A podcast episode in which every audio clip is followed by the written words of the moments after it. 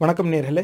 இந்த பதிவில் நம்ம பேச போகிறது இந்து மதத்தின் வரலாறு என்ன? இந்து மதம் எப்போ ஆரம்பிச்சது எப்படி ஆரம்பிச்சது யார் அதுக்கு காரணமானவங்க அது எந்த காலத்திலேருந்து வந்துச்சு எங்கேருந்து வந்துச்சு எப்படி அது மாறிக்கிட்டே வந்துச்சு இன்னைக்கு இந்துன்னு சொல்லிட்டு இருக்காங்களே இதோடைய கடந்த கால வரலாறு என்ன? அப்படிங்கிறத தான் பார்க்க போகிறோம் அதை வரலாற்று தரவுகளின் அடிப்படையில் பார்க்க போகிறோம் இந்த பதிவில் நம்ம பயன்படுத்த போகிறது இந்த புத்தகம் ப்ரைமர் ஆஃப் ஹிந்துயிசம் அப்படிங்கிற இந்த புத்தகம் ஜே என் ஃபார்குஹார் அப்படிங்கிற ஒரு ஆய்வறிஞர் எழுதிய இந்த புத்தகம். இதுதான் நம்ம பயன்படுத்த போகிறோம் இந்த ஜே என் ஃபார்குஹார் அப்படிங்கிறவர் வந்து ஆங்கிலேயர் கிறிஸ்தவ மதத்தை சார்ந்தவர்.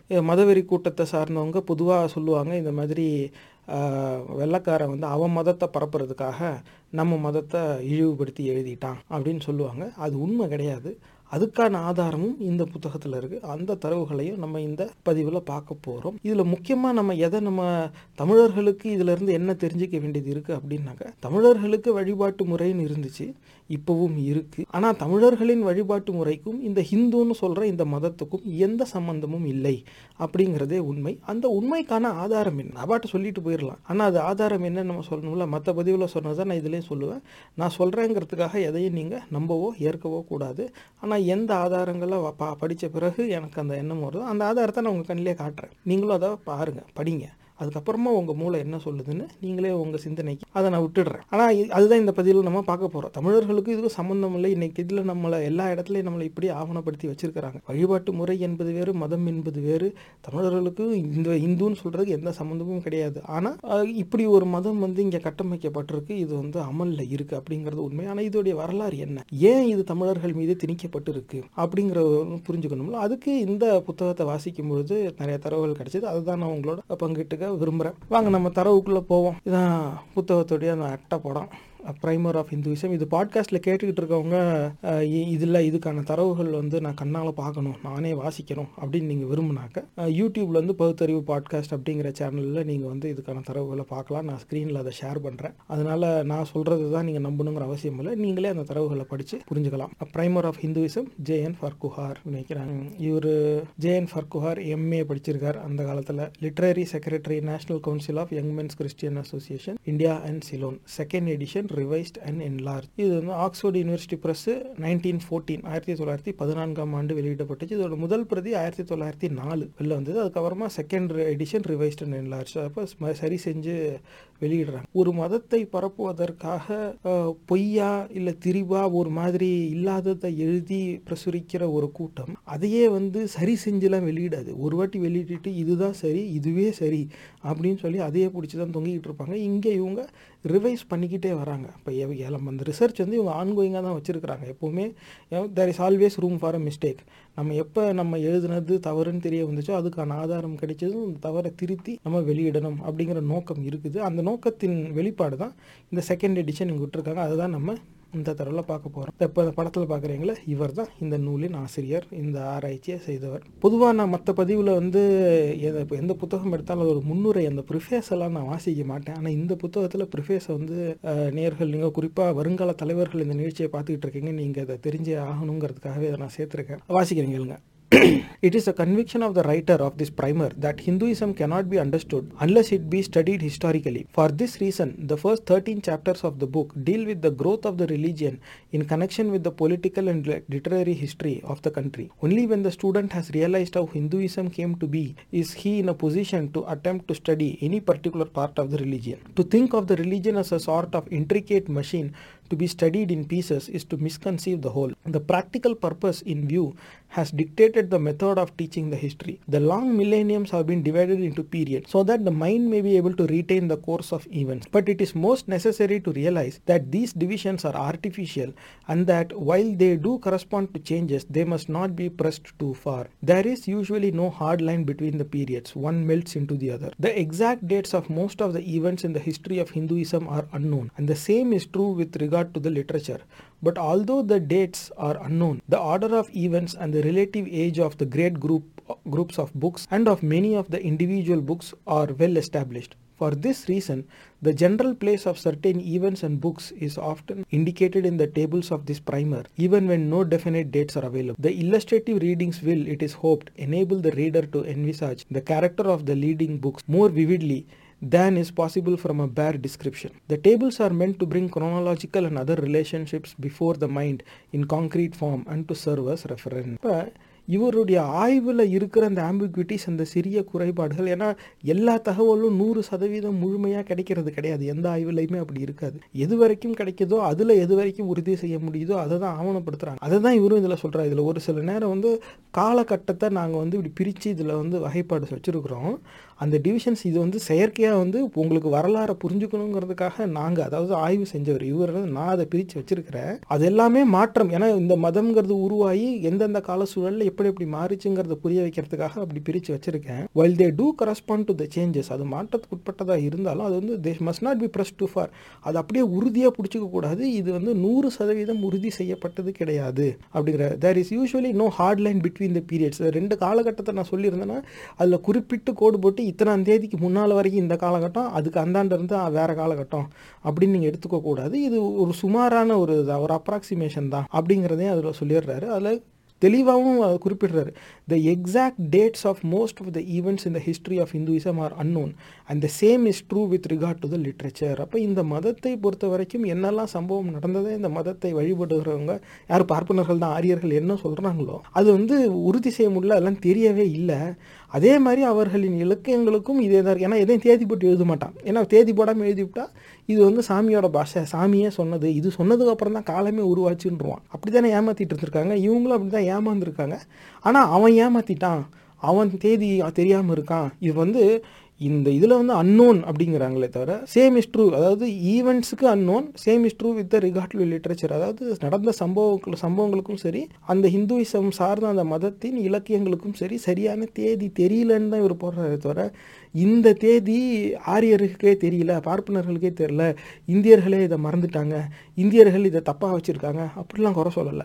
என்னுடைய ஆய்வில் அதெல்லாம் தெரியலப்பாங்கிறார். இந்த மாதிரி முன்னுரையிலேயே நேர்மையாக தன்னுடைய ஆய்வில் இருக்கிற குறைபாடுகளை வெளிப்படையாக எழுதுகிற ஒருவர் ஒரு மதத்தை தவறாக சித்தரிக்க வேண்டிய அவசியம் கிடையாது. அப்படிப்பட்டவங்க வந்து மதத்தை பரப்புறதுக்காக இன்னொரு மதத்தை இழிவுபடுத்தி எழுதி தான் பரப்பணுங்கிற அவசியமும் அவங்களுக்கு கிடையாது. அந்த இந்த எழுத்தாளருடைய இந்த வேலையில் இந்த ஆய்வு பணியில் என்ன மாதிரியான நேர்மைத்தனத்தை ஒரு கண்ணியத்தை அவர் கடைபிடிச்சிருக்காரு அப்படிங்கிறது இந்த ப்ரிஃபேஸை படிக்கும்போது நமக்கு தெரியுது. ஏன்னா இந்த மாதிரி வரி எழுதாமல் everything has been validated exact dates history of the events has been validated exact dates of the Sanskrit literature has been வேலிடேட்டட்னு ஒரு ஒரு வரி இதில் போட்டுற முடியும். இது ஆயிரத்தி தொள்ளாயிரத்தி நாலில் எழுதியிருக்கிறாரு. இன்னைக்கு நம்ம அதை எப்படி அதை உறுதி செய்கிறது அதனால் இவர் என்ன வேணால் எழுதி வச்சுட்டு போயிருக்கலாம்ல? அந்த மாதிரி எழுதி வச்சா இவர் மேலே சந்தேகம் வராது இவர் மேலே மாண்பு கூடும். இவர் என்ன எழுதி வச்சாலும் அதை அப்படியே நம்புறதுக்கான ஒரு சூழ்நிலை நமக்கு வரும். ஆனால் உண்மையான ஒரு நேர்மையான ஒரு ஆய்வறிஞருங்கிறோட அவர் அதுக்கான எடுத்துக்காட்டு இதுதான். இந்த மாதிரி நான் விசாரித்தேன்ப்பா இதில் இது இதெல்லாம் தெரியலை. அதனால நான் குத்துமதிப்பாக காலகட்டத்தை பிரித்து இந்தந்த காலகட்டத்தில் இது இது உருவாச்சு இது இது நடந்துச்சு அப்படின்னு சொல்லி நான் போட்டிருக்கேன். அதை நீங்கள் அப்படியே நூறு சதவீதம் நூல் பிடிச்சாப்புல இத்தனாம் தேதி வரைக்கும் தான் அப்படின்லாம் நினச்சி நீங்கள் அதை எடுத்துக்க கூடாது. இதுக்கு முன்னாடி இது இதுக்கு அப்புறமா இது அது வரைக்கும் உறுதி செஞ்சாச்சு. அந்த பார்வையில் நீங்கள் பார்க்கணும் அப்படிங்கிறார். அப்போ பொய் சொல்லி நான் பிழைக்க வேண்டிய அவசியம் இல்லை. பொய் சொல்லி இதை படிக்கிறவங்கள வந்து திசை திருப்ப வேண்டிய அவசியம் இல்லை. அந்த நோக்கமும் இல்லை அப்படிங்கிறத ப்ரிஃபேஸ்லேயே இந்த ஆய்வறிஞர் வந்து உறுதி செஞ்சிடுறார்.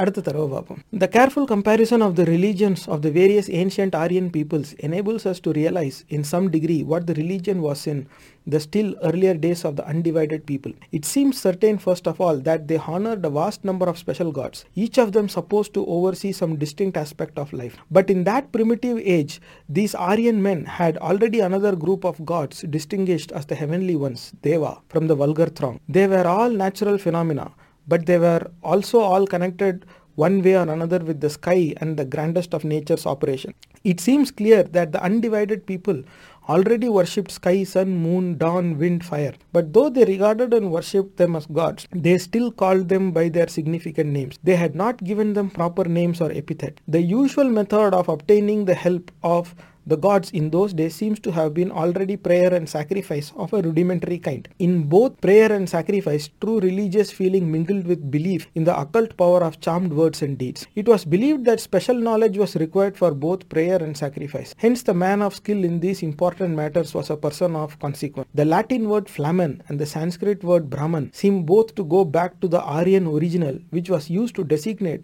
this embryo priest. The earliest form of sacrifice consisted merely in laying out out food and drink on the ground for the gods to come and enjoy ஆக ஆரியர்களை பற்றி இவர் குறிப்பிடும் பொழுது என்ன சொல்லணும் ஒரு இனக்கூட்டம் இவங்க ஒன்றா தான் இருந்திருக்கிறாங்க. இவங்களுக்குள்ள வேறுபாடுகள் எதுவும் கிடையாது.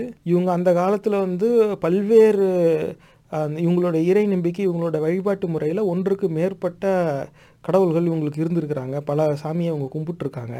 அதில் தேவா அப்படிங்கிற சொல்ல இவங்க பயன்படுத்துகிறாங்க அது அவங்களுக்கு தெரிஞ்சிருக்கு. அதுக்கப்புறமா அதுலேயே வந்து ஒரு சில சாமியை தான் இவங்க கும்பிட்டுருக்காங்க ஒரு சிலது இல்லை. அப்போ அன்னைக்கு தேதியில் சாமிங்கிற பேரில் ஒன்றுக்கு மேற்பட்ட கதாபாத்திரங்கள் இருந்திருக்கு. அதில் முக்கியமான சில கதாபாத்திரங்களை ஆரியர்கள் வழிபட்டிருக்காங்க அப்படின்னு சொல்கிறாரு அடுத்து என்ன சொல்கிறாருன்னா இவங்க வந்து எல்லாத்தையும் இயற்கையை தான் இந்த ஒரு ஒரு பெயர் சொல்லி அந்த என்னெல்லாம் பெயர் சொல்லி இவங்க சாமின்னு ஒரு கதாபாத்திரத்தை உருவாக்கியிருக்காங்களோ அது அவ்வளவும் இயற்கையை சார்ந்து தான் இருக்குது.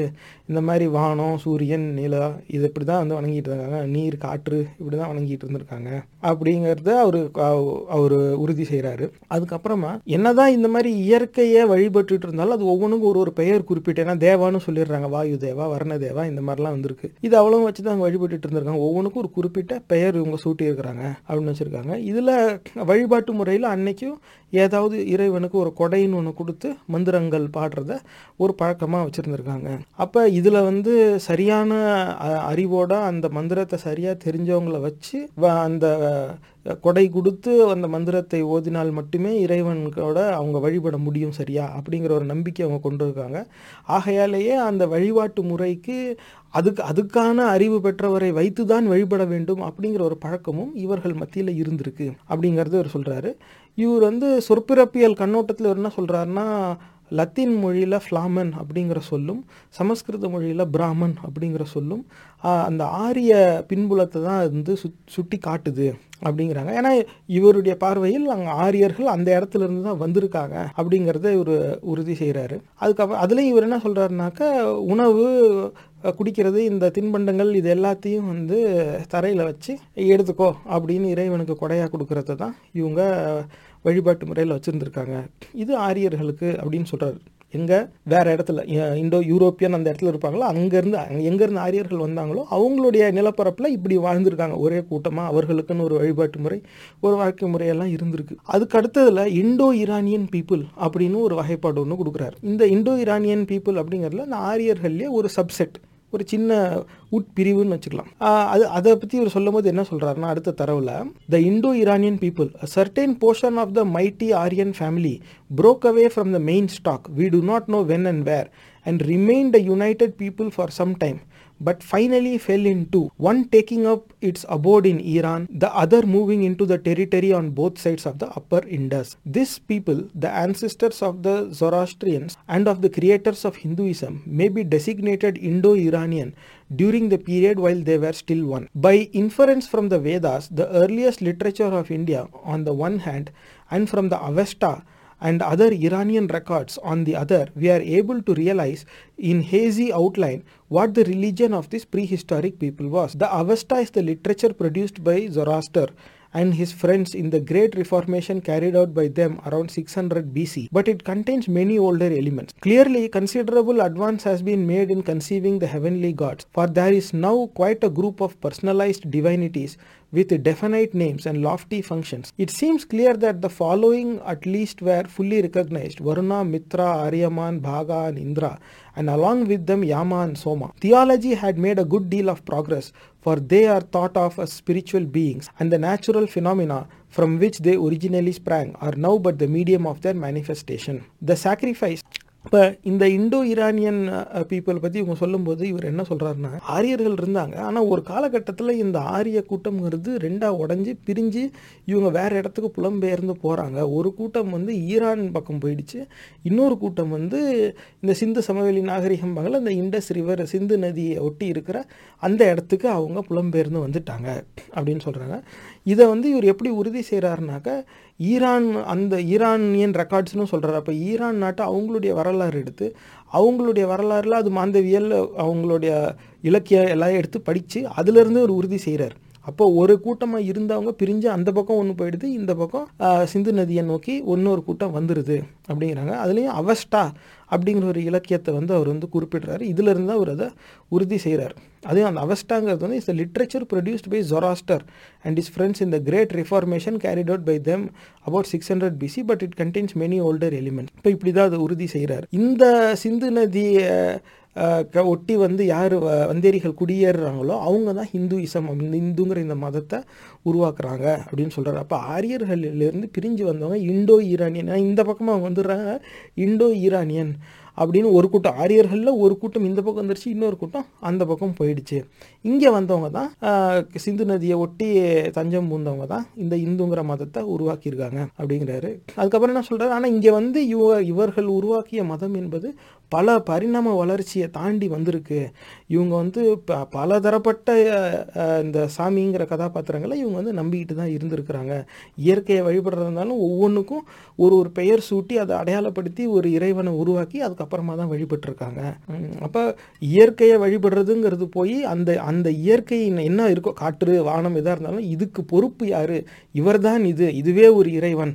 அப்படிங்கிற மாதிரி இதை உருவாக்குறதே இவர் தான் அப்படின்னு சொல்லி ஒரு உருவம் கொடுத்து ஒரு பெயர் சூட்டி அதை தான் இவங்க வழிபட்டிருக்காங்க அப்படின்னு சொல்கிறாரு அடுத்த தடவை பார்ப்போம்.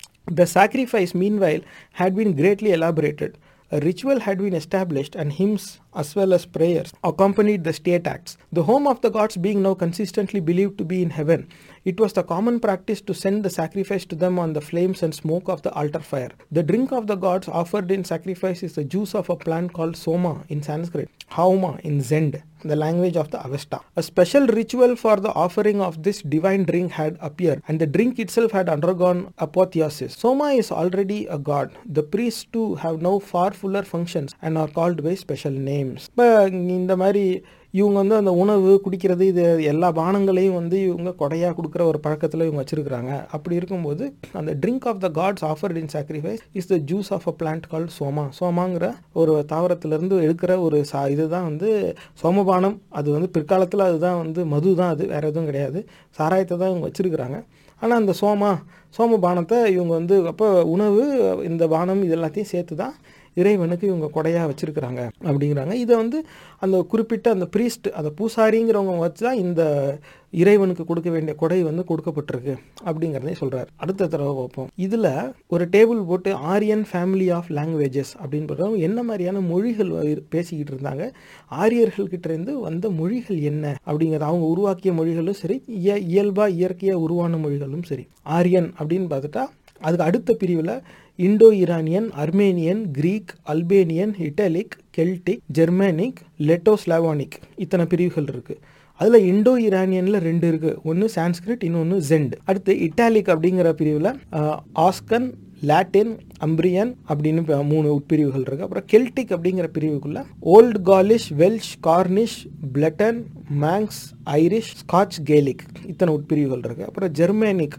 அப்படிங்கிற பிரிவு கீழே காத்திக் ஸ்காண்டினேவியன் வெஸ்ட் ஜெர்மானிக் இப்படி மூணு உட்பிரிவுகள் லெட்டோஸ்லாவானிக் அப்படிங்கிற பிரிவுக்கு கீழே லெட்டிக் ஸ்லாவானிக் இத்தனை வகையான மொழிகள் இருந்திருக்கு. அதில் இந்த சான்ஸ்கிரிட்டுங்கிறது இண்டோ ஈரானியன் இதில் தான் வருது. ஆரியர்கள்லேருந்து ஒரு பிரிவு யார் இந்தியா பக்கம் வந்து குடியேறினாங்களோ அவங்க தான் இது எப்படி குடியேறினாங்க? எந்த இடத்துல இருந்து வந்தாங்க? அப்படின்னு சிலருக்கு சந்தேகம் வரலாம். இதே நிகழ்ச்சியில் பிராமின் ஸ்டூபிடிட்டி அப்படின்னு சர்ச் பண்ணுங்க ஒரு எபிசோடு இருக்குது அதில் இது சம்பந்தமான ஆய்வு வந்து பார்ப்பனர்களே எழுதி பிரசு வச்சிருப்பாங்களா அதையே நம்ம தரவுகளாக எடுத்து நம்ம அதில் பேசியிருக்கோம். அதில் எந்த நிலப்பரப்பில் எந்த காலகட்டத்திலேருந்து வந்தாங்க அது அவ- அவங்க என்னவா குறிப்பிடப்பட்டிருக்கோ அது இன்றைக்கி தேதியில் வேர்ல்டு மேப்பில் எந்த இடத்த காட்டுது அப்படிங்கிறத பார்த்தா இங்கே வந்து ஃபர்குஹார் என்ன எழுதியிருக்கிறாரோ இதை வந்து அது கொராபரேட் பண்ணும்.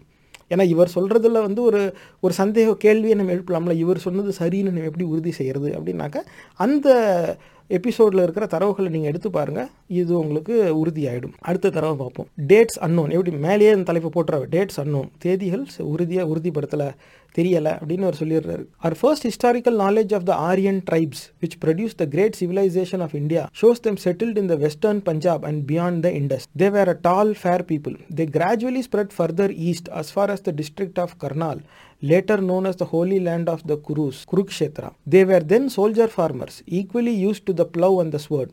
They were constantly at war with the aborigines around them, and they looked eagerly for sunshine and rain to mature their crops and give them fodder for their cattle and herds. They were still uh, primitive people living in simple villages with but uh, but few of the arts of civilization and untrammeled by the bonds of caste. They had no writing and no coinage. They ate beef and drank intoxicating drink. The tribes lived each under its own chieftain இப்போ இந்த ஆரியர்களை பற்றி ஒரு குறிப்பிடும்போது அவங்க எப்போ எங்கே எந்த இடத்துலேருந்து வந்தாங்கங்கிறது நமக்கு என்னைக்கு வந்தாங்கங்கிறது நமக்கு உறுதியாக தெரியலைனாலும் இவங்க வந்து வெஸ்டர்ன் பஞ்சாப் பஞ்சாபுக்கு மேற்க பியாண்ட் த இண்டஸ் இந்த சிந்து நதியை ஒட்டி இந்த இண்டஸ் ரிவரை ஒட்டி தான் இவங்க செட்டில் இருக்க இவங்க உயரமாக வெள்ளை தோல் வெள்ளை நிறம் தோல் கொண்ட மக்க மக்கள் இவங்க அப்படின்னு சொல்கிறாரு அடுத்து அதுக்கப்புறமா அங்கேருந்து கிழக்கே இவங்க வந்து புலம்பெயர்ந்து வராங்க.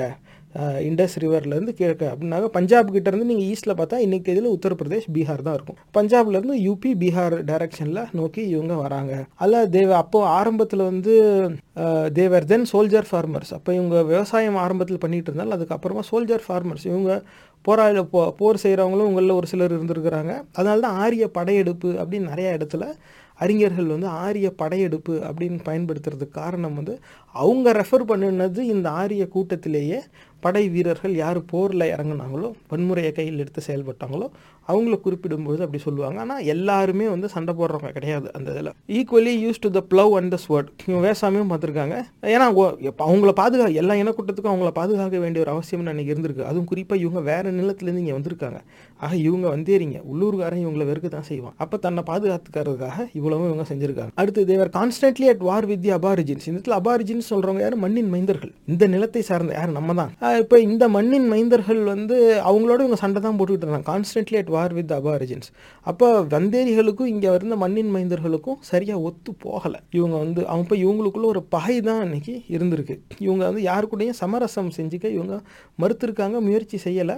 மண்ணின் மைந்தர்களும் என்ன செஞ்சாங்க அப்படிங்கிறது நமக்கு தெரியாது. ஆனால் இந்த ஆரிய வந்தேரிகளுக்கு மண்ணின் மைந்தர்களோட ஒரு நட்புறவு இருந்தது கிடையாது அப்படிங்கிறது நமக்கு உறுதியாகுது. They were primitive people living in simple villages அவங்களுக்குன்னு ஒரு சில கலை கலாச்சாரம்னு கொஞ்சோண்டு இருந்திருக்கு. ஆனால் அவங்களுக்கு they had no writing and no coinage அவங்க வந்து அந்த அளவுக்கு அவங்க வணிகம் பார்க்குற அளவுக்கு அவங்கக்கிட்ட எக்கானமியில் சொந்தமாக கரன்சி வச்சு செய்கிற அளவுக்கு இல்லை. ஏன்னா அவங்க வந்தேரி கூட்டம் தானே. இவங்களுக்குன்னு தனியாக எல்லாமே இருந்திருந்தால் அதெல்லாம் இருந்திருக்கும்.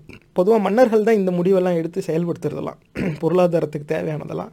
இவங்ககிட்ட அப்படி இவங்க ஊர் ஊராக வந்து புலம்பெயர்ந்து வந்தவங்க தானே இவங்ககிட்ட அது கிடையாது. இப்போ they had no writing and no coinage இதுதான் அந்த சமஸ்கிருதம் சொல்கிறது அதுக்கு வந்து எழுத்தே கிடையாது. உண்மையில் சமஸ்கிருதத்தில் இன்றைக்கும் பயன்படுத்துறது தேவநாகரிங்கிற மொழியோடைய அந்த எழுத்து தான். இப்போ நான் சொல்கிறத நீங்கள் நம்ப வேண்டாம். டாக்டர் ஹால்துரை அப்படிங்கிறவர் வந்து மொழியியல் அறிஞர் செந்தமிழ் சொற்பிறப்பியல் ஆராய்ச்சியிலே பணி செஞ்சு ஓய்வு பெற்றவர். அவர் வந்து இதே நிகழ்ச்சியில் தமிழ் வர்சஸ் சான்ஸ்கிரிட் அப்படின்னு நீங்கள் சர்ச் பண்ணி பாருங்க அதில் வந்து அவர் பேசியிருப்பார். அவர் இதுக்கான ஆதாரங்களை தெளிவாக விளக்கியிருப்பார். அவர் வந்து ஆறு ஏழு மொழியில் தேர்ச்சி பெற்றவர்.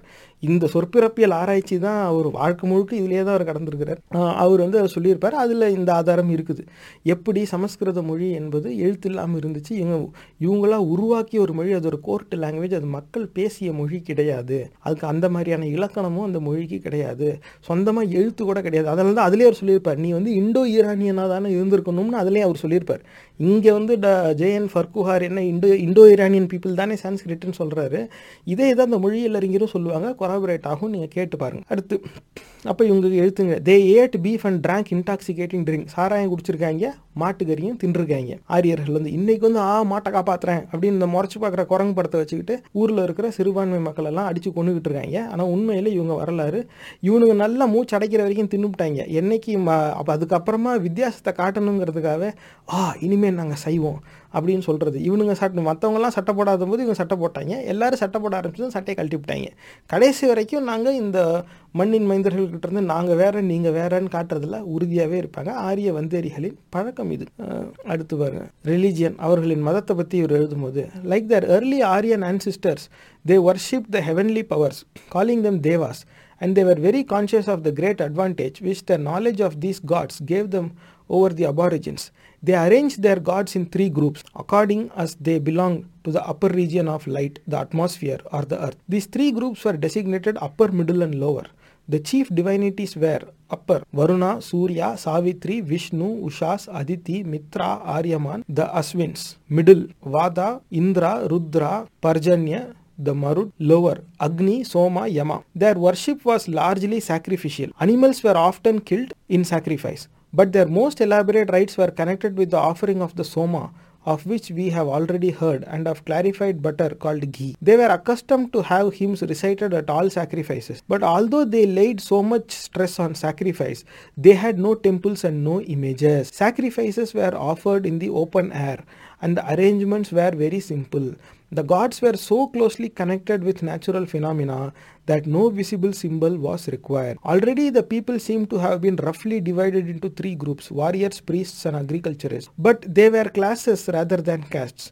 The priest Brahman was already very influential, for he was believed to have great power over the gods. Every chieftain had his own Brahman chaplain, Purohita, whose help he sought before entering on any undertaking. The priest tended to become exclusive powers. இப்போ இந்த தரவில் இவர் என்ன சொல்கிறாருன்னா இந்த ஆரியர்கள் வந்து அவங்க முன்னோர்களின் மாதிரியே தேவாங்கிற பேரில் தேவர்கள் இவங்க வந்து எல்லாத்துக்கும் ஒரு தேவா வச்சுக்கிட்டு தான் கும்பிட்டுக்கிட்டு இருந்தாங்க அதுலேயே வந்து மூணு பிரிவாக வச்சுட்டாங்க அப்பர் மிடில் லோவர்னு அதில் ஒவ்வொன்றா சொல்கிறார் வருணா சூர்யா சாவித்ரி இந்திரா ருத்ரா அக்னி சோமா யாமா இப்படி மூணாக இவங்க எல்லாரும் பிரித்து வச்சுக்கிட்டாங்க. அதுக்கப்புறமா animals were often killed in sacrifice இவங்க அசைவ உணவையே கொடையாக கொடுத்துதாங்க சாமி. அப்போ இவங்க வந்து நாங்களாம் வெஜிடேரியன் சுத்த சைவம் அப்படிங்கிறதெல்லாம் ஊரை ஏமாத்திர குரலி வித்த நம்பிடாதீங்க இப்போ ஆரியர்கள் இந்த மாதிரி தான் வாழ்ந்துருக்கிறாங்க. அதில் சோமா அவங்க சாராயத்தையும் தான் கொடையாக தான் கொடுத்துருக்காங்க.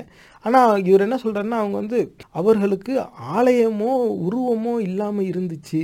இவங்களை பொறுத்த வரைக்கும் இந்த இயற்கை மூலமாக இவங்க இறைவனோட எப்போவுமே கனெக்டட் அது அந்த பூசாரி மூலமாக தான் பூஜை செய்யணும். பூசாரி வந்து அந்த ஏதோ ஒரு மந்திரத்தை ஓதி அந்த நெருப்பில் அதை கொட்டிவிட்டாருன்னா அது சாமி கிட்ட போயிடுச்சு. இப்படி தான் பொருள். இவங்களுக்குன்னு எதுவும் கிடையாது.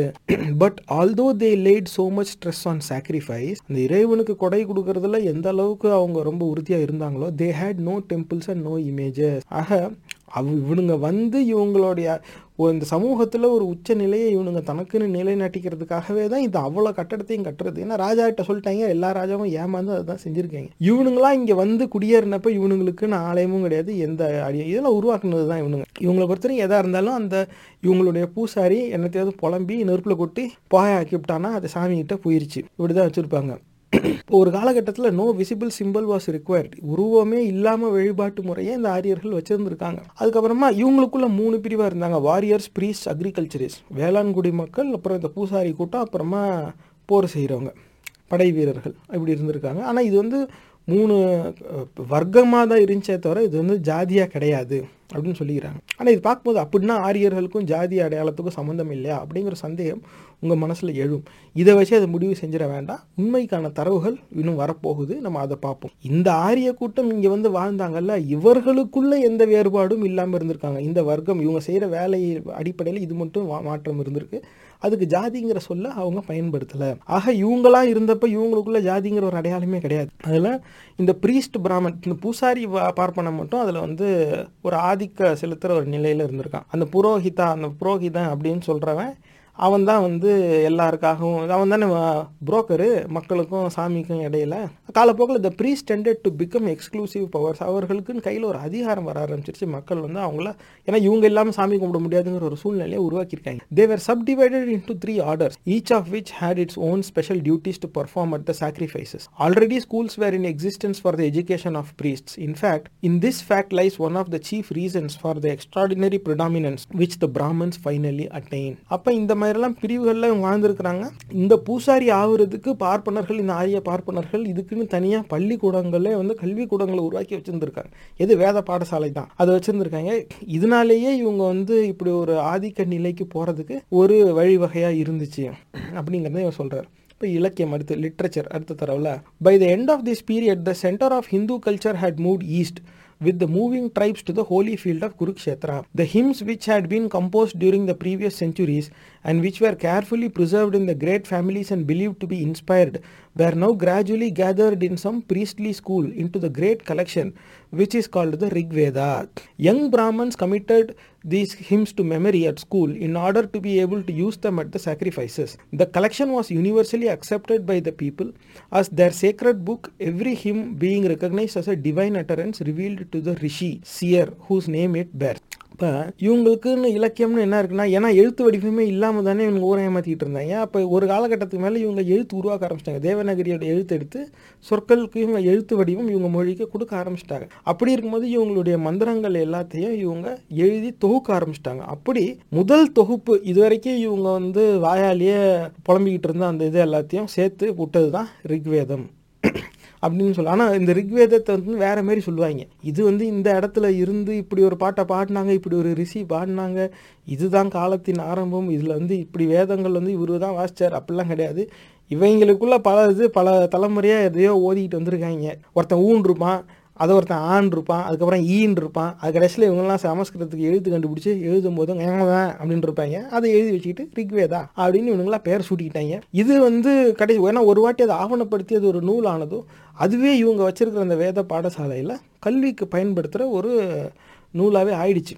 அந்த புத்தகம் young Brahmans committed the hymns to memory அதை போய் எல்லாம் மனப்பாடம். அதான் பாராயணம் அப்படிம்பாங்களா இவங்க மனப்பாடம் பண்ண ஆரம்பிச்சிட்டாங்க. ஏன்னா இதெல்லாம் மனப்பாடம் பண்ணிட்டு போனால் இதை புலம்பிக்கிட்டே புகையில் போட்டால் சாமி கிட்ட போகுதுன்னு மக்கள் நம்பிருச்சு. அதுதான் இவங்களுக்கு வாழ்வாதாரம். அப்போ அதுக்கு இதெல்லாம் வந்து மனப்பாடம் பண்ணணும். அப்படியே ஓட்டிகிட்டு இருந்திருக்காங்க. இந்த collection was universally accepted by the people as their sacred book இதுவே எங்களுடைய அந்த மதத்துக்கு சார்ந்த ஒரு புக்கு ஹோலி புக்குன்னு இவங்க ஏற்றுக்கிட்டாங்க just year the collection was closed hymn was added which declares that the three great divisions of the people and aboriginal Sudras had a a origin in in thus Thus, religious basis was found for that old world form of fixed social organisation which soon developed into care அப்போ ஏன்னா மண்ணின் மைந்தர்கள் இருக்காங்க. இவங்க இங்கே வந்து குடியேறுறாங்க. இவங்களுக்கும் மண்ணின் மைந்தர்களுக்கும் ஆகலை. ஏற்கனவே பகை இருக்குது போர்லாம் வேற நடக்குது. அப்படி இருக்கும்பொழுது தான் இவங்க இந்த மாதிரி மந்திரம் இந்த பூசாரித்தனை செஞ்சுக்கிட்டு இருக்காங்க. இதை ஆவணப்படுத்தி ரிக்வேதம்னு ஒரு நூல் ஆக்குறாங்க. அதை இவங்களே வேத பாடசாலையில் சொல்லி கொடுத்து பசங்களை உருவாக்கி பல தலைமுறை தலைமுறையாக இவங்க வந்து அந்த பூசாரி கூட்டத்தை வளர்த்துக்கிட்டே வராங்க. ஆனால் இவங்களுக்குள்ள வந்து எந்த ஜாதி வேறுபாடும் இல்லை. ஆனால் காலப்போக்கில் இந்த மாதிரியான நூலில் வந்து பல பாட்டுக்களை இவங்க சேர்த்துக்கிட்டே வராங்க. ஆட் பண்ணிக்கிட்டே. ஏன்னா டேட் போடுறதில்ல. இவங்க முன்னாடி இண்டெக்ஸும் வைக்கிறதில்ல. அப்படி இருக்கும்போது எது ஃபஸ்ட்டு காப்பி எது அதுக்கப்புறம் ரிவைஸ்டு காப்பின்லாம் யாருக்கும் தெரியாது. இதுதான் வேதம். இது சாமியோட சொல்லு. இதெல்லாம் தேவபாசை அப்படின்றவாங்க என்னைக்கு கேட்டால் அது அதனாலேயே அதை வந்து என்னைக்கு டேட்டில் யார் ஆட் பண்ணாங்கன்னு எந்த டேட்டாவும் இல்லாமையே தான் இவனுங்க குத்து மதிப்பாக வைப்பாங்க. அப்படி இருக்கும்போது which declares at the three great divisions of the people and the aboriginal Sudras இப்போ இவங்களுக்குள்ளே இருக்கிற அந்த மூணு பிரிவும் அபாரிஜினல் சூத்ராஸ் அப்படிங்கிற அப்போ இவனுங்க வந்து இவங்களுக்கான ஒரு கட்டமைப்பு ஒன்று உருவாக்கிக்கிறாங்க. உருவாக்கிக்கிட்டு மண்ணின் மைந்தர்களை இவங்களோட சேர்க்கக்கூடாதுங்கிறதுக்காகவே அவர்களுக்கு ஒரு பெயரை சூட்டி இதுக்குள்ளே சேர்க்குறாங்க. எப்படி இந்த வர்ணாசிரம கட்டமைப்பு என்பது ஒரு ப- இதுவும் ஒரு எவல்யூஷன் தான். ஒரு பரிணாம வளர்ச்சியின் விளைவு தான் இந்த வர்ணாசிரம கட்டமைப்பு. அதுவும் குறிப்பாக ஆரியர்கள் வந்து மண்ணின் மைந்தர்களை தங்களோட சேர விடக்கூடாது. அவங்க வேற நம்ம வேற. ஏன்னா அவன் எங்கேருந்தோ வந்த வந்தேறி நம்ம அடிச்சு விட்டோம். அதில் அவனுக்கு ஒரு கோபம். கடைசி வரைக்கும் இவனை இவன் இடத்துல தான் வச்சிருக்கணும். இவனை நம்மளோட சேர்க்கவே கூடாது. அப்படிங்கிற எண்ணம் இருந்ததுனாலேயே அதோட வெளிப்பாடு தான் மண்ணின் மைந்தர்களுக்குன்னு ஒரு தனி பெயரை சொல்கிறான் அதுவே சூத்ரா. இந்த மாதிரி பிரிவுகள் காலப்போக்கில் ஒன்றா சேர்ந்து தான் பிற்காலத்தில் அது வந்து ஜாதிய கட்டமைப்பாக பரிணாம வளர்ச்சி அடையுது. இங்கே வந்தான் உருவாக்கினா இங்கே தான் உருவாச்சுங்கிறது ஒரு சொல்லலை. Found for that old world form of fixed social organisation which soon developed into caste எப்படி ஜாதிய கட்டமைப்பு உருவாச்சு வர்ணாசிரம கட்டமைப்புலேருந்து அப்படிங்கிறத அவர் சொல்கிறார் இதுக்கான ஆதாரமும் மற்ற எல்லா பதிவுலையும் இருக்குது ஹிந்து லா கஷ்டம்ங்கிற புத்தகம் இருக்குது how Hinduism destroyed this country அப்புறமா பராசர ஸ்மிருதி ஆன்டை ஹியூமன் பராசர ஸ்மிருதின்னு இருக்கு how Sanskrit literature destroyed our society இந்த இந்த மாதிரி தலைப்பில் இதே நிகழ்ச்சியில் பதிவுகள் இருக்குது நீங்கள் அதை எடுத்து பாருங்கள் பராசர ஸ்மிருதி யாகியவல்கிய ஸ்மிருதி இந்த மாதிரி ஆரிய பார்ப்பனர்கள் மொழிபெயர்ப்பு செய்து வச்ச அந்த சமஸ்கிருத நூல்களும் சரி இந்து மதம் சார்ந்த சமய நெறிகள் சடங்குகளை பற்றிய நூல்களும் சரி இது அவ்வளவுமே இதை தான் கொராபரேட் பண்ணும். இதுக்கான ஆதாரங்கள் டீட்டெயில்டாக அதில் இருக்க ஒன்றுக்கு மேற்பட்ட எபிசோடில் நம்ம ஏற்கனவே கவர் பண்ணிட்டோம். இதெல்லாம் கவர் பண்ணி மூணு குறைஞ்சது ரெண்டு மூணு ஆண்டு ஆகுது. அது நீங்கள் எடுத்து பா அடுத்த தடவை பார்ப்போம் these hymns which form the Rigveda are one of the most interesting groups of literature in all the world no other people ever produced a body of religious poetry of such striking originality and beauty at such an early stage of their history. The nearest parallel is formed by the Zoroastrian Gathas or hymns of the Avesta, the earliest literature of the sister people, the Iranians or early Persians, but they have not nearly the interest and power of the Rig Veda. The people in their daily life, their war, toil, and worship stand out clear and distinct in these hymns, and there is something most fascinating in the way the gods are conceived and addressed. Few of the latest hymns are philosophical, they ask questions rather than answer them. Yet already the conception of the one behind all the gods finds expression, and a number of the ideas which afterwards helped to create the Hindu system are tentatively put forward. இதில் அவர் என்ன சொல்கிறாருனாக்கா இந்த மாதிரி ரிக்வேதால பல பாட்டுகள் வந்து சேர்த்து வச்சிருக்கிறாங்க ஆனால் இவரை பொறுத்த வரைக்கும் most interesting groups of literature in all the world ஒரு மதத்தை இழிவுபடுத்தணும்னு நினைக்கிறவன் இந்த மாதிரியான சொல்லாடல் பயன்படுத்த மாட்டான் முதல்ல. இவரை பொறுத்த வரைக்கும் அந்த ரிக்வேதத்தை பற்றி இவர் தெரிஞ்சுக்கிட்டது பயங்கரமான ஒரு இலக்கியமாக இவங்க படைச்சிருக்கிறாங்க. பல ஆண்டுகளாக இருக்கிற பாட்டை இவங்க சேர்த்துட்டாங்க. குத்துமதிப்பாக இதுங்க உளறிக்கிட்டு இருக்கு. ஏன்னா யாருமே சொன்ன தரம்பலாம் சும்பளம்பலாம் அப்படியே இதுதான் அப்படிமா இப்போ இது எப்படி இல்லைன்னு நீங்கள் எப்படி நிரூபிப்பீங்க? இப்போ நான் சொன்னது ஒரு பாட்டு அப்படிங்கிறேன். நான் சொன்னது நான் பாடினது இப்போ பாட்டு இல்லைன்னு நீங்கள் எப்படி நிரூபிப்பீங்க? முடியவே முடியாது. கேட்டால் நான் சொல்லுவேன் தேவபாசை சாமி வந்து பாடிச்சு அப்படிம்பேன். முந்நூறு தலைமுறையாக என்னோட முன்னோர்கள்ட்டேருந்து வருது. எனக்கு மட்டும்தான் இது தெரியும் அப்படிமே இதெல்லாம் நீங்கள் எப்படி இல்லைன்னு நிரூபிக்க முடியும்? அந்த மாதிரி தான் இந்த ஆளுகிட்டையும் சொல்லியிருக்காங்க. அதெல்லாம் கேட்டது ஓ அப்படியா? இத்தனை ஆண்டு கால வரலாறு நீங்கள் வந்து அப்படியே பிடிச்சி வச்சிருக்கிறீங்களா? பாதுகாத்து வச்சுருக்கீங்களா? அப்படிங்கன்னு இந்த ஆளுக்கு மெய் சிலிர்த்து போயிட்டான். அதையும் எழுதியிருக்கான். No other people ever produced a body of religious poetry of such religious poetry தான். நேர்களே இது பாருங்க. என்னதான் இவன் வந்து மெய் சிலிர்த்து போனாலும் அதில் இருக்க உண்மைத்தன்மையை அவன் கைவிடலை. இது கிடையாது என்ன இருந்தாலும் இது ஒரு பாட்டு போய் இது ஒரு கிரியேட்டிவ் காம்போசிஷன் மொழின்னு நீ ஒன்று உருவாக்கிட்ட அது எழுத்து வடிவம் வேற மொழியிலேருந்து எழுத்து எடுத்து நீ கொடுத்துட்ட. அப்படி இருக்கும்போது இது ரிலீஜியஸ் பொயட்ரி சமய நெறி சார்ந்தது தான். சாமி சார்ந்தது தான்.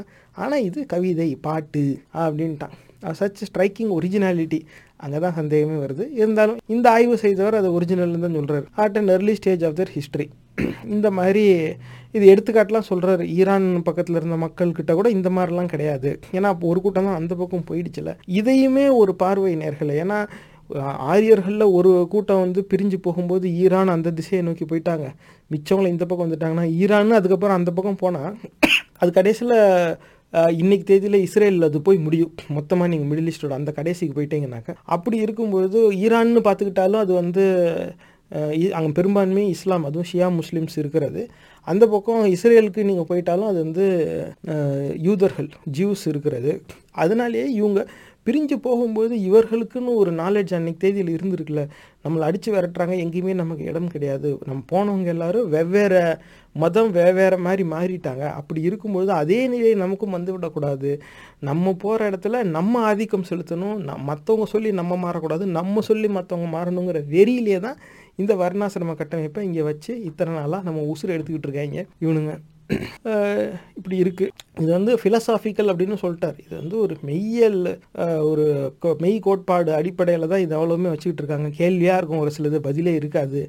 பெரிய அதில் விஞ்ஞானம் ஆ- அறிவியல் ஆராய்ச்சியெல்லாம் பண்ணிலாம் வைக்கல. இதுங்கிறது வந்துச்சு அதுங்கிறது வந்துச்சு அந்த மாதிரி தான் கேட்டுக்கிட்டு இருப்பாங்க அப்படின்னு சொல்கிறார் அடுத்த தடவை at a later date a large number of verses were gathered together nearly all of them from the Rigveda and so arranged us to form a special manual for the second order of priests. This collection was called the Samaveda. Its verses were chanted at the Soma sacrifice. Another manual consisting partly of verses, partly of sacrificial formulae in prose was put together for the use of the third order and was called the Yajurveda. At a later date, a new school separated the sacrificial formulae from the verses. The old Yajurveda was therefore called black, while the unmixed text was known as the white. These new collections were held to be divinely inspired just like the Rigveda. இப்போ இந்த வேதங்கள் எப்படி வந்துச்சு அப்படிங்கிறதையும் இவர் வந்து ஆராய்ச்சியில் கண்டுபிடிக்கிறார் முதல்ல ரிக்வேதா அது அதில் அதுதான் தொகுப்பு முதல் தொகுப்பு இவங்க வெளியிடுறது ரிக்வேதா அதுக்கப்புறமா at a later date a large number of verses were gather together nearly all of them from Rigveda இதுக்கப்புறமா இதுவும் ரிக்வேதம் தான் ரிக்வேதத்திலேருந்து சில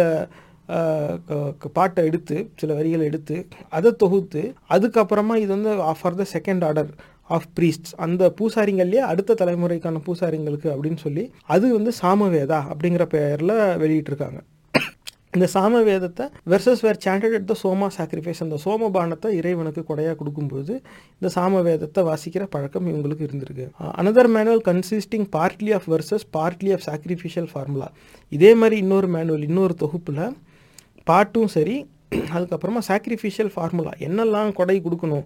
அந்த யாகத்தில் போட்டு என்னத்தை எரிக்கணும் அப்படிங்கிறதோட அந்த அந்த அந்த தகவல் எல்லாத்தையும் போட்டு அதை ஒன்று வெளியிடுறாங்க. அந்த தொகுப்பு for the use of the third order அடுத்த வகையினர் அந்த பூசாரிங்க பயன்பட அதுக்கு பேர் வந்து எஜுர்வேதா அப்படின்னு சொல்லி இப்படி வெளியிட்டிருக்காங்க. At a later date a new school separated the sacrificial formula from the verses அதுக்கப்புறமா இன்னொரு ஒரு கண்ணோட்டம் அதில் வருது. ஒரு சிலர் அதோட முரண்படுறாங்க. இந்த மாதிரி இறைவனை வாழ்த்தி பாடுற அந்த வரிகளையும் இந்த யாகத்தில் போட வேண்டியது இந்த நெறிகளையும் வந்து நீங்கள் ஒன்றா போடக்கூடாது பிரித்து வைக்கணும். என்னெல்லாம் கொட்டி எரி எரிக்கணும் அப்படிங்கிறது தனி என்ன பாடணும் அப்படிங்கிறது தனி அப்படின்னு பிரிக்கிறாங்க. அப்போ thereafter call black while the unmixed text was known as the white இப்போ கல கலக்காத ஒன்று எடுத்தால் அது அந்த எஜுர்வேதையில் ரெண்டு வெள்ளை கருப்புன்னு ரெண்டு உட்பிரிவு கொண்டு வந்துட்டாங்க. அது கேட்டால் this new collections were held to be divinely inspired ஏன்னா அன்னைக்கு இவருடைய ஆய்வுலையுமே அவங்க தான் சொல்லியிருக்காங்க. இது சாமியோட சொல்லு தேவர்களின் பாஷை இது தேவரே சொன்னது. அதனால no one knows no human wrote it அப்படின்னு இவங்களாம் சொல்லிக்கிறாங்க. இந்த லாங்குவேஜ் யாரா உருவாக்கினா நாங்கள் தான் உருவாக்கணும். மனுஷன் தானே உருவாக்கினா மனுஷன் உரு உருவாக்கி வச்சிருக்கிற ஏற்கனவே தேவநாகரிங்கிற மொழியோட எழுத்தை தானே நீ பயன்படுத்துகிற இப்போ மனிதன் உருவாக்கி வச்ச எழுத்தை பயன்படுத்துகிற மனிதர்கள் தான் அதுக்கு எழுத்து வடிவமும் கொடுக்குற மனிதர்கள் தான் அதை எழுதி தொகுத்து வெளியிடுற. ஆனால் அது உள்ளே இருக்கிறது மட்டும் சாமி சொல்லிச்சு இதை நான் நம்பணுமா? அப்படின்னு ஒரு தர்க்கம் பண்ணாமல் அதை மெல்ல எழுதிட்டு ஒரு போயிடுறாரு. கேட்கும்போது ஏன்னா அது அவர்களின் நம்பிக்கை சார்ந்தது. இதுவும் ஒரு எடுத்துக்காட்டு. இந்த ஆய்வை செய்தவர் இந்த மதத்தை கொச்சப்படுத்தணுங்கிற எண்ணத்தில் இது எழுதலை. கே அந்த இடத்துல ஒரு வரி ஒரு சேர்த்துருக்கலாம்ல எதை கேட்டாலும் சாமி சொன்னது சாமி சொன்னதுன்னே சொல்கிறாங்க அப்படின்னு அதை இழிவாக எழுதியிருக்கலாம் குத்தி காமிச்சிருக்கலாம். ஆனால் அப்படி ஒரு விமர்சனமாக வைக்கல. These new collections were held to be divinely inspired just like the Rigveda divinely inspired இது சாமி சொன்னதாக தான் இவங்க நம்புகிறாங்க அப்படிங்கிறத இவர் எழுதுறாரு. They were revelation in the fullest sense. The word for revelation is Sruti, hearing. When the second and third orders had each formed its own Veda, the Rigveda tended to become the manual of the first order only அப்போ இந்த மாதிரி the word for revolution இந்த தேவர் revelation இந்த fullest sense இந்த எஜுர்வேதா இந்த வேதங்கள் எல்லாமே ரெவலேஷன் அது பேர் சுருதி அப்படிங்கிற சொல்லியும் இவருக்கு அதுக்கு பேர் சுருதி ஸ்மிருதிங்கிறதெல்லாம் இவருக்கு விளக்கியிருக்காங்க. அது இவர் இந்த இடத்துல ஆவணப்படுத்துறாரு. The word for revelation is shruti அப்படின்னு சொல்கிறாரு இந்த second and third order had each formed its own Veda ஏன்னா அடுத்து வந்த இந்த பிரிவுகள் அவங்களுக்குன்னு ஒரு வேதம் வந்துட்டதும் the Rigveda tended to become the manual of the first order only ஆனால் இந்த ஜாதிய கட்டமைப்பு எப்படி வந்துச்சு அப்படிங்கிறத இவர் இவருடைய ஆய்வில் இவர் கண்டறிகிறார். அதுக்கு ஒரு தரவு காட்டுறாரு அந்த சமஸ்கிருத வரியவே இவர் வந்து போட்டுடுறாரு. பிராமணோசிய முக்கமாசித்வாக ராஜன்யக கிருத்தக உரு ததசிய யதைஷ்ய பத்வாம் சூத்ரோ ரஞ்சாயத்தை. இப்படி ஒரு சமஸ்கிருதத்தில் ரெண்டு வரி போட்டுட்டு அதை ரிக்வேதத்தில் இருக்குது அப்படின்னு ஒரு மேற்கோள் காட்டி அதுக்கான பொருள் இவர் என்ன சொல்றாருன்னா the Brahman was his Purusha's mouth the Rajanya was made from his arms his thighs became the Vaishya from his feet the Shudra was produced ஆக மனுஸ்மிருதியில தான் இருக்குன்னு இல்லை அது பிற்காலத்தில் இவங்க திரும்பி அதை வந்து ரீரைட் பண்ணுறாங்க ஆனால் ரிக்வேதத்திலேயே இப்படி ஒரு வரி இருக்குது. அந்த ரிக்வேதத்தில் இப்படி ஒரு வரி அதுக்கான பொருள் வந்து எப்படி இறைவனிலிருந்து எப்படி இந்த நான்கு வர்ணங்கள் வந்துச்சு அப்படிங்கிறத இவங்க எழுதி வச்சிருக்கிறாங்க. அப்படிங்கிறத கேட்டால் அதில் ரிக்வேதம் சாப்டர் டென்னு அப்புறமா ரிக்வேதம் சாப்டர் டென் அந்த இதே இருக்குது தரவில் நீங்கள் பார்த்துக்கோங்க. எந்த அத்தியாயத்தில் எந்த வரியில் இருக்குங்கிறத கூட குறிப்பிட்டுறாரு. அது என்ன வரிங்கிறதையும் போட்டுடுறாரு. இப்போ நான் இவர் இதில் இப்படி பொருள் கொடுத்துட்டாருங்கிறதுக்காக கூட நீங்கள் நம்ப தேவையில்ல. நீங்கள் நம்புகிற சமஸ்கிருத வித்வான் யாராவது இருந்தால் அவர்கிட்ட கொண்டு போய் இந்த வரியை காமிச்சு இதுக்கு என்ன பொருள் அப்படின்னு கேளுங்க. உங்களுக்கு உண்மை தெரியும். அடுத்து ஒரு டேபிள் இவர் கொடுக்குறாரு. அதில் இந்த வர்ணங்கள் இவர் இந்த இவருடைய ஆய்வில் கிடைச்சதை கொஞ்சம் தொகுத்து ஒரு காட்டுறாரு. அதில் முதல் டேபிள் என்ன போட்டிருக்காருன்னா the divisions of the Vedic people which became the great caste Brahmans prayer men priest Kshatriyas authority men rulers and soldiers also call Rajanyas Vaishyas men of the people agriculturist Sudra aboriginal people brought under Brahman authority ரொம்ப குறிப்பிட்டு சொல்கிறேன் ஏன்னா ஆரிய வந்தேரிகள் மண்ணின் மைந்தர்களோட ஒத்து போகலை.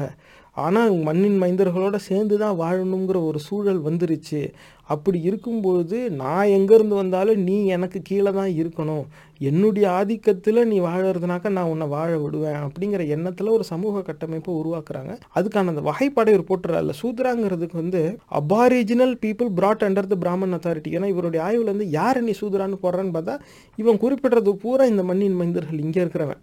அவன் பிரா பிராட் அண்டர் பிராமன் அத்தாரிட்டி பார்ப்பனர்களின் ஆதிக்கத்தில் கொண்டு வரப்பட்ட மண்ணின் மைந்தர்கள் அப்படின்னு சொல்லிடுறான் the three orders of Brahmans அப்புறம் அதிலே பார்ப்பனர்கள்லேயே மூணு உட்பிரிவு. ஹோ த்ரீ சாக்ரிஃபைசர் அல்ல ஹூ அப்படின்னாக்கா போர் ஆன் த ஃபயர் அப்புறம் உத்கா த்ரீ ஏன்னா சிங்கர் பாட்டு பாடுறவன் அண்ட் உத்கைனா பாடுறதான் சிங் அப்புறமா Adhvaryu working priest from adhvara ritual act இப்போ இப்படி ஹோ த்ரீ உத்கா யூ இப்படி மூணு பிரிவுகளாக அன்னைக்கு அந்த பார்ப்பனர்கள் இருந்திருக்கிறாங்க. இதுதான் அந்த பூசாரி கூட்டத்துக்கு the Vedas and their names the Hotri recites richas praises hence Rigveda the Udgatri raises samani chant hence Samaveda the Adhvaryu mutters yajumshi sacrificial formulae hence yajurveda. The word Veda means knowledge அப்படிங்கிறாரு. The growth of the three Vedas dates unknown இந்த இடத்துல குறிப்பிட்டார் exact தேதி தெரியல.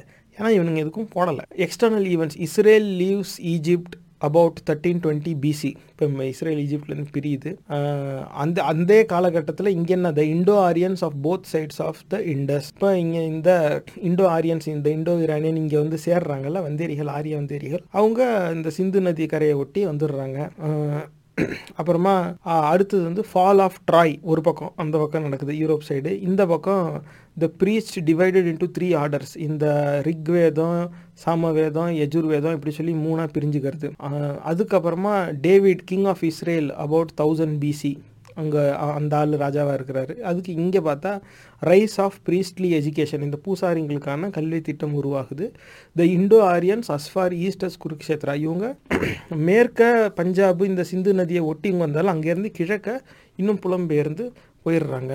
Theory of ஃபோர்காஸ்ட்ஸ் அதுவும் பிற்காலத்தில் உருவாகுது. அதுக்கு அப்புறமா என்னன்னா gradual composition of the hymns இவங்களோட இந்த வேதத்தெல்லாம் இவங்க எழுதுறாங்க. காம்போசிஷன் ஆஃப் த ஹிம்ஸ் அப்புறம் gradual compilation of the Rigveda அடுத்து கம்பைலேஷன் ஆஃப் த சமவேதா அப்புறம் கம்பைலேஷன் ஆஃப் த எஜுர்வேதா இப்படி மூணாக பிரிக்கிறாங்க. அப்போ ஒரு கா எந்த எப்போ இஸ்ரேல் ஈஜிப்ட் டு பிரியுதோ அந்த டைம் தான் இவங்க முழுசாக இங்கே வந்து சேர்றாங்க. தேர்ட்டீன் டுவெண்ட்டி பிசி அப்புறம் ட்ராய் ஃபால் ஆஃப் ட்ராய் இருக்குது.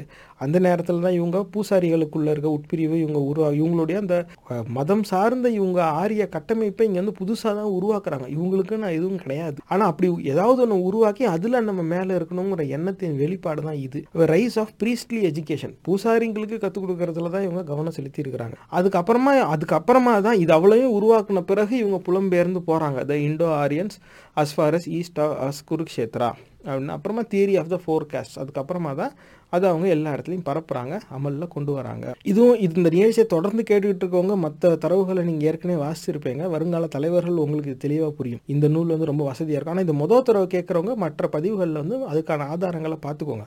ஏன்னா இது சந்தேகம் படும்படி தான் இருக்கும் உங்கள் கண்ணுக்கு. மற்ற ஆதாரத்தை பார்க்காத வரைக்கும். மற்ற பதிவுகளில் இருக்கிற ஆதாரத்தை நீங்கள் பார்த்துட்டீங்கன்னா உண்மை உங்களுக்கு புரிஞ்சிடும் அடுத்து த பிராமணாஸ் டேட்ஸ் அன்னோன் இந்த இடத்துல தேதி தெரியலங்கிறத தெரியலன்னே ஒரு வெளிப்படையாக சொல்லிடுறாரு. அதில் என்ன சொல்கிறாருன்னா the great question which we have to learn to answer at this point is how did the simple people we have just heard of become the Hindus whom we know? The transformation took place as a result of two forces the gradual development of the culture of the people, the gradual conquest of India by them. The conquest was carried out partly by war but largely by the priests who won over the tribes by their superior knowledge and culture. This chapter and the following will show how the simple faith of the Rig Veda was transformed into the Hindu system. History The Aryans continued to advance eastwards during this period, leavening the old population as they went, until by its close nearly the whole of North India had come under their government and civilization. அப்படிங்கிறாரு இது இந்த தரவில் இவர் என்ன சொல்றாருனாக்கா இப்படி இப்படி இருந்த மக்கள் பிற்காலத்தில் எப்படி ஹிந்துக்களாக நம்ம அறிய கண்டோம்? எப்படி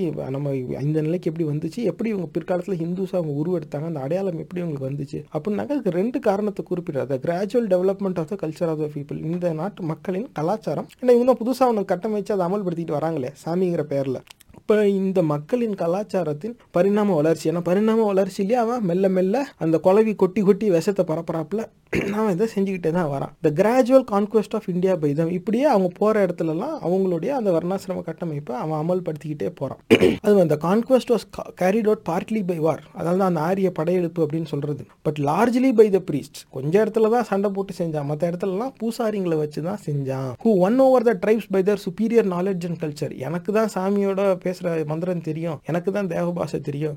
என் மூலமாக நீ செஞ்சால் தான் சாமிக்கு போகும். இல்லைன்னா சாமி குத்தமாயிரும் நீ நாசமாக போயிடுவேன்னதும் அரண்டுட்டாங்க. இப்படி மக்கள் மத்தியில் ஒரு பயத்தை அச்சத்தை விதைச்சி அது மூலமாகவே இந்த மக்களின் கலாச்சாரம் இயற்கையான ஒரு பரிணாம வளர்ச்சியை நோக்கி போகிறத தடுத்து செயற்கையாக இவனுங்க அதை மாற்றி தனக்கு சாதகமான ஒரு சமூக கட்டமைப்பை உருவாக்கிக்கிட்டாங்க. அதுலேயும் வந்து சொல்கிற அடுத்தது Aryans continue to advance eastwards during this period அப்போ அவங்க வந்து மேற்கே இருந்து கிழக்க நோக்கி இவங்க புலம்பெயர்ந்து போகிறாங்க அதாவது பஞ்சாப் சைட்லேருந்து யூபி பீகார் அந்த திசையை நோக்கி போகிறாங்க by its close nearly the whole of north India had come the government அப்போ ஒரு காலகட்டத்துக்கு மேலே இவங்களுடைய கட்டுப்பாட்டில் ஒட்டுமொத்த வட இந்தியாவுமே வந்துருச்சு. அப்படிங்கிறார் இப்போ அதில் அதுக்கே சமஸ்கிருத ஒரு இலக்கியத்துலேருந்து ஒரு தரவையும் கொடுக்குறாரு. துவயா வை தேவாக தேவா அகைவ தேவஹா அத்தையே பிராமணாக சுஸ்ருவான்சோ நுச்சானஸ்தே மனுஷ தேவாக என்ன சொல்கிறாங்கன்னா text calls the Brahmans gods verily there are two kinds of god for indeed the gods are the gods and the Brahmans who have studied and teach sacred lore are human god Shatapatha Brahmana part two இதில் ரெண்டாவது பாகம் அதில் ரெண்டாவது அத்தியாயத்தில் ரெண்டு ஆறு வசனத்தில் தான் இது இருக்குது இப்போ சத்தாப்த பிராமணா அப்படிங்கிற நூலில் இவர் பார்த்த ஒரு சமஸ்கிருத வரியை தான் இவர் மேற்கோள் காட்டுறாரு. அதில் வந்து சாமி யாரு? பார்ப்பனர்களின் சாமி யாரு? பிராமின் காட் யாரு? அப்படிங்கிறத சொல்கிறார் அது வந்து ரெண்டு வகையான சாமி இருக்கா? ஒன்று சாமி இருக்கு சாமி சாமி. அந்த சாமியை பற்றி படித்து அதை வந்து மக்களுக்கு சொல்லித்தர பிராமின்ஸ் இருக்காங்க பாருங்க. அவங்க எல்லாரும் ஹியூமன் காட்ஸ் மனித வடிவில் இருக்கும் சாமி. அதனால தான் இப்போ இவங்க எல்லாரும் பற்றி சாமி நீங்கள் சொல்லுங்க சாமி அப்படின்னு சொல்கிறது கும்பிட்றேன் சாமிங்கிற பழக்கம் எங்கேருந்து வந்துச்சு? அப்படின்னு நம்மள சிலருக்கு ஒரு மனசில் ஒரு கேள்வி இருக்கும். எப்படா இவனை பார்த்து கும்பிட்றன் ஜாமின்னு சொல்ல வந்தாங்க? அப்படின்னு சொல்ல சாமி கும்பிட போய் தான் கும்பிட்றன் ஜாமின்னு வந்துச்சு. அது வேறு விஷயம். ஆனால் அதுக்கு பின்னாடி வரலாறு என்னன்னா இதுதான். சாமின்னு ஒன்று இருக்கான் அப்புறமா அந்த சாமியை பற்றி தெரிஞ்சுக்கிட்டு இவன் பிராமின் வந்து சொல்லி கொடுக்கறதுனால அவன் மனித வடிவில் இருக்கும் சாமியா? தன்னை பற்றி எப்படிலாம் பூஸ்ட் பண்ணி எழுதிக்க முடியுமோ அது இவனுங்களே செஞ்சுக்கிறது. அப்போ அன்னைக்கு தேதியிலேயே இவனுங்களுக்குன்னு சொந்தமாக ஐடிவிங்க வார் ரூம்லாம் வச்சு தான் ஓட்டிக்கிட்டு இருந்திருக்காங்க. இதே வேலையாக வச்சுருக்காங்க இவனுங்க. அடுத்தது பார்ப்போம். As they went, the Brahmins brought the aboriginal tribes under their priestly rule, giving each tribe a definite place in their social system, which was now steadily stiffening into caste அப்போ இவங்க புலம்பெயர்ந்து ஒரு ஒரு இடமா போய் இவங்க அந்தரி தானே ஒரு ஒரு இடமா இவங்க போயிட்டே இருக்காங்க. ஒரு ஒரு இடமா புலம்பெயர்ந்து போய் அங்கே தஞ்சம் போடுறாங்க. அந்த இடத்துல அந்த சமூகத்தில் இவங்க ஒரு அங்கமாக மாறுறாங்க. மாறும்போது அபாரிஜினல் ட்ரைப்ஸ் மண்ணின் மைந்தர்களுக்கு இவன் பழங்குடியின மக்கள்னு சொல்கிறேன் இந்த மண்ணின் மைந்தர்கள் தான் பழங்குடியின மக்கள். இந்த மண்ணை சார்ந்தவர்களில் அண்டர் தேர் ப்ரீஸ்லி ரூல் அவங்க பூசாரித்தனத்தின் அந்த கட்டுப்பாட்டுக்கு அடியில் அவங்க கொண்டு வந்து giving each tribe a definite place in their social system நீ இந்த வரணும் நீ இந்த வரணும்.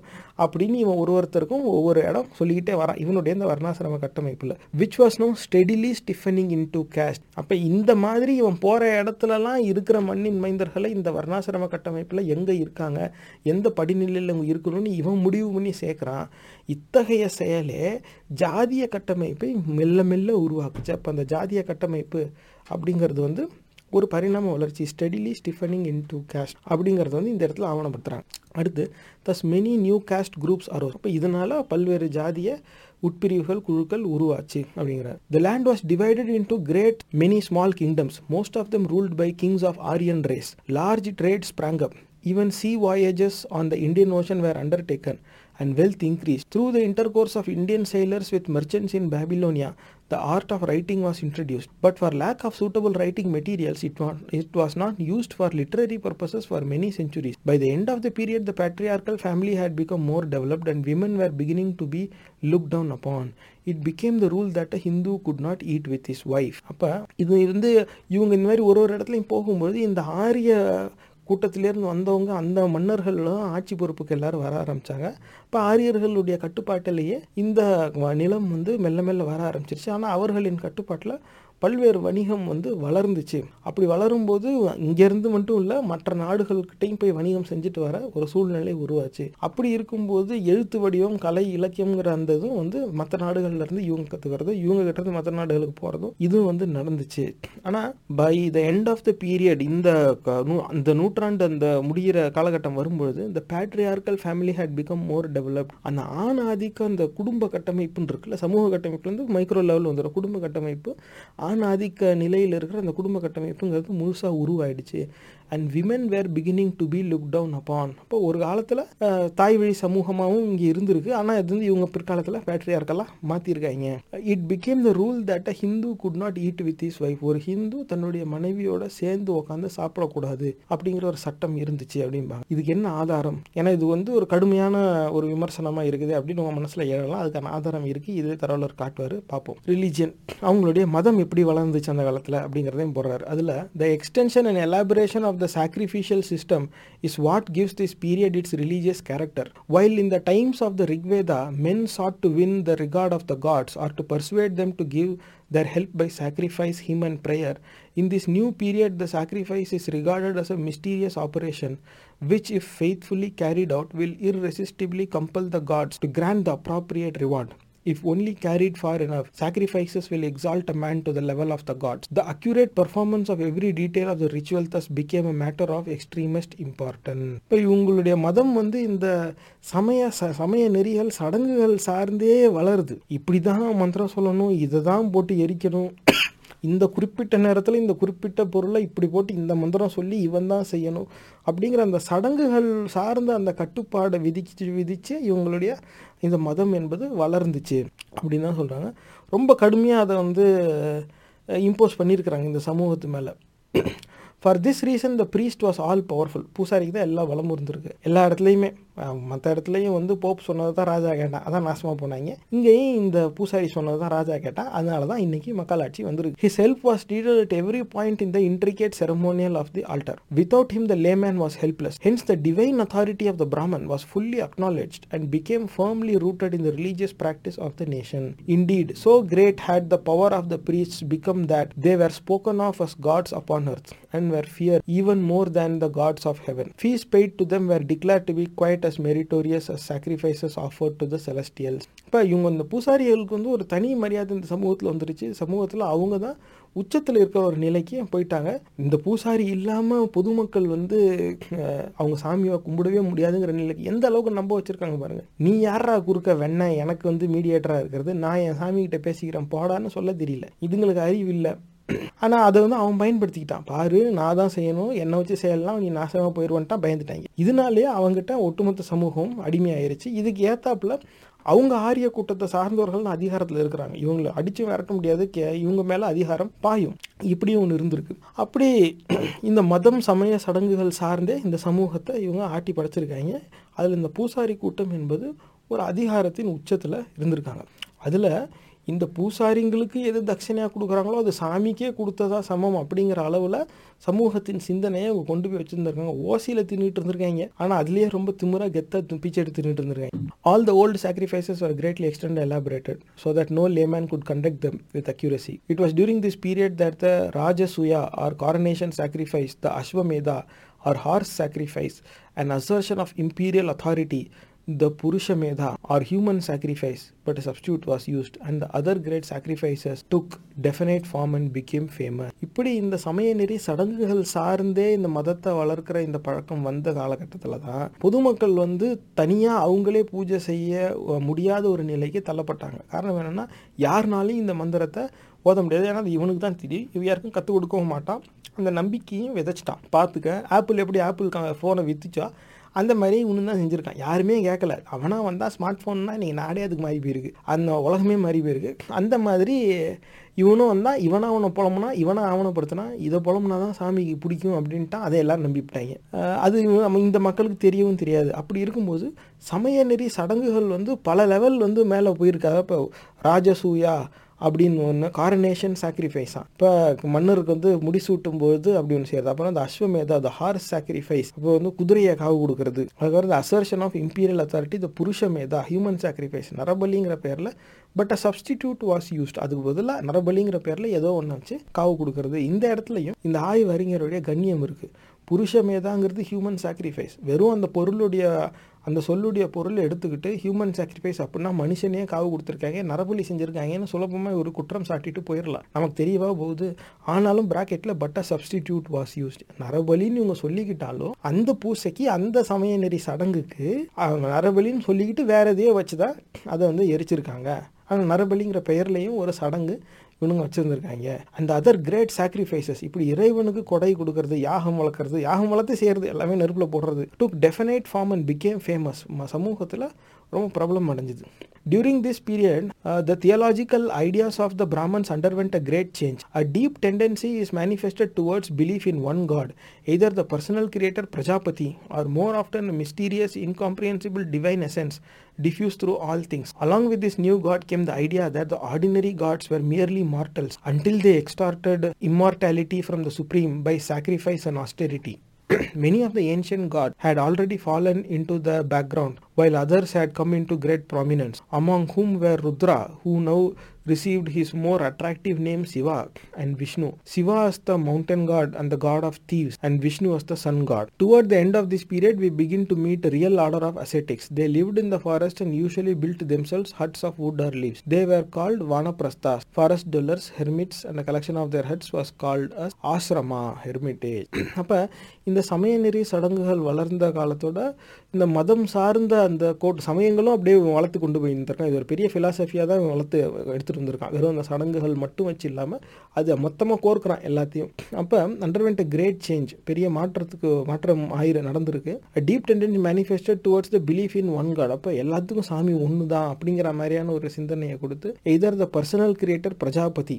அப்போ யார் உருவாக்குனா பிரஜாபதி தான் உருவாக்குறாங்க. அப்படின்னு பிரஜாபதிங்கிற ஒரு கதாபாத்திரத்தை சொன்னாவோ அப்படி இல்லாட்டினா மிஸ்டீரியஸ் இன்காம்ப்ரிஹென்சிபிள் டிவைன் எசன்ஸ் பெயர் இல்லாத ஒரு உருவம் இல்லாத ஒரு இறைவனை இவங்க வர்ணித்து அதுதான் எல்லா உயிரங்களுக்குள்ளேயும் இருக்குது அப்படிங்கிறத சொல்லி இந்த மாதிரியான சிந்தனையை வச்சு அவங்க இந்த மதம் சார்ந்த அந்த சிந்தனை எப்படி வளருது எப்படி வளர்த்து எடுத்தாங்க அப்படிங்கிறத இவர் சொல்கிறார் அதுலேயும் என்ன சொல் கவனிக்கிறாருன்னா along with this new god came the idea that the ordinary gods are merely mortals இந்த புது வகையான ஒரு இறைவன் பிரஜாபதி அப்படி இல்லாட்டினா இவ தான் உருவாக்குனது. எல்லா உயிரினத்துக்குள்ளேயும் இந்த இறைவன் தான் இருக்கார்.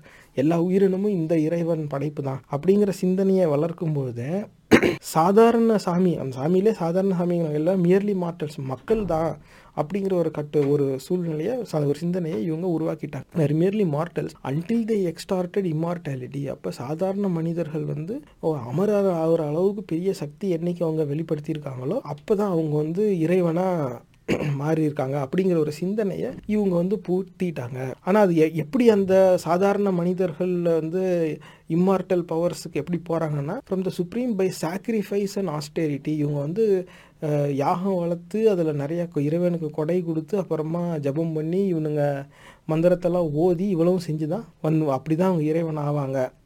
இன்னைக்கு தேதியில் அது வந்து ஹை எனர்ஜி லெவல் அப்படின்னு சொல்லி சாமி கும்பிடும் முண்டங்கள் ஏமாறுறாங்கல்ல அந்த சிந்தனை தான் இது. அன்னைக்கு தேதியிலே இதை சொல்லி தான் ஏமாத்திருக்காங்க many of the ancient gods had already fallen into the background அப்போ இதுக்கு முன்னாடி இருந்த இறைவன் அப்படிங்கிற அந்த கதாபாத்திரம் எல்லாருமே பேக்ரவுண்டில் போயிட்டாங்க. புது சாமிகள் இவங்க இந்த மாதிரி உருவாக்க ஆரம்பிச்சிட்டாங்க. அதில் ருத்ரான்னு ஒன்று இருந்திருக்கு. அதுக்கு வந்து புது பேர் இடுறாங்க. அதான் சிவனா. ஏன்னா இப்போ இன்றைக்கி அதான் சொல்லுவாங்க ரிக்வேதத்தில் சிவாங்கிற சொல்லு இல்லைன்னா ருத்ரான் இருக்குது ருத்ரா தான் சிவா அப்படின்னு இன்றைக்கி சொல்லுவாங்க. அதை அன்னைக்கு தேதியில் மாற்றிருக்காங்க அதை இவருடைய ஆய்விலே தெரிய வந்திருக்கு. இப்போ ருத்ரான்னு ஒரு கதாபாத்திரம் அது சிவான்னு வைக்கிறாங்க. சிவா அண்ட் விஷ்ணுன்னு ரெண்டு பேர் உருவாக்குறாங்க. அப்போ Shiva as the mountain god அந்த காட் ஆஃப் தீவ் மலை சார்ந்த ஒரு இறைவன் அதுவும் காட் ஆஃப் தீவ்ஸ் திருடர்களின் சாமி வேறையா? And Vishnu as the sun god சூரியன். இந்த விஷ்ணு அப்போ சிவா விஷ்ணு அப்படிங்கிற கதாபாத்திரத்தையே இவங்க புதுசாக உருவாக்குன அந்த சாமிங்கிற கதாபாத்திரங்களில் இது ரொம்ப முக்கியமானது அப்படிங்கிறார். Towards the end of this period we begin to meet real order of ascetic இப்போ இந்த சிவா விஷ்ணுலாம் உருவாகி இந்த சா இதுதான் சாமி இனிமேல் இவங்கள வச்சு தான் அப்படிங்கிற ஒரு சூழ்நிலை வரும்போது நிறைய சாமியாருங்க அந்த காலகட்டத்தில் உருவாகிடுறாங்க இவங்க எல்லாரும் வந்து சமூகத்தில் சாதாரண மக்களை வாடுறதுக்கு பதிலாக காட்டுக்குள்ளே போய் இவங்களுக்குன்னு ஒரு குடிசை கட்டிக்கிட்டு அங்கேயே வாழ்ந்துடுறது. ஏன்னா இவனை விவசாயம் பண்ண போகிறான் எவனோ ஒருத்தன் சாமின்னு சொல்லி விவசாயம் பண்ணி எல்லாம் உயர் உழுது விதைச்சி அறுவடை செஞ்சு எல்லாம் கொண்டு போய் பொங்கி கொடுப்பான். இது ஓசியிலே அங்கே உட்காந்துக்கிட்டு தின்னுபிட்டு உட்காந்துருக்குறது அங்கே கேட்டால் நான் வந்து பாராயணம் பண்ணுறேன் பிள்ளைகளுக்கு நான் இப்போ அடுத்த புரோகிதர்களுக்கு நான் வந்து மந்திரம் கற்றுக் கொடுக்குறேன் அப்படிங்கிறது. அதில் அந்த அது பேரே வேறு. வானப்பிரஸ்தாஸ் அப்படிங்கிற சொல்லிக்குவாங்களாம். Hermits a collection of their huts was call ashrama ஆசிரமம் அமைச்சிருக்காங்க. இப்போ ஆசிரமம்னு ஒன்று இருந்திருக்கு. வாட் இஸ் ஆசிரமான்னு இவர் கேட்டதுக்கு இதுதான் எக்ஸ்பிளைன் பண்ணியிருக்காங்க. உண்மையில் சாமி சாமி வந்து அடுத்த சாமிக்கெல்லாம் சொல்லிக் கொடுக்குது. சாமிங்கெல்லாம் அங்கே இருப்பாங்க. சாமிக்கு செஞ்சால் புண்ணியம் மூணு தலைமுறைக்கு உன் பாவத்தை அவங்க எடுத்துக்குவாங்க. ஒழுங்காக போய் சோறு கொடுன்ட்டாங்க. இவனுங்க ஜாலியாக ட்ரெக்கிங் பண்ணுறோம் நாங்கள் வந்து லிவிங் இன் த வைல்டு அப்படின்னு சொல்லிட்டு குடிசை கட்டிட்டு அங்கே போய் உட்காந்துட்டாங்க சமூகம் தான் போய் சோறு கொடுத்துருந்துருக்கு. அப்படி இல்லட்டினாங்க. ஏன்னா இவனுங்க சொந்தமாக விவசாயம் எப்படி பண்ணாங்கன்னு தெரியலை. இந்த சாமியாருங்களுக்கு எப்படி சோறு கிடச்சிது? காட்டில் போய் இவனுங்க எல்லாம் வேட்டையாடி சாப்பிட்ற அளவுக்கு இவனுங்க பலசாலியா? அப்படிங்கிற ஒரு கேள்வியும் வருது. அப்போ இவங்களுக்கு வந்து எல்லா வசதியும் யாராவது ஏற்படுத்தி கொடுத்தா இவனுங்க வந்து சுகமாக தின்னுபிட்டு வாழ்ந்துகிட்டு இருப்பாங்க அதுதான் அன்னைக்கு செஞ்சுருக்காங்க they wore coats of bark or skin wound up their hair in matted coils and live largely and woodland fare அந்த சாமியாருடைய அந்த வெளி தோற்றத்தை வந்து வர்ணிக்கிறார் பாருங்க. அந்த புலித்தோல் இந்த மாதிரி மிருகத்தோட தோல் போத்திக்கிறது அதுக்கப்புறமா தலையில் தலையில வந்து அந்த கொண்டை போட்டுக்கிறது இந்த மாதிரி the law of ahimsa that they must not kill an animal nor break a living twig from a tree gradually arose among them இப்போ அஹிம்சாங்கிற அந்த சிந்தனையும் அந்த சாமியாருங்க மத்தியில் வந்துச்சு. அங்கேயே கேள்வி வருது. அவன் அவன் மிருகத்துடைய தோலை அணி பணிவான் மிருகத்துடைய தோல்ல உட்காருவானா அவனுக்கும் அஹிம்சாவுக்கும் என்ன சம்மந்தம் அப்போ அஹிம்சான்னாக்க அந்த மிருகத்தை ஏன் கொல்லணும் கொல்லாமல் அந்த தோல் வராது அப்போ ஹிம்சா மூலமாக வந்த தோலை நீ அணிஞ்சுக்குவ ஹிம்சா மூலமாக வந்த தோலில் நீ உட்காந்துக்கிட்டு ஊரை ஏமாத்துவ ஆனால் நீ ஏமாத்துறதுக்கு பயன்படுத்துறது அஹிம்சாங்கிற சிந்தனை இது மக்களுக்கு புரிஞ்சாலே போதும்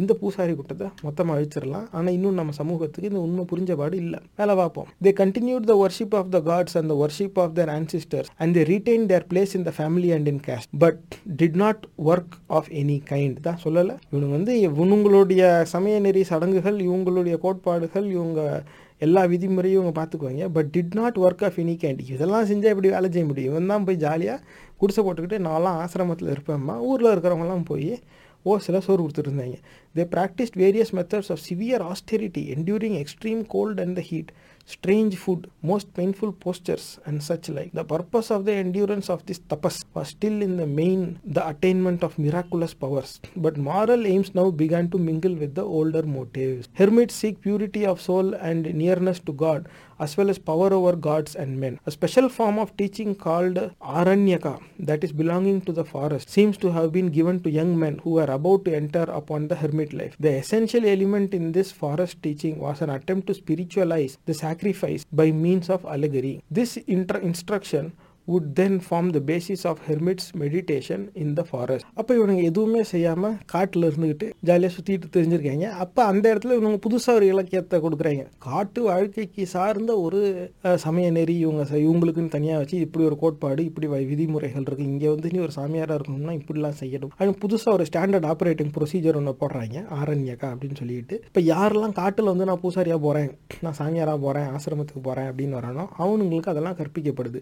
இதுபடி நீ வாழணும் அப்படின்னு அப்போ புதுசாக ஒரு கதையை உருவாக்கி அதன் அடிப்படையில் இந்த காட்டில் பூசாரியாக வாழ்கிற ஒரு வாழ்க்கை முறையும் உருவாக்குறாங்க. அப்போ இந்த பூசாரி எப்படிலாம் இவங்க பூசாரியெல்லாம் மேனுஃபேக்சர் பண்ணியிருக்காங்க பாருங்க. இவங்க ஃபஸ்ட்டு வந்த புதுசில் இவங்களுக்குன்னு வேத பாடசாலைங்கிறாங்க. அப்புறமா அது அதையே போய் காட்டில் போய் வச்சுக்கிட்டு இதுதான் இது வேறு எதுவும் கிடையாது. காட்டில் போய் தனியாக உட்காந்துக்கிட்டு இது ஒரு தனி வாழ்க்கை அப்படின்னு சொல்லி எல்லாத்தையும் இவனுங்களே இவங்க வசதிக்கு ஏற்றாப்புல ஒன்று உருவாக்கிக்கிறது. அதாவது முடிவு எடுத்துகிட்டு செய்கிறதில்ல செஞ்சுட்டு செஞ்சதை எங்கேயாவது ஆவணப்படுத்திட்டு இனி இப்படி தான் அப்படின்னு அதுக்கப்புறமா வரவங்கள ஏமாத்துறது. ஆனால் இவர்களுக்கு தேவையான அந்த பூசாரி கூட்டத்தை தொடர்ந்து மேனுஃபேக்சர் பண்ணிக்கிட்டே இருக்கிறான் பாருங்க. அந்த ஒரு வேலையில் தான் இவனுங்க இருந்திருக்காங்க. அடுத்த தரவில் the aboriginal tribes are allow to retain their old gods and their old worship a practical acknowledgement of the supremacy of the Brahmans and the brahmanic ideas was all that was demanded aboriginal tribe மண்ணின் மைந்தர்கள் வந்து அவங்களுடைய வழிபாட்டு முறை அவங்க எந்த இறைவனாலும் கும்பிட்டுக்கலாம். அதுக்கான வசதி வாய்ப்பு இருந்துச்சு. ஆனால் என்ன ஒன்றுனா பார்ப்பனர்கள் சார்ந்து பார்ப்பனிய அந்த சாமியை கும்பிட்றது அந்த சமய நெறிய சடங்குகளுக்கு முக்கியத்துவம் அப்படிங்கிறத கொடுத்துடணும். நீ இது செஞ்சிரு. அதுக்கப்புறமா நீ போய் அங்கே என்ன வேணா செஞ்சுக்க. அது உன் குலதெய்வம். நீ அதுக்கு என்ன வேணா பண்ணிக்க ஆனால் நீ வந்து விஷ்ணுக்கு இதை செஞ்சிடணும் நீ சிவனுக்கு இதை செஞ்சிடணும் நீ இப்படிலாம் இருக்குது இந்த யாகம் இருக்குது இதெல்லாம் நீ செய்யணும். இந்த யாகம் செய்கிறவங்களுக்கு நீ சோறு கொடுக்கணும் அவங்களுக்கு நீ எல்லா பொருளும் கொடுக்கணும் அவங்கள நீ தான் பார்த்துக்கணும் அவங்க எந்த வேலையும் செய்ய மாட்டாங்க. அவங்களுக்கு சேவை செய்கிறதுக்கு தான் நீ பிறந்திருக்க. நீயே பாவம் செஞ்சதுனால தான் இப்போ இப்படி ஆயிருக்கு. இந்த பாவத்துலேருந்து நீ மீண்டு வந்தால் தான் இப்படி. இப்படிலாம் சொல்லி ஏமாற்றி இவங்க வச்சுருக்காங்க. அப்போ மண்ணின் மைந்தர்களுக்குன்னு வழிபாட்டு முறை இருந்திருக்கு. அதுக்கு மேலே தான் இவனுங்க இவர்கள் புதுசாக உருவாக்கி அந்த வழிபாட்டு முறையை திணிக்கிறாங்க. அதை ஒரு அச்சத்தை ஊட்டி திணிச்சிட்டு நீயும் உன் சாமியை கும்பிட்டுக்க. ஆனால் இதை கும்பிடாமல் விட்டுறக்கூடாது. யார் என்ன வழிபாட்டு முறையை கையில் எடுத்தாலும் இவர்களுக்கு பொருள் உதவி கொடுத்து இவர்களுக்கு மதிப்பு மரியாதையும் கொடுத்து இவர்களின் ஆதிக்கத்தை அங்கீகரிக்காம வேற எந்த ஆன்மீக சிந்தனைக்கும் யாருக்கும் அனுமதி கிடையாதுங்கிற ஒரு சூழ்நிலையை உருவாக்கி வச்சுருந்துருக்காங்க. ஆனால் எந்த எவ்வளோ எந்த அளவுக்கு மேனிப்புலேட் பண்ணி இந்த சமூகத்தை இவங்க ஆட்சி செஞ்சுருந்தாங்கன்னா இந்த- இந்த மாதிரியான சூழ்நிலைக்கு இவங்க பொறுப்பாக இருந்திருப்பாங்க. ஏன்னா இது அவ்வளோ சாதாரணம் கிடையாது. நான் திடீர்னு உங்கள் வீட்டில் வந்து நான் புதுசாக ஒரு பொம்மையை கொண்டாந்து ஓம் பூஜை அறையிலே வச்சு நீ உன்னோட சாமிக்கெல்லாம் எப்பவும் போல் பூஜை பண்ணு. ஆனால் முதல்ல நான் வச்ச பொம்மைக்கு பூஜை செஞ்சுட்டு அப்புறமா நீ அதுக்கு செய். எதுக்கு சரியா இல்லையோ நான் வச்ச பொம்மைக்கு என்ன செய்யணும்னு நான் சொல்கிறேனோ அதை நீ கேட்டே ஆகணும். அப்படி இல்லைன்னா போச்சு. அப்படின்னு நான் சொன்னால் நீங்கள் விடுவீங்களா? நீ யாரா முதல்ல என் வீட்டுக்குள்ளே வந்த? வெளியே போ அப்படின்னு தானே சொல்லுவேங்க. ஆனால் நம்ம முன்னோர்களுக்கு அந்த அறிவு அன்னைக்கு கிடையாது. அறிவு இருந்த ஒரு சிலரையும் அழிச்சிட்டாங்க. ஏன்னா இந்த ஆரிய கூட்டத்தை சார்ந்தவன் தான் ஆட்சி அதிகாரத்திலையும் இருக்கிறான். அதனால தான் இன்னைக்கு தேதியிலையும் இந்த ஆரிய பார்ப்பனர்கள் வெளியே சொல்லும்போது சொல்லுவாங்க. வேலு வாழும் நம்ம எப்படி சொல்ல வேலு வாழும் தான் நம்மளுடைய வாழ்க்கை முறை. இது வந்து வீர விளைஞ்ச மண்ணு அப்படிலாம் சொல்லுவோம். எல்லா மனுஷனும் ஒன்றுன்னே சொல்ல தயங்குறான். இவன் பிறந்ததா வீர விளைஞ்ச மண் அப்படின்னு இன்னைக்கு நமக்கு கேட்க தோணுது. அது வேற கதை. ஆனால் இந்த ஆரிய பார்ப்பனர்கள் அதுவும் மதவெறி கூட்டத்தின் ஆதரவாளர் சொல்லும்போது வாழ் தான் நம்மளை பாதுகாத்துச்சு. நீங்கள் நினைக்கிற மாதிரி அமைதியோ அஹிம்சாவோ நம்மளை பாதுகாக்கலை. வாழை வச்சு தான் நம்ம மதத்தை நம்ம பாதுகாத்தோம் அப்படின்னு சொல்கிறாங்கல்ல அதுக்கு இதுதான் சரியான புரிதல். ஏன்னா இந்த பூசாரி கூட்டத்தை யாரும் பகச்சிக்கவே முடியாது. காரணம் என்னென்னா இதே ஆரிய கூட்டத்தை சார்ந்தவன் தான் அன்னைக்கு மன்னராகவும் இருந்திருக்கான். அப்படி இருக்கும்பொழுது அதிகாரமும் இவங்ககிட்ட தான் இருந்திருக்கு. அப்போ இவனை பகச்சிக்கிட்டால் அதிகாரம் பகச்சிக்கிறவங்க மேலே பாயும். அவங்க எல்லாரையும் அழிக்கப்பட்டுட்டாங்க. மற்றவங்க எல்லாரும் அடிபணிஞ்சு போனவங்கள அடிமையாக இவனுங்க வாழ வச்சுட்டாங்க. ஒரு காலகட்டத்துக்கு மேலே இவங்களுக்கு அடிமையாக வாழ்ந்தாலும் பரவாயில்ல வாழ்ந்தா போதுங்கிற நிலைக்கு இந்த சமூகம் போயிருச்சு the intercourse which thus sprang up the aborigines learned much from the aryans on the other hand a great many aboriginal ideas and many alien religious practices and conceptions found their way into the Vedic faith. The most important change thus produced was the movement of thought towards transmigration. Snakes, trees, and pools were by this time held in great reverence, and pilgrimage was recognized as a meritorious religious practice. அப்போ இப்படி இருக்கும்போது இந்த ஆரிய கட்டமைப்புலேருந்து மண்ணின் மைந்தர்கள் நிறைய விஷயத்த அவங்க உள்வாங்கிக்க ஆரம்பித்தாங்க ஏன்னா இவங்களோட பேச்சில் அவனுங்க விழுந்துவிட்டாங்க அதனால இந்த சமய நெறிகள் அந்த சடங்குகள்ங்கிறது அதுக்கு ஒரு பரிணாம வளர்ச்சி ஒன்று இருந்திருக்கு. இவங்க சொன்னதில் உள்ளூர்காரன் பழக்கம் கலக்க உள்ளூர்காரனோட சமய நெறி சடங்குகளில் இவனுங்க சொன்னது கலக்க இப்படி அது புது உருவங்கள் அது எடுத்திருக்கு. இது இந்த மாதிரி மற்ற சமய நெறி சடங்குகள் வந்து இந்த வேத வேதிக் ஃபெய்த்து இந்த வேத அடிப்படையில் உருவான சமயநெறி சடங்குகளுக்குள்ளேயும் போக ஆரம்பிச்சிருச்சு அப்படிங்கிறார். அதில் என்ன சொல்கிறாருன்னா the most important change thus produced was the movement of thought towards transmigration அதாவது இந்த ஒரு ஒரு பார்வையில் சொல்லணும்னாக்கா அந்த மறு ஜென்மம் இன்னொரு புனர்ஜென்மம் இன்னொரு உருவம் எடுக்கிறது. ஒரு இதுலேருந்து இன்னொரு நிலைக்கு மாறி போகிறது அந்த இடமாற்றம்னு அதை நம்ம சொல்லிக்கலாம். அந்த இ- இந்த மாதிரியான சிந்தனை ஒரு ல- ஒரு அதாவது இந்த எனர்ஜி லெவலில் ஹை எனர்ஜி லெவலுக்கு போகிறது இந்த மாதிரியான சிந்தனை அந்த காலகட்டத்தில் உருவாயிருக்கு. அப்போ ஒவ்வொரு பொருளுக்கும் இயற்கையில் இருக்கிறதுக்கு ஒரு சமய நெறி சார்ந்த ஒரு ஆன்மீகம் சார்ந்த பார்வைங்கிறத மக்கள் மத்தியில் இவங்க பூத்த ஆரம்பிச்சிருக்கிறாங்க. அதே காலகட்டத்தில் பில்கிரிமேஜ் இந்த வேண்டிக்கிட்டு போகிறது அப்படின்னு சொல்லுவாங்கள்ல ஏன் இந்த மாதிரி ஆச்சுன்னா நான் வந்து நடந்தே வரேன் உன் கோயிலுக்கு. நான் சைக்கிளில் வரேன். நான் முட்டி போட்டு உருண்டுக்கிட்டே வரேன். அந்த மாதிரி அங்க பிரதர்சனம் பண்ணுறது இந்த மாதிரி நான் வந்து கொக்கியில் தொங்கிக்கிட்டே வருவேன். அந்த மாதிரி நான் தீ மிதிப்பேன் இந்த மாதிரிலாம் சொல்கிறாங்க அது வந்து சமயநெறி சடங்குகள் இல்லாமல் ஒரு சிலர் பயணித்து போவாங்க.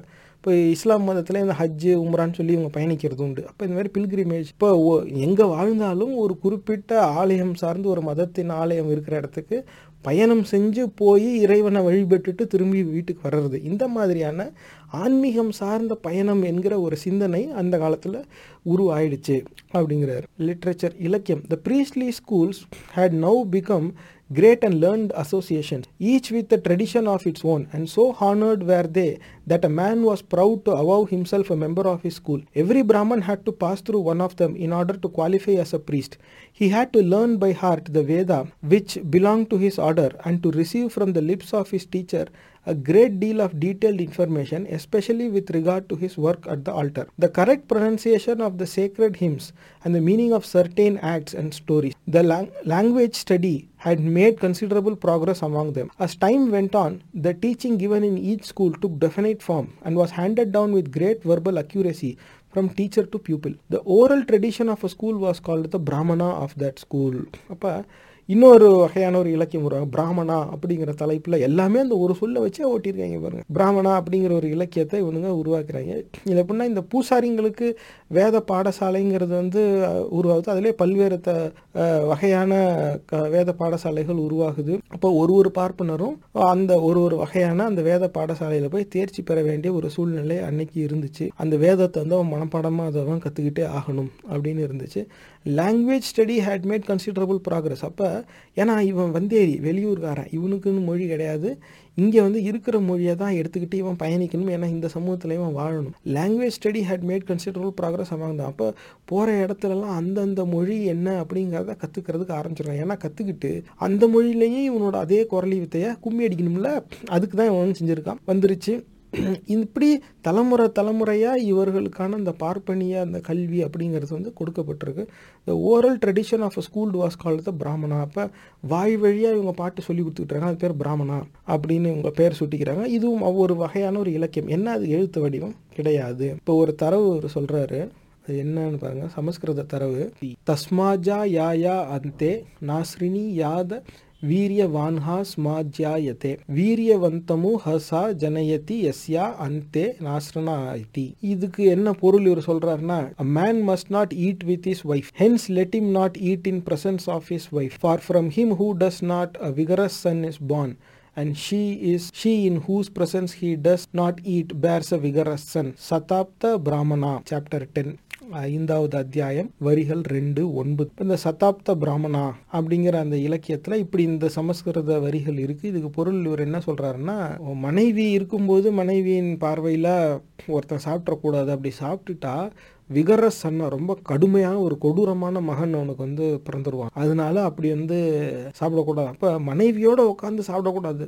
ஆணாதிக்க மனநிலையை ஏன்னா இவங்க வரும்போது இப்படி ஒரு வரலாறு சொல்லுவாங்க ஆரியர்களை பற்றி சொல்லும்போது. இவங்களுக்குன்னு இப்போ இப்போ செக்ஸ் ரேஷியோ இவங்களுக்குள்ள ரொம்ப மோசமாக தான் இருந்திருக்கு. பெண்கள் இவங்க கிட்ட இல்லை.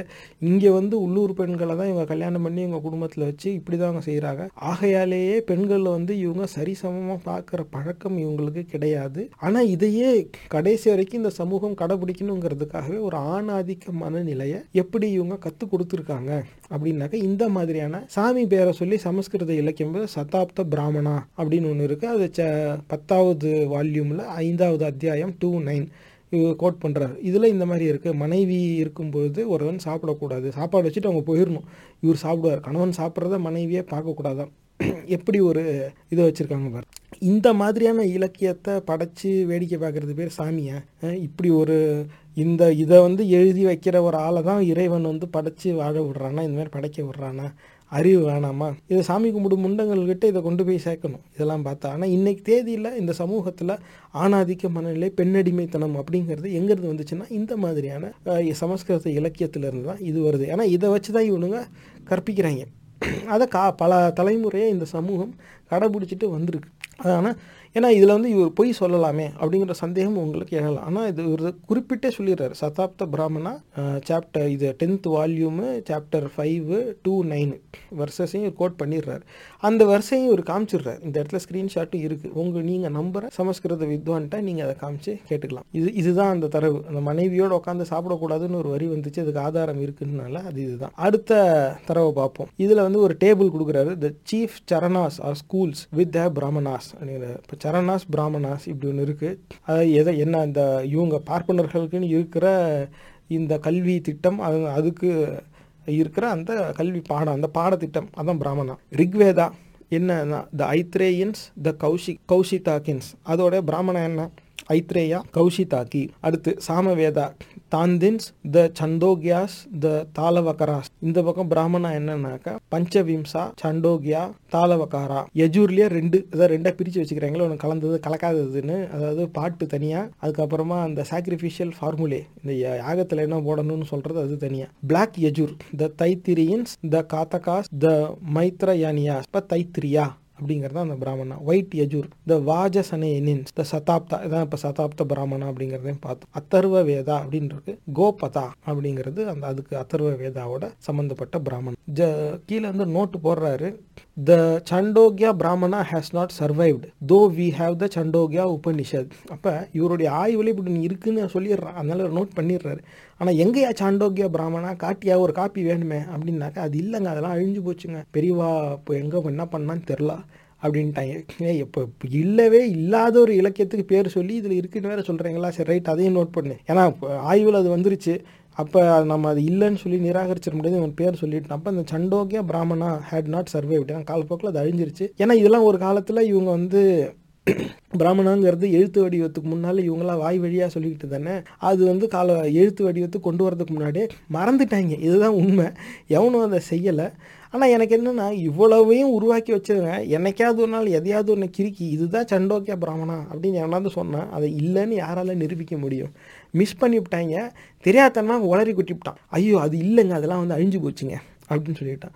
Though we have the Chandogya Upanishad அப்போ இவர் என்ன சொல்கிறான் சண்டோக்கியா பிராமணான்னு ஒன்று இருந்ததாக சொல்கிறாங்க ஆனால் அந்த இலக்கியத்தை பார்க்க முடியலை. ஆனால் சண்டோக்கியா உபநிஷத்துன்னு ஒன்று இருக்குது அப்படிங்கிறதையும் சொல்லிடுறாரு. அப்போ எந்த அளவுக்கு கண்ணியமாக ஆய்வு செஞ்சு அந்த தகவலை வந்து பதிவு செய்கிறாரு பாருங்க. மதம் மாற்றணுங்கிறவன் ஒரு மதத்தை இழிவுபடுத்தணுங்கிறவன் இவ்வளோ டீட்டெயிலாக டாக்குமெண்ட் பண்ண வேண்டிய அவசியமே கிடையாது. சண்டோக்கியா பிராமணான்னு போய் சொல்கிறாங்க சண்டோக்கியா பிராமணான்னு இவனுங்களா உருவாக்குறாங்க. எங்கள் இன்டர்வியூவில் வந்து இவனுங்க ஃபேக் நியூஸ் பரப்புனாங்கன்னு அவனால் எழுத முடியாது. தாராளமாக அவன் எழுதியிருக்கலாம். ஆனால் அவன் அந்த மாதிரி செய்யலை. Relative age of the Brahmanas இப்போ ரிலேட்டிவ் ஏஜ் தான். டேட்ஸ் அன்னோன் இங்கே தேதி உறுதியாக தெரியலை.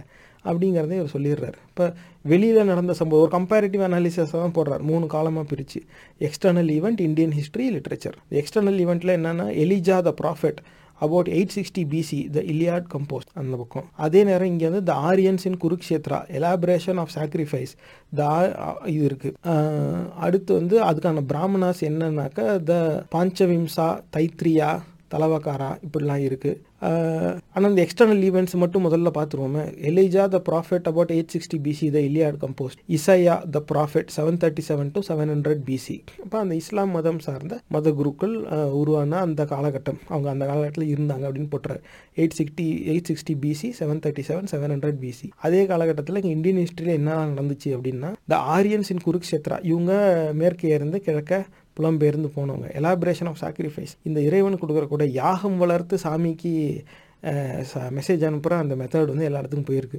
த ஆரியன்ஸ் இந்த மிடில் லேண்டு அப்படியே கிழக்கு போனது இல்லாமல் மத்திய பிரதே இன்றைக்கி மத்திய பிரதேசம் இருக்குல்ல அந்த இடத்துக்கு வந்துட்டாங்க இவனுங்க. அதாவது இந்திய சாத்புற மலைக்கு தெற்கேவும் வர ஆரம்பிச்சிட்டாங்க. ரைட்டிங் இன்ட்ரடியூஸ் எழுத்து வடிவும் கொடுத்துட்டாங்க எதுவும் இல்லைன்னதும் இது காலத்தில் அழிஞ்ச விட்டுறக்கூடாதுன்னு சொல்லி தேவநாகரி எழுத்தை வச்சு ஓட்டிட்டாங்க. ரைஸ் ஆஃப் த வனப்பிரஸ்தாஸ் அந்த காட்டில் போய் பூசாரித்தனம் பண்ணி ஊரை ஏமாற்றி பழைக்கிற அந்த பழக்கம் வந்துருச்சு. ஆனால் பிராமணாஸ் அப்படின்னு பல்வேறு இலக்கியங்கள் உருவாக்கப்பட்டிருக்கு. அதுக்கப்புறம் gradual compilation of the Atharva Veda இந்த பிராமணாஸ்லாம் முடிஞ்சதுக்கப்புறமா அடுத்த அதுக்கப்புறமா அத்தர்வ வேதா அந்த நாலாவது வேதமும் எழுத ஆரம்பிச்சிட்டாங்க. கம்பை எல்லாமே தொகுத்து தான் வெளியிட்டிருக்காங்க. அடுத்து period ends about four eighty BC எடுத்தோடனே தலைப்புலேயே அவர் சொல்லிடுறார். இந்த காலசூழல் வந்து ஃபோர் எயிட்டி பிசியில் முடியுது. எது? அந்த வரலாறு என்னன்னு பார்ப்போம். This periods are the completion of the spread of Aryan influence all over North India and the still further progress of the organization of the people under the Brahmins. North India was divided into a large number of different states, of which a few were ruled as republics, but the majority as monarchies. Several of them were of considerable size and had great military power. The chief of them were und- undoubtedly Magadha, corresponding roughly to Bihar and Kosala, corresponding roughly to Awadh. The capitals of these states were now large, prosperous, wealthy cities. Industry, trade, and the simple arts were progressing. A rude coinage consisting transmigration begins at the precise point where it stopped when the world disappeared. The castes are reformed. The rishis see the Vedas once more, and thus the world comes to be just as it was before. இப்போ இந்த காலகட்டத்தில் இன்னொரு அந்த இப்போ ஒரு பரிணாம வளர்ச்சி இந்த சமூகத்தில் என்ன நடக்குதுங்கிறத இவருங்க ஆவணப்படுத்துறாரு. அப்போ வடநாடு முழுக்க ஆரியர்கள் வந்ததுக்கப்புறமா அதுக்கப்புறமா அடுத்த இடத்துக்கு இவங்க போகிறாங்க still further progress of the organisation of the people under the Brahmans மக்கள் வந்து பார்ப்பனர்களுக்கு அடியில் எப்படி இந்த சமூக கட்டமைப்பு வளர்ந்தது அப்படிங்கிறத இவர் சுட்டி காட்டுறாரு North India was divided into large number of different stage அப்போ பல நாடுகளாக வடநாடு பிரிஞ்சு இருந்துச்சு. அதில் மன்னராட்சி பெரும்பாலும் நடந்துச்சு அப்படிங்கிறாரு. Several of them were considerable size and had great military power chief of them were undoubtedly Magadha அப்புறம் அவத் இதெல்லாம் வந்து பெரிய நாடுகளாக அன்னைக்கு இருந்திருக்கு. இப்போ இது இந்த இடத்து இதோ இதோடைய அந்த தலைநகரங்கள் எல்லாம் வந்து செழிப்பாக பொருளாதாரத்தோடைய பெருசாக கலை இலக்கியத்தோட பெருசாக வாழ்ந்துருக்கு. அடுத்த தரவில் இவர் என்ன சொல்கிறாருன்னா கலை இலக்கியம் தொழிலெல்லாம் வளர்ந்துக்கிட்டு இருந்த அதே காலத்தில் கேஸ்ட்ஸ் ஆர் ரீஃபார்ம்டு அப்படி அந்த டிரான்ஸ் மைக்ரேஷனுங்கிற சிந்தனை அதுக்கப்புறம் வளர ஆரம்பிக்குது. இந்த மாதிரி ஒரு இடமாற்றம் அப்படிங்கிறது. அது அப்போ வந்து இந்த ரிஷிகள் இந்த சாமியாருங்க வந்து வேதாசை வேறு பார்வையில் பார்க்குறாங்க அதையே திரும்பி ரிவைஸ் பண்ணி இதுக்கு இன்னொரு கண்ணோட்டத்தை அவங்க தெரிவிக்க ஆரம்பிக்கிறாங்க. இது வந்து இப்படி தான் புரிஞ்சுக்கணும் அப்படின்னு அதே கதையை அடுத்த ரவுண்டு ஓட்டுறாங்க. வேற ஒன்றும் கிடையாது.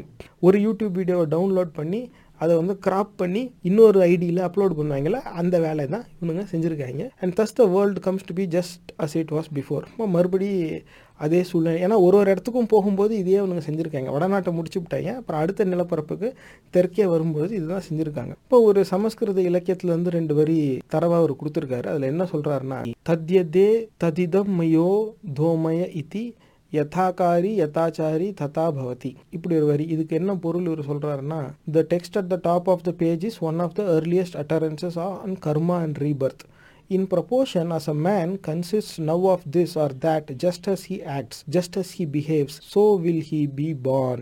இவன் எப்படி நடந்துக்கிறான் ஒரு மனிதன் எப்படி செயல்படுறான் அவனுடைய சிந்தனை சொல்லு செயலுக்கு ஏற்றாப்புல தான் அவனோட மறுபிறவி இருக்கும். அந்த டிரான்ஸ்மைக்ரேஷன் அந்த இடம் மாறுறது அப்புறமா இந்த மாதிரி மறுஜென்மம் இந்த சிந்தனையெல்லாம் ஏற்கனவே பூத்திட்டாங்க அது சம்பந்தமாக இலக்கியமும் அன்னைக்கு வந்து வெளியே வந்திருக்கு. இது என்ன இலக்கியத்தில் இருக்குதுன்னா பிருகதரண்யகா உபனிஷத். அப்படிங்கிறதுல நாலாவது வால்யூம் நாலாவது அத்தியாயம் ஐந்தாவது வரி இந்த அளவுக்கு ஸ்பெசிஃபிக்காக இவர் கொடுத்துட்டாரு அந்த வரியும் மேலே இருக்கு the Brahman was everywhere accepted as the divine teacher and sacrificer his Veda was the one revolution and caste was the heaven sent system for the social organization of the people. This then is essential Hinduism. The theory of God and the world consisting of the one impersonal reality and the unreal phenomenal world which undergoes cyclic change. All minor gods are gathered under the pantheistic all. Transmigration and karma, the explanation of the world. Release from transmigration and union with the one reality, the object of all serious men. The organizing conception consisting of the divine priest, the inspired Veda, caste. இப்போ பார்ப்பனர்கள் வந்து was ex everywhere accepted as the divine teacher and sacrificer இவன் தான் ஆன்மீகத்திலே ஒரு பெரிய ஆள் இவன் தான் எனக்கு கற்றுக் கொடுக்குறவன் இவன் தான் இறைவனுக்கு கொடை கொடுக்குறவன். இவன் இல்லாமல் என்னால் என் இறைவன்கிட்ட பேசவே முடியாதுன்னு பார்ப்பனராக இந்த சமூகம் பார்க்க ஆரம்பிச்சிருச்சு. His Veda was the one revelation வேதம் தான் எல்லாமே அப்படிங்கிறத நம்பிட்டான். Caste was the heaven sent system for the social organisation of the people இந்த காலகட்டத்தில் ஜாதிய கட்டமைப்புங்கிறது இவன் அந்த வர்ண வர்ணமாக எல்லாரையும் பிரித்து வைக்கிற அந்த செயலில் அதுவும் காலப்போக்கில் உருவாயிடுச்சு. அது அமலுக்கே வந்துடுச்சு மக்களே அதை ஏற்றுக்கிட்டாங்க ஹெவன் சென்ட் சிஸ்டமாக இந்த ஜாதிய கட்டமைப்பு சாமி நமக்கு கொடுத்ததுன்னே மக்கள் நம்ப ஆரம்பிச்சிட்டாங்க. அப்போ இந்த காலகட்டத்தில் இப்படி பல வகையில் பல விதத்தில் அங்கங்கே செயல்பட்டுக்கிட்டு இருந்தது. ஒட்டு மொத்தமாக ஒரே வகையான ஒரு செயல்பாட்டு முறைக்கு இந்த இந்துங்கிற இந்த மதம் வரும்போது அதில் அதோட கீ இன்க்ரீடியண்ட்டு அடிப்படை அந்த உட்கட்டமைப்பு என்ன? அப்படின்னு பார்த்தா the theory of God and the world இறைவன் உலகம் சார்ந்த அந்த ஒரு கண்ணோட்டம். அதுலேயே மூணு பிரிவு சொல்லிக்கிறேன். என்ன த ஒன் இம்பர்சனல் ரியாலிட்டி அந்த unreal phenomenal of the world which undergo cyclic change அப்போ இது ஒன் இம்பர்சனல் ரியாலிட்டி அப்போ அந்த உருவமில்லாத அந்த ஒரு உண்மை அப்படிங்கிறதும் இது வந்து மாறிக்கிட்டே இருக்கும். ஆனால் அது எங்கே போ அழிய அழியவே கிடையாது அப்படிங்கிறது. All minor gods are gathered under the pantheistic all எல்லா இறைவன் அந்த சாமிங்கிற எல்லா கதாபாத்திரத்தையும் ஒரு இறைவனுக்கு அடியில் கொண்டு வந்துடுறாங்க. ஏன்னா இந்த மண்ணின் மைந்தர்களுக்கு தனியாக வழிபாட்டு முறைன்னு இருக்கு அவன் பல பேர் வச்சு சாமின்னு ஒன்று கும்பிட்டுக்கிட்டு இருக்கான். அந்த தலைமை இந்த இதில் பார்க்க தான் போகிறோம் ஆனால் இது அவ்வளோத்தையும் ஒன்றாக்கி கொண்டு வந்துட்டாங்க. அப்போ புதிய இறைவனை கற்பித்தது இல்லாமல் இருக்கிற இறைவனையும் இவனுடைய அந்த கட்டமைப்புக்குள்ளே கையகப்படுத்தியிருக்காங்க.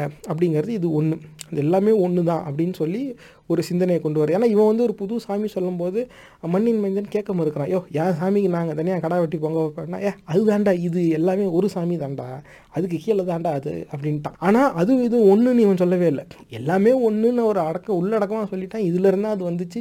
இதுக்கு கீழே தான் அதுங்கிற மாதிரி சொல்லிட்டான். இவனும் அப்படியா சாமின்னு சொல்லி இவனும் மண்டையாட்டிவிட்டான். ஆனால் அந்த ஒரு சிந்தனை எல்லாமே ஒரு சாமி தான். அதுக்கப்புறமா all minor gods are gathered under the pantheistic all இந்த எல்லா சாமியும் சேர்த்து இதுக்குள்ள இது அதாவது நான் சொல்றது தான் நீ கும்பிடுற நீ கும்பிடுறது தான் நானும் சொல்கிறேன்ட்டான் இது ஒன்று அடுத்த சிந்தனை என்ன? டிரான்ஸ்மைக்ரேஷன் அண்ட் கர்மா அது எக்ஸ்பிளனேஷன் ஆஃப் த வேர்ல்டு இந்த ஜென்மத்தில் நீ என்ன சொல்கிற என்ன செய்கிற உன் செயல்பாட்டுக்கு ஏற்றாப்புல தான் அடுத்த ஜென்மத்தில் உன் பிறப்பு இருக்கும். அப்போ சூதரர்கள்லாம் நீ இதுக்கு முந்தின ஜென்மத்தில் பாவம் செஞ்சேன்ட்டான்.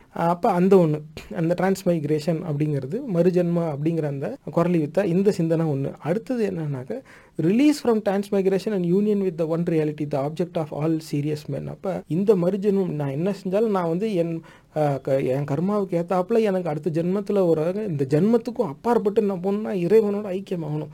கடும் தவம் செய்யணும். பயங்கரமாக யாகம் செய்யணும். அந்த சமய நிறைய சடங்குகள் படி வாழணும். அப்படி வாழ்ந்தா நான் இறைவனோடையே நீ ஐக்கியமாயிடலாம் உனக்கு அப்போ மறு ஜென்மமே கிடையாது அப்படின்னு சொல்லிடுறான். பிறப்பு இறப்புக்கு அப்பாற்பட்டது அப்படிங்கிற ஒரு நிலையை அடைஞ்சிடலாமா இப்போ தான் இன்னைக்கு தேதியில் ஹை ஹை எனர்ஜி லெவலில் சொல்லி பல பேர் ஏமாந்துட்டு இருக்காங்கல்ல அந்த இதுதான். இதுதான் அந்த தியரி ஆஃப் காட் இந்த சாமிங்கிற அந்த சிந்தனைக்கு இவன் எப்படிலாம் கதை விட்டுருக்கான் பாருங்க அந்த காலத்தில். எல்லாமே ஒன்று தான் உன் செயலுக்கு ஏற்ற மாதிரி தான் அடுத்த ஜென்மம் இருக்கும்.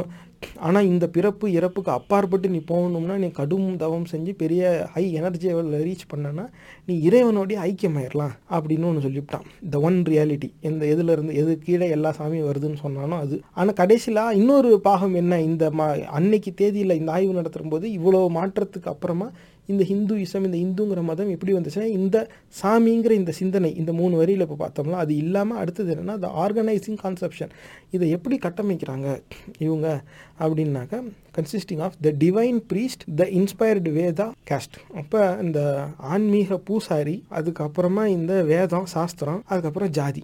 பூசாரி சாஸ்திரம் ஜாதி. இந்த மூணை வச்சு தான் இந்த மதம் கட்டமைக்கப்பட்டிருக்கு அப்படிங்கிறதையும் இவர் ஆவணப்படுத்துறார். இதுவும் இதே நிகழ்ச்சியில் மற்ற பதிவுகளில் இருக்கிற தரவுகள் வந்து உறுதி தான் செய்யுது. இது மொதல் தடவை கேட்குறவங்க ஹவு ஹிந்துவிசம் டிஸ்ட்ராய்டு இந்தியன் சொசைட்டிங்கிறதும் யாகியவல்கிய ஸ்மிருதி பராசர ஸ்மிருதி இந்த மாதிரி ஒன்றுக்கு மேற்பட்ட பதிவுகள் இருக்குது சமஸ்கிருத நூல்லேருந்து ஆங்கிலம் ஹிந்தி நூல் எல்லாத்தையுமே எடுத்து நம்ம காமிச்சிருக்கோம். பார்ப்பனர்கள் எழுதிய நூல்களே இருக்குது அதில் இருக்கிற எல்லா தரவுகளும் இதை வந்து உறுதி செய்யுது. அடுத்த தடவை பார்ப்போம். By the time that this new conception of the world had taken distinct form it had become the custom to send every boy belonging to the Brahman, Kshatriya, and Vaishya caste to a Brahmanical school to receive an education.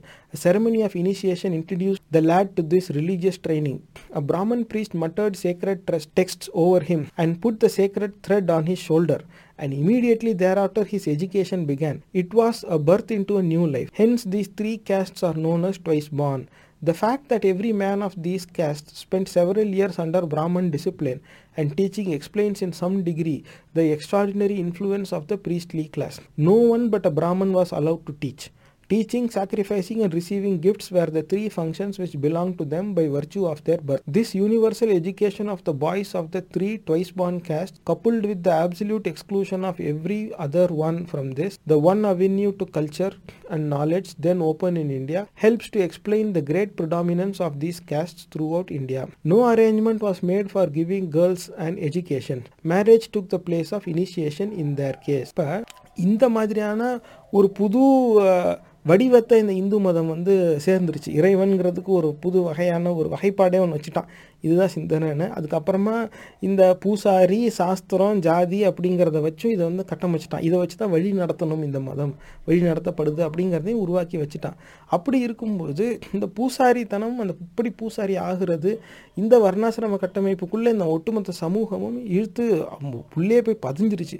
அப்படி இருக்கும்போது அந்தந்த அந்த Brahman Kshatriya Vaishya caste oh Brahmanic school to receive an education அப்போ பிராமன் சத்ரியா வைசியா இந்த வர்ணத்தில் இருக்கிற அனைவரும் இந்த மாதிரி ஏதாவது பார்ப்பனர்கள் நடத்துகிற ஒரு பள்ளிக்கு ஒரு கல்விக்கூடத்துக்கு தான் போகணும். ஏன்னா குரு தட்சிணான்னு சொல்லி அங்கேயும் பணம் பிரித்து தான் இவன் வந்திருக்கான். அதே மாதிரி அப்போ என்ன பண்ணுவாங்க? இந்த Brahmin priest muttered sacred text over him அவன் வந்து ஏதாவது ஒரு மந்திரத்தை ஓதி ஒரு தோலில் ஒரு கைத்தை போடுவான். சேக்ரட் த்ரெட் ஆன் ஷோல்டர் நான் குறுக்க கயிறு கட்டின முண்டம் போடலாம் அந்த குறுக்க கயிறை போட்டுட்டான்னா அன்னையிலேருந்து அவனுடைய கல்வி ஆரம்பமா? அது மறுஜென்மமாக க எடுத்துக்கோங்களாம் அதனால தான் அப்படின்னு சொல்கிறது எல்லா இடத்துலையும் த்விஜாஹா ரெண்டு ஜென்மம் வந்து பார்ப்பான் அப்படிங்கிறதுக்கு ரெண்டு ஜென்மம் இருக்குது ரெண்டு தடவை பிறந்தவன். எப்போ? மொதல் தடவை ப பிறக்கும்போது எல்லாருமே சூத்திரம் தானா இப்போ இன்னைக்கு தேதியில் இதெல்லாம் பார்ப்பனர்கள் விடுற உருட்டு.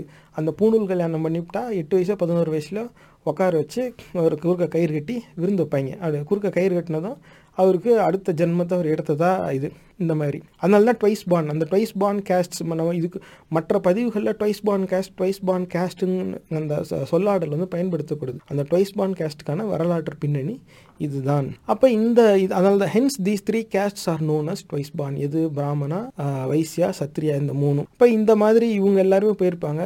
No one but a Brahman was allowed to teach பார்ப்பனர் தான் சொல்லிக் கொடுப்பான். டீச்சிங் சாக்ரிஃபைஸிங் ரிசீவிங் கிஃப்ட்ஸ் அப்போ அந்த வேதம் சொல்லிக் கொடுக்கறது இந்த யாகம் நடத்துறது அதுக்கப்புறமா ஃப்ரீயாக கிஃப்ட் ரிசீவிங் கிஃப்டாக பிச்சை எடுக்கிறது. அதுதான் அப்படி சொல்லிட்டு இருக்கான் ரிசீவிங் கிஃப்ட் இது மூணு வந்து three functions which belong to them by virtue of their birth பிறப்பாலேயே பார்ப்பனர்களின் உரிமையா? அவனோட பிறப்புரிமையா? இந்த மூணு. வேதம் கற்றுக் கொடுக்கறது யாகம் நடத்துறது அப்புறமா இந்த டேக்கிங் கிஃப்ட் எல்லாருக்கிட்ட பரிசு பொருள் வாங்கிக்கிறது. ஏன்னா அதுதானே அவன் தீர்வாக சொல்கிறான் அவன் பார்ப்பனருக்கு நீ மாடு தானம் பண்ணணும். அப்போ தான் அவன் பாவம் கழியும்.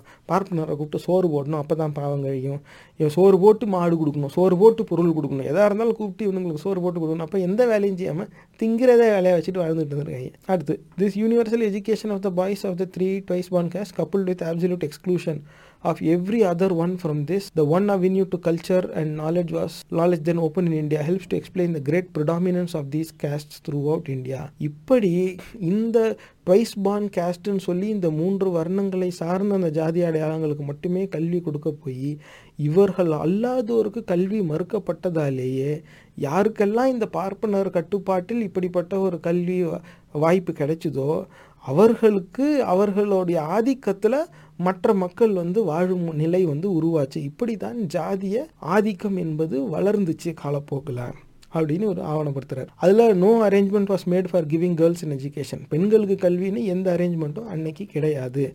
அவங்களுக்கு இருந்த ஒரே அரேஞ்ச்மெண்ட் கல்யாணம் தான் அதில் அடுத்த தடவை என்ன சொல்கிறாருன்னா by the end of our period we have trustworthy evidence to prove that two of the most characteristic Hindu customs were recorded as right namely the use of idols in worship and child marriage. The Hindu law enjoined that a girl should be married before she reached the age of puberty, and this necessarily led to child marriage. We may also note that by this time only the childless widow was allowed to remarry இப்போ இதை பெண்களுக்கு வந்து என்ன வச்சுருக்காங்கன்னா நிறைய சமயநெறி சடங்குகள் இவங்க கொண்டு வந்துட்டாங்க இந்துங்க பேரில். அப்போ idols in worship and child marriage இது ரெண்டு சடங்கை ச- வந்து சமயநெறி வந்து முக்கியமாக ஒன்று வந்து அந்த உருவ வழிபாடு செலை வச்சு அதை கும்பிடுறது.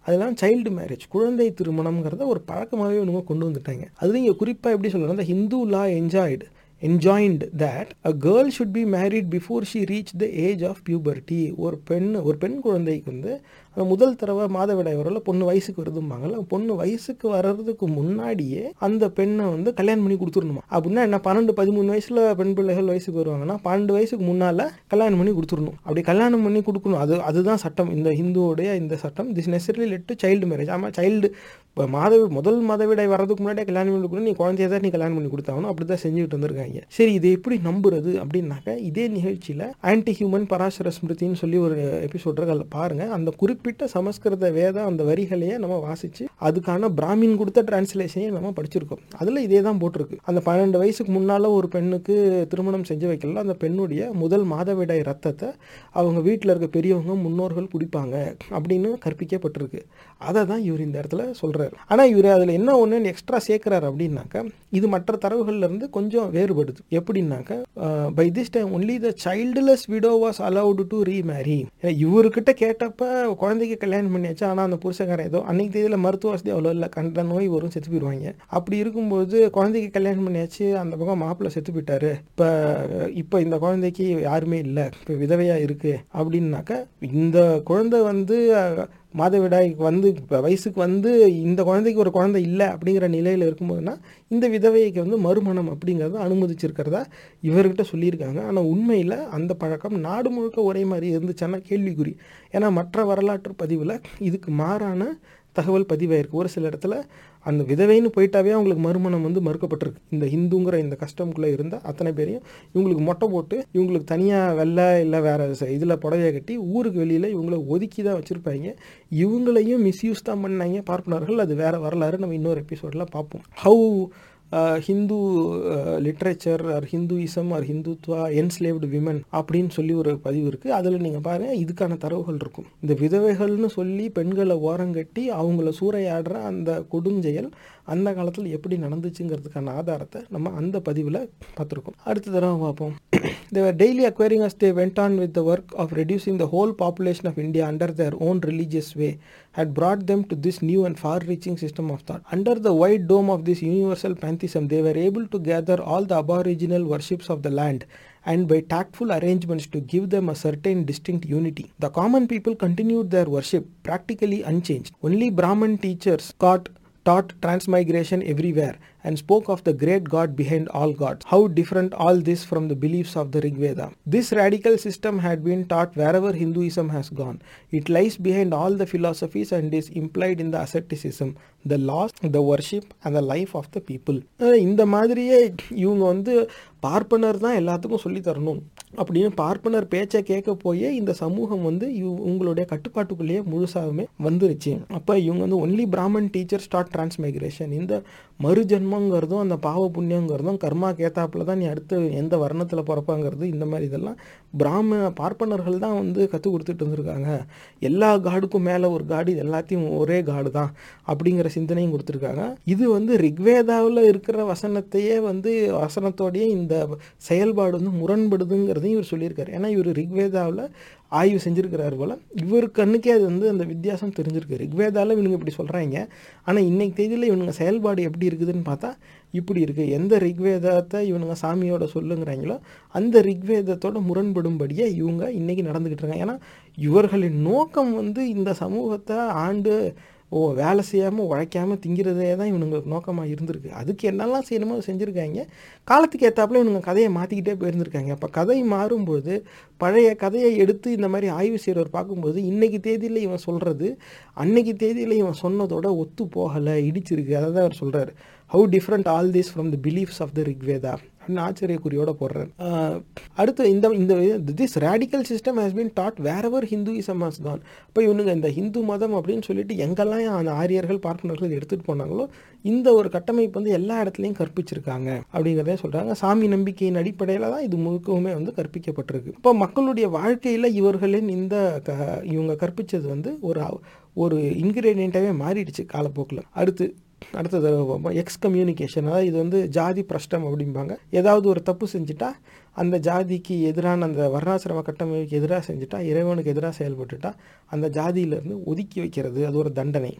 அது என்ன அப்படின்னு பார்ப்போம். இவர் செஞ்ச ஆய்வில் அந்த எக்ஸ் கம்யூனிகேஷனுங்கிறது எப்படி ஆய்வு ஆவணப்படுத்தப்பட்டிருக்கு அப்படின்னா this passage has been selected from reading for reading because it sets forth so clearly a number of the elements of the Hindu system here we have the sanctity of the Veda the privileges of Brahman the restrictions of caste the sacred cord the lock of hair on the crown of the head, and excommunication carried out by the performance of the funeral ceremony and interdictio aqua, an old Aryan custom.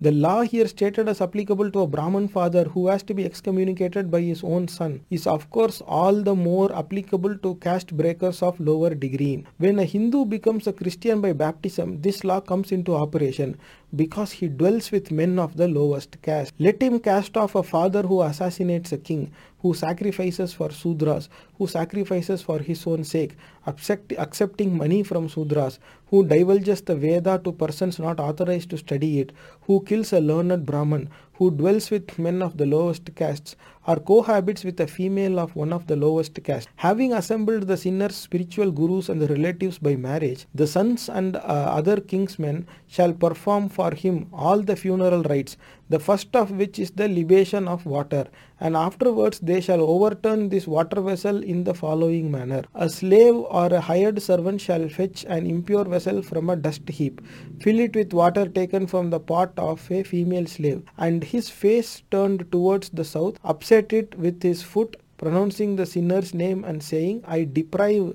Enan of water. All the kinsmen shall touch the slave, passing their sacrificial cords over the right shoulder and under the left arm, and untying the locks of their heads. The spiritual gurus and the relatives by marriage shall look on. இது எதில் போட்டிருக்குன்னா கௌதம தர்ம சூத்ரா அப்படிங்கிற புத்தகத்தில் இது இருக்குது for this book இங்கே இவர் எல்லா தரவையும் கீழே போட்டிருக்காரு இதை குறிப்பாக எந்த புக்கில் எந்த அத்தியாயத்தில் எந்த வசனத்தில் இருக்குது அப்படின்னு நீங்கள் தெரிஞ்சுக்க விரும்புனீங்கன்னா யூடியூப்லேருந்து பாருங்கள் இதில் கீழே டிஸ்பிளே ஆகிருக்கு தர்ம சுத்ரா அப்படின்னு சொல்லி ஒரு போட்டுடுறாரு. எக்ஸ் எக்ஸ் ஐ சிக்ஸு இப்போ டுவெண்ட்டியத் வால்யூம் அப்போ இந்த எக்ஸ் கம்யூனிகேஷன் இந்த ஜாதி பிரஷ்டம் அப்படிங்கிறத கிட்டத்தட்ட இறந்தவர்களுக்கு கடைசியாக செய்கிற சடங்கோட சார்ந்து தான் இது இன்னைக்கு இரு அன்னைக்கு இருந்திருக்கு. இப்போ எப்படின்னாக்கா ஒருத்தங்க இறந்துட்டாங்க அப்படின்னாக்கா அவங்கள வந்து எப்படி கழிச்சு விடணுமோ அந்த மாதிரியே தான் உயிரோடு இருக்கிறவங்க இந்த இந்து மதத்துக்கு எதிராக செயல்பட்டுட்டா அதுவும் குறிப்பாக மதம் மாறினாவோ அதுவும் when Hindu becomes a Christian by baptism this law comes into operation இது வந்துருது. அவங்கள ஜாதி பிரஷ்டம் செய்கிறாங்க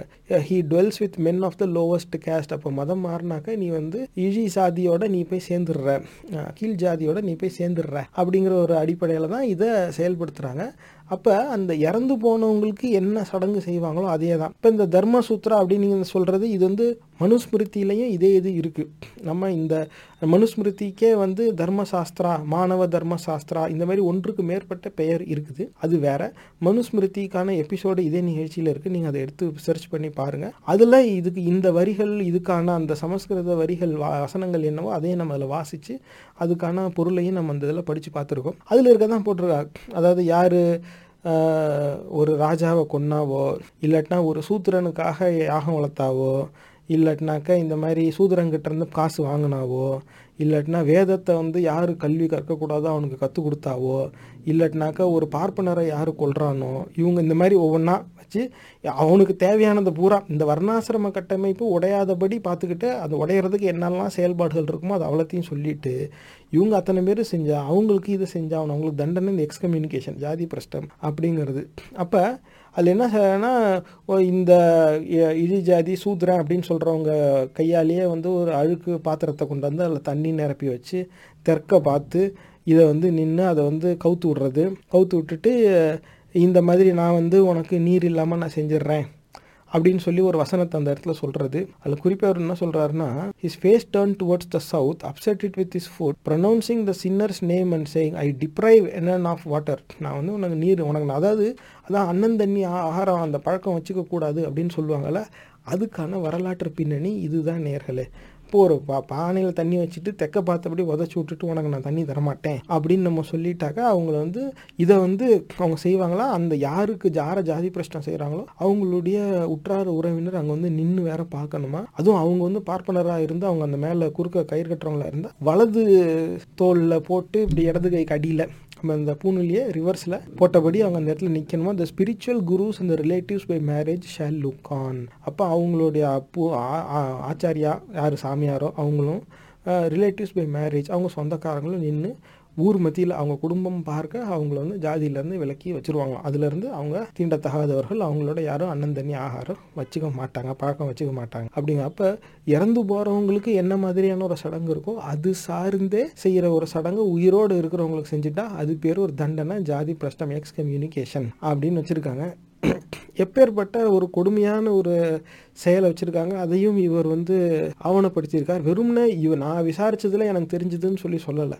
அது எந்த நூலில் இதெல்லாம் இருக்குதுங்கிறதே சொல்கிறார் கௌதமா தர்மசூத்ரா அப்படின்னு போட்டு சாப்டர் டுவெண்ட்டி ஐ சிக்ஸ் அப்படின்னு சொல்லிடுறாரு. அடுத்த தடவை பார்ப்போம். The ages of the world there is some reason for thinking that at first the following was the whole scheme of the kalpa அதில் நாலு யுகத்தை சேர்ந்தது ஒரு கல்பா அப்படின்னு போட்டிருக்காங்க. அது என்ன பண்ணுறாங்கன்னா கிருத்தாயுகா திரேதாயுகா துவாபரா யுகா கலியுகா இது நாலும் சேர்ந்தது Kalpa the names are taken from the game of dice krita the four designating the golden age when virtue is four square treta the three designating the silver age when one fourth part of virtue has been lost dwapara the two when one half of virtue has disappeared and kali the one when only one fourth part of good remains yuga is the sanskrit word for age but the scheme was much elaborated by the various schools and the doctrine finally adopted by orthodox hinduism is that these four ages make one mahayuga or great age and that it takes thousand mahayugas to complete a kalpa. The number of day spots was applied also to the length of the ages as under. இதில் வந்து எத்தனை ஆண்டுகள் வருது அப்படிங்கிறது Don day twilight. இப்படி மூணாக பிரித்து ஒரு ஒரு யுகத்துக்கும் சொல்லி கிருத்தா அதுக்கு வந்து dawn four hundred day four thousand twilight four hundred அப்போ நாலாயிரத்தி எண்ணூறு ஆண்டு அங்கே கிருத்தா யுகா. அடுத்து வந்து த்ரேதா திரேதா யுகாக்கு டான் டே ட்வைலைட் வந்து முந்நூறு மூவாயிரம் முந்நூறு. அதே மாதிரி துவாபரா யுகாக்கு டான் டே ட்வைலைட் வந்து இரநூறு ரெண்டாயிரம் இரநூறு. கலியுகாவுக்கு டான் டே ட்வைலைட் வந்து நூறு ஆயிரம் நூறு.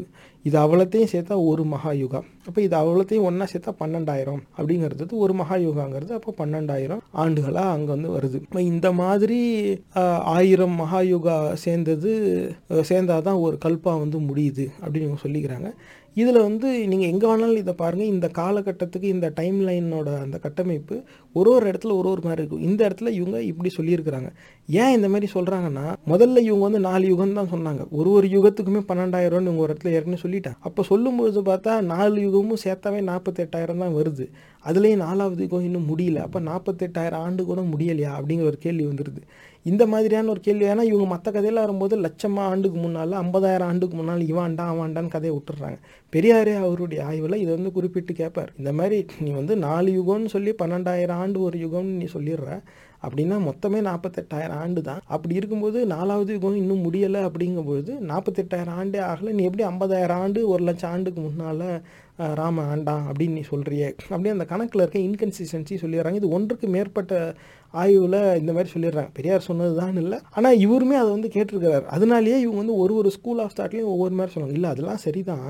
ஆனால் அது வந்து ஒரு கல்பா அந்த ஒரு இந்த நாலு யுகம் சேர்ந்தது வந்து ஒரு மகா யுகான்னு ஒன்று இருக்குது அந்த ஆயிரம் மகா யுகா சேர்ந்தது தான் ஒரு கல்பா. இந்த மாதிரி ஃபோர் இந்த நாலையும் சேர்த்தது ஒரு மகா யுகா அப்போ ஆயிரம் மகா யுகா போனால் தான் ஒரு கல்பா முடியுது. அப்போ அந்த ஆயிரம் மகா யுகா முடியும் போது தான் ஒரு களி வந்து முடியுதுங்கிற மாதிரியான ஒரு பொருள் ஆகும் அப்படின்னு இவங்க ஆளுக்கால் ஒவ்வொன்றும் சொல்லிக்கிட்டே போகிறது அப்போ அது கடைசியில் இவரை சொல்கிற பாருங்க this elaborate scheme arose much later than the philosophic period ஏன்னா இந்த என்ன காலத்துக்கு ஏற்றாப்புல கேள்வி வர வர இவங்களோட பதிலை எக்ஸ்பேண்ட் பண்ணிக்கிட்டே போகிறாங்க பொய் மேலே பொய் சொல்லிக்கிட்டே இருக்காங்க வேறு எதுவும் கிடையாது. த உபநிஷத்ஸ் அப்போ அடுத்தது சாப்டரில் period ends about four eighty BC இதையும் இவர் சொல்லிடுறாரு. A time came when there arose a great passion among thinking men in North India to win release and many theories as to the true path to emancipation were proclaimed. Most of the leaders declared the release was the fruit of knowledge, but others laid stress on sacrifice or Vedic study, and many declared that the true means was tapas austerity. So many went out to the old hermitages and sought by indescribable self torture to reach the end of birth and sorrow.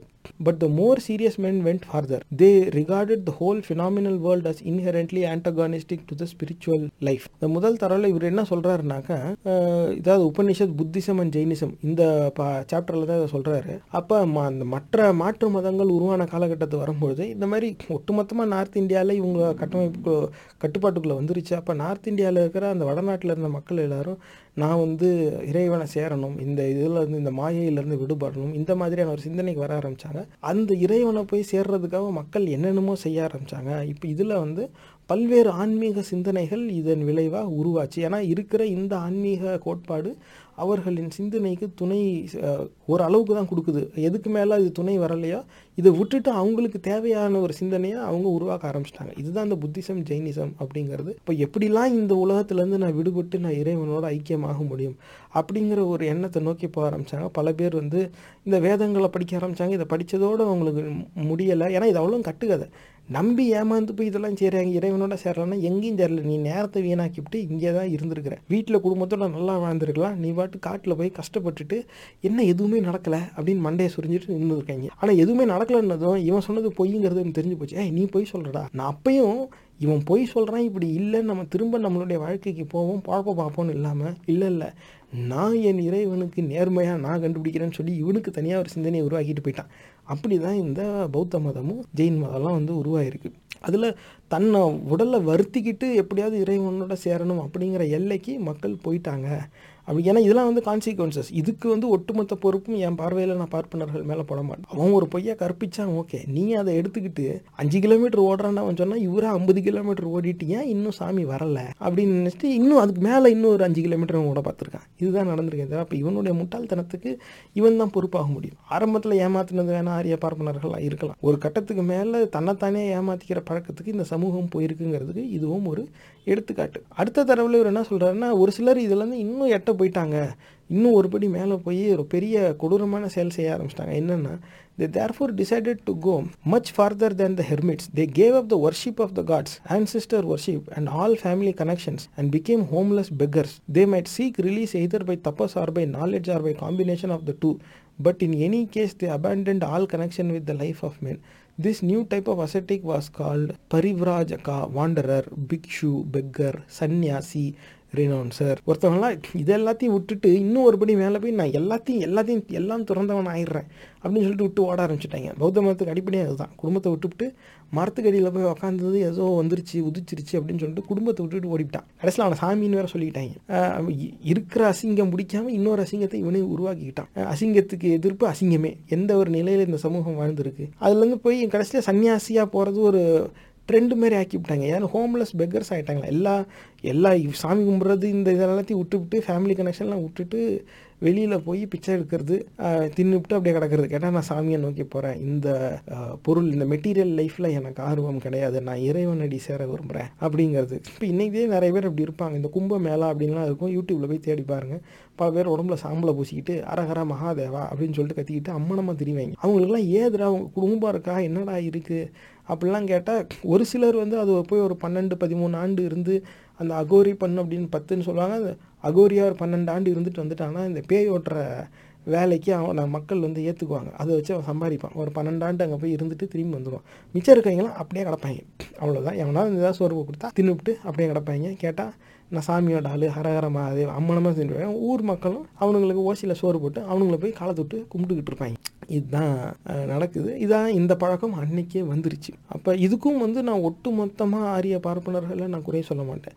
இதுக்கு அந்த விதை விதைச்சது என்னமோ அவங்களுடைய அந்த வர்ணாசிரம கட்டமைப்பு அந்த இந்துங்கிற அந்த ஆரிய சமய நெறி கோட்பாடு தான். ஆனால் இந்த எல்லைக்கு போய் இந்த மாதிரி இருக்கிற வாழ்க்கையை விட்டுட்டு சன்னியாசம்னு சொல்லி பிச்சை எடுக்கிற நிலைக்கு போனாங்கன்னா இது மக்களாக அந்த சிந்தனையை கையில் எடுக்க போய் அதனால தான் சாமி கும்பிட போய் கும்பிடுறேன் சாமின்னு அடிமையானது இல்லாமல் பைத்தியமே ஆகி இப்படி பிச்சைக்காரனாகவே தெரிய ஆரம்பிச்சிருக்காங்க. இது இப்போ இதுதான் இது இந்த வரலாற்று பின்னணி தெரியுது இன்னைக்கு. இப்போ இன்றைக்கும் பாருங்கள் எங்கெல்லாம் பெரிய கோயில் இருக்குது பெரிய அளவில் ஆண்டுக்காண்டு ஆயிரக்கணக்கான பேர் லட்சக்கணக்கான பேர் வர இடத்துக்கு இப்போ நீங்கள் போய் பாருங்கள் அப்படியே காவி வேட்டி கட்டிட்டு பல பேர் ரோட்டில் உட்காந்துருப்பாங்க ஏன்னா அங்கே அவங்களுக்கு ஃப்ரீயாக சோறு கிடைக்கும். அதாவது தின்னுட்டு அங்கேயே படுத்து கிடக்கிறது. இப்படி பல பேர் வந்து போயிடுறாங்க. ஏதாவது ஒரு வேலை பார்த்து உழைச்சி சம்பாதிக்கணும் வாழ்க்கையில் முன்னுக்கு வரணும் அவனுக்கு அதெல்லாம் கிடையாது. அவங்க இறைவனடி சேர்றதுலேயே இருக்காங்க. விட்டு ஏத்தனா தெரியும் அவனுங்களுக்கு. அது செய்யறதுக்கு ஆள் இல்லை. வருங்கால தலைவர்கள் நீங்கள் அதை செய்வீங்கன்னு நான் நம்புறேன். அடுத்த தடவை பார்ப்போம். The attempt to reach release by means of true knowledge led to momentous results many theories of the constitution of the world were formed and taught but the most most important of all is the doctrine of the Upanishads. The ordinary name for the world soul was Brahman,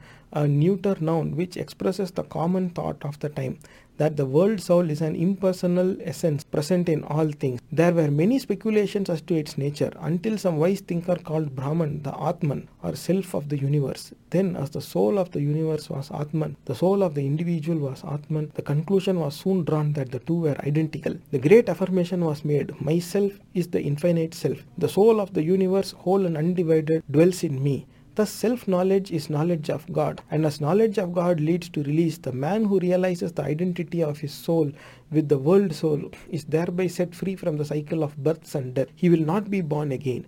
The great phrases used are Thou art that, I am Brahman, and I am He. This is the Vedanta philosophy in its earliest form. The conception of Brahman Atman in the Upanishads is a great lightning flash of truth and it is placed before us in many noble passages. Brahman is consciousness. Brahman is the reality of everything.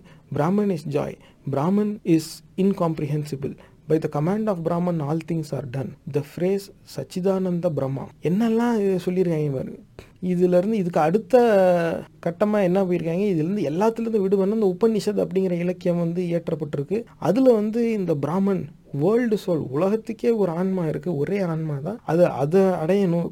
அது அது அதுதான் அதுக்கு வந்து அதுக்கும் பிரமன் அப்படின்னு ஒரு பெயர் வச்சுருக்காங்க. பிராமன் பிரமன் இப்படி தான் சுப்ரீம் கம்யூனிட்டி அப்படின்னு ஒருத்தர் விளக்குனார்ல அந்த விளக்கத்துக்கான வரலாற்று பின்னணி இதுதான் அப்படிங்கிறது இப்போ இதுலேருந்து நமக்கு நல்லா தெளிவாக தெரியுது.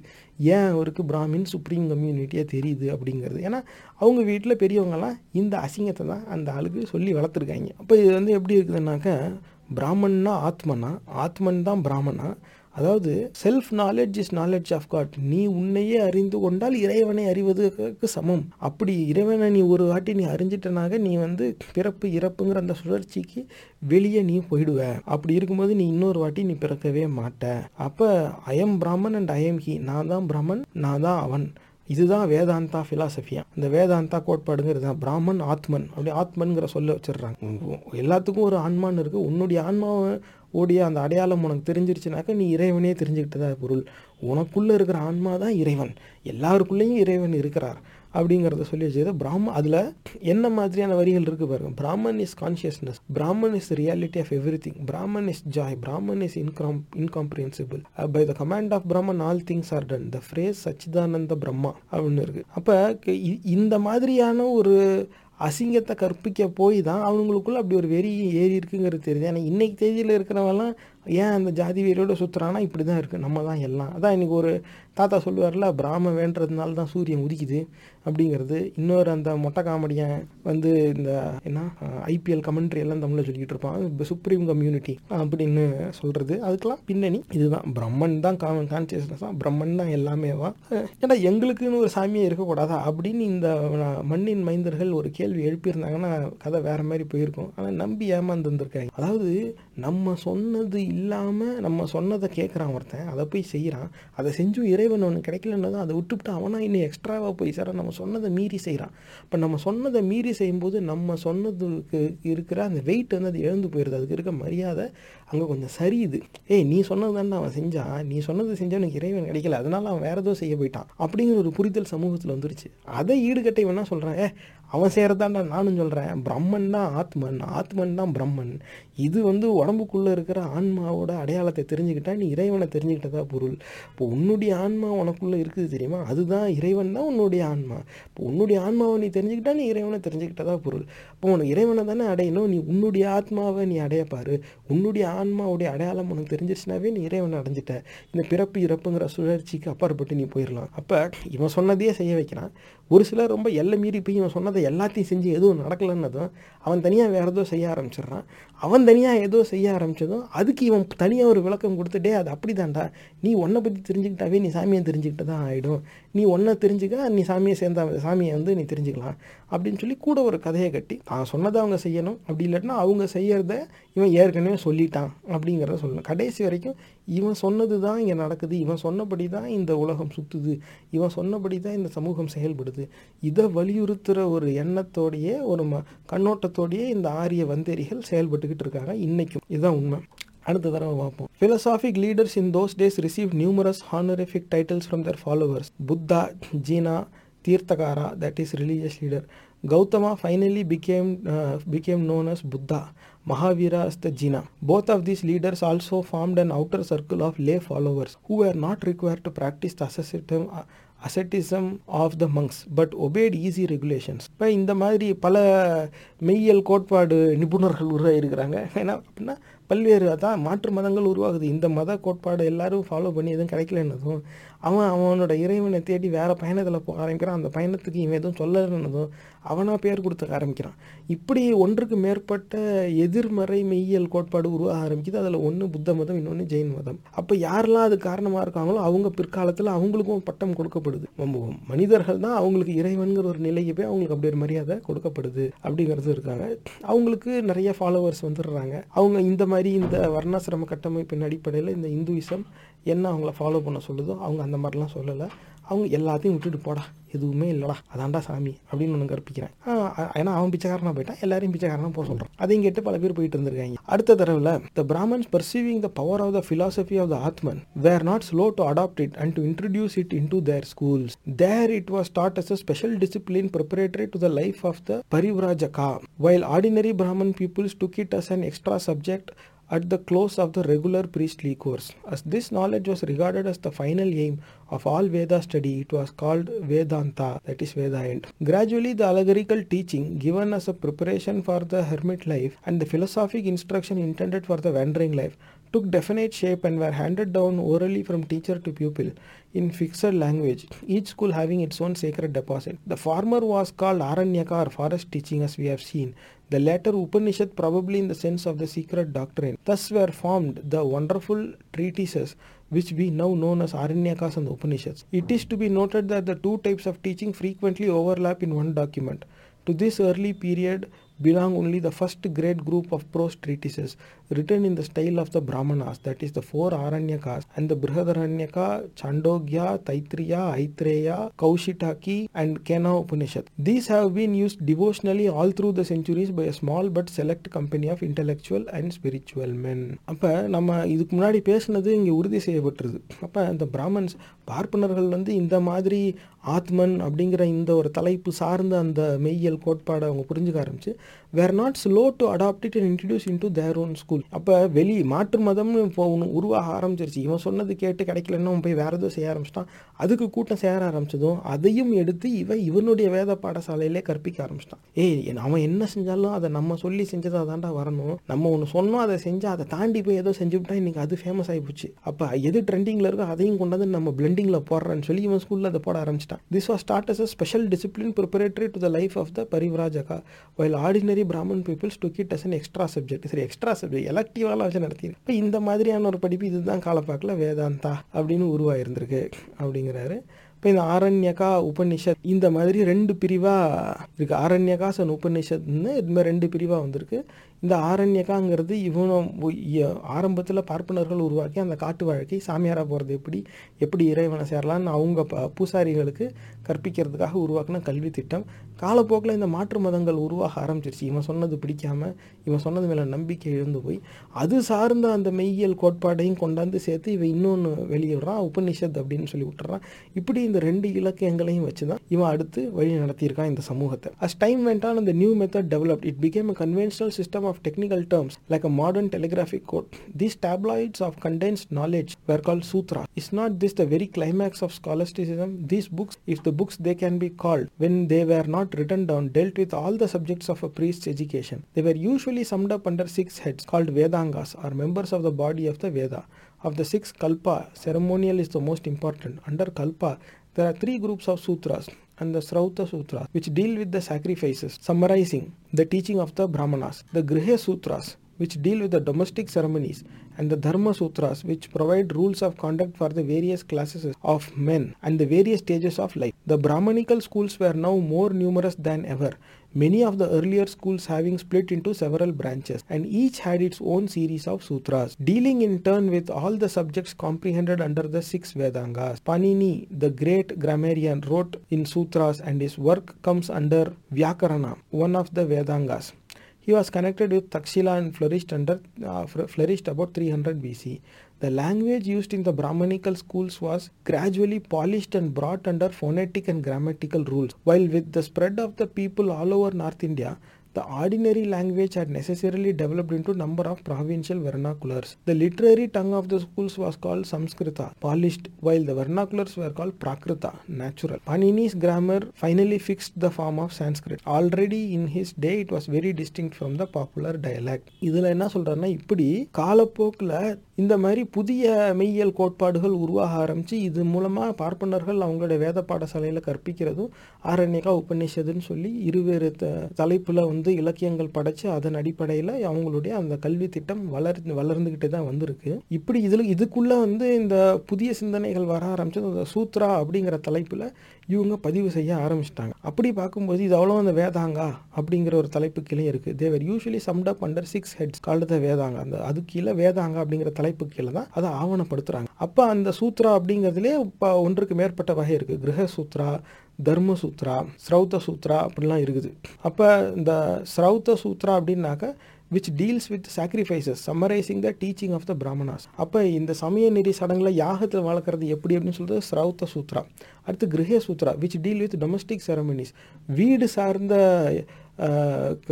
சமயநெறி க- சடங்குகள் என்ன அப்படிங்கிறது கிரக சூத்ரா அடுத்து தர்ம சூத்ரா அப்படின்னாக்க which provide the rules of conduct for the various classes of men and the various stages of life இந்த தர்மசூத்ராவில் மக்கள் எப்படி வாழணும் எல்லா தரப்பட்ட மக்களும் ஏன்னா வர்ணாசிரம கட்டமைப்பு கொண்டு வந்துட்டான்?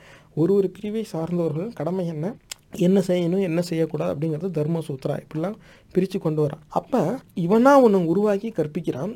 அப்புறம் அதோடைய விளைவாக வேற ஏதோ சிந்தனைகள் வர ஆரம்பிச்சதும் அதை எடுத்து இவன் கற்பிக்கிற இவனுடைய பாடத்திட்டத்தை ரிவைஸ் பண்ணி அதை மறுபடியும் கற்பிக்கிறான். இப்போ ஒரு ஒரு வாட்டியும் ரிவைஸ் பண்ணும்போது புதிய வகையான இலக்கியங்கள் உருவாக்கிக்கிட்டே இருக்கான் ஆரண்யகான்னா அப்புறமா ஆரண்யகா உபநிஷதுன்னா அதுக்கப்புறமா அது அதுக்குள்ளே வந்து சூத்ரா அப்படிங்கிற தலைப்பில் புதுசாக வைக்கிறான். அதில் பல பிரிவு வைக்கிறான். அப்போ ஸ்ரௌத்த சூத்ரான்னு சொல்லி பூசை செய்கிறது என்ன அப்படின்னு பொதுவாக அவன் சொல்கிறது கிரகய சூத்ரான்னு வந்து இல்லறம் சார்ந்த அந்த பு- சமயநெறி சடங்கள் வீட்டில் யாகம் வளர்த்துறதா இருந்தால் என்ன செய்யணும் அப்படின்னு சொல்கிறது ஏன்னா வீடு கட்டினா இப்படி செய்யணும் புள்ள பிறந்தான் இப்படி செய்யணும் அந்த மாதிரி இதுக்கு அப்புறம் தர்ம இந்த சமூகத்தில் ஒரு ஒருத்தரின் கடமை என்ன? ஏன்னா இதுவே ஒரு எடுத்துக்காட்டினர்கள் இதை எப்படி பார்க்கணும்னா இப்படி தான் இருக்கணும் இப்படி தான் இருக்கணும் இப்படி தான் இருக்கணும்னு சாமியோட பேசுறது அந்த மீடியேட்டர் வேலைக்கு மட்டுமே இவன் சடங்குகளை உருவாக்கிக்கிட்டு வரான் இந்த ரூல்ஸ் இதான் ரூல்ஸ் சாமிக்கிட்ட இப்படி பேசணும் சாமிக்கு அது கொடுக்கணும் இதை எரிக்கணும் இப்போ எரிக்கணும் இவனை வச்சு தான் எரிக்கணும் இதை மட்டுமே தான் அவன் சொல்லிக்கிட்டு வரான் ஆனால் இவன் சொன்னது போக சிந்தனைகள் இந்த சமூகத்தில் வர ஆரம்பிச்சு இவன் என்ன தெரியும் இவன் என்ன கற்றுக்கிறான்னா டேய் நம்ம சொன்னதை கேட்குறான் ஆனால் நம்ம சொன்னது இல்லாமல் காலப்போக்கில் அவன் இஷ்டத்துக்கு ஏதோ செய்ய ஆரம்பிச்சிடறான். அப்போ இதில் ரெண்டுமே செய்யணும். ஒன்று என்னன்னா நம்ம சொல்கிறத இவன் கேட்கணும் நம்ம சொல்லாததை இவன் செய்யவும் கூடாது. இது ரெண்டுக்கும் நம்ம இதை அப்போ ஒரு லிமிட் ஒன்று போடு பவுண்டரி கண்டிஷன் போடு. நம்ம சொல்கிறோம் இது இது செய்யணும்னா. இவன் அதை தாண்டி செய்யவும் கூடாதுங்கிற மாதிரி ஒரு பவுண்டரி கண்டிஷன் போடு. அப்படிங்கும்போது தான் இந்த தர்மசூத்ரா அப்படிங்கிற ஒரு இதை உருவாக்குறான். அப்போ இப்படி கால காலத்துக்கு ஏற்றாப்புல இவன் இவன் இவன் கற்பிக்கிறத வந்து மாற்றிக்கிட்டே இருக்கான் பாரு. அப்போ இந்த சமூகம் வந்து அந்த அளவுக்கு முட்டாளாக இருந்திருக்கு. நம்ம கூடயே இருந்து நம்மளை இப்படி பல வருஷனாக போட்டு version one point two two point two three point டூன்னு போட்டு ஏமாற்றிருக்கான் ஆனால் சொரணையே இல்லாமல் அதை நம்பி நம்ம ஏமாந்துக்கிட்டு இருந்திருக்கோம். இப்போ Brahmanical schools now more numerous than ever பல இடத்துல வச்சுருக்கான். எல்லாருக்கும் இந்த சூத்திரா வச்சுருக்கான். அப்புறம் பாணினி அப்படின்னு ஒருத்தன் வந்திருக்கான். அவன் வந்து அவன் தான் இந்த சூத்திராஸில் எழுதுறான். வியாக்கரனா அப்படிங்கிற ஒரு இதை கொண்டு வரான். அவன் இந்த வேதாங்கால ஒன்று அவன் அந்த தக்ஷிலா தக்ஷஷிலா அப்படின்னு சொல்லுவாங்க. அந்த இடத்துல வந்து த்ரீ ஹண்ட்ரட் பிசி காலகட்டத்தில் இருந்திருக்கான். இந்த சமஸ்கிருத வேத பாடசாலத்தில் இருந்து தான் வேலை செஞ்சுருக்கான். அப்போ த லாங்குவேஜ் யூஸ்ட் இந்த Brahmanical schools was gradually polished and brought under phonetic and grammatical rules அப்போ இந்த இ- இலக்கணம் சார்ந்து இந்த இவங்களுடைய அந்த சமய நெறி அந்த கல்வி இருக்குல்ல பா- வேத பாடசாலையில் இவங்க கற்றுக் கொடுக்கறது.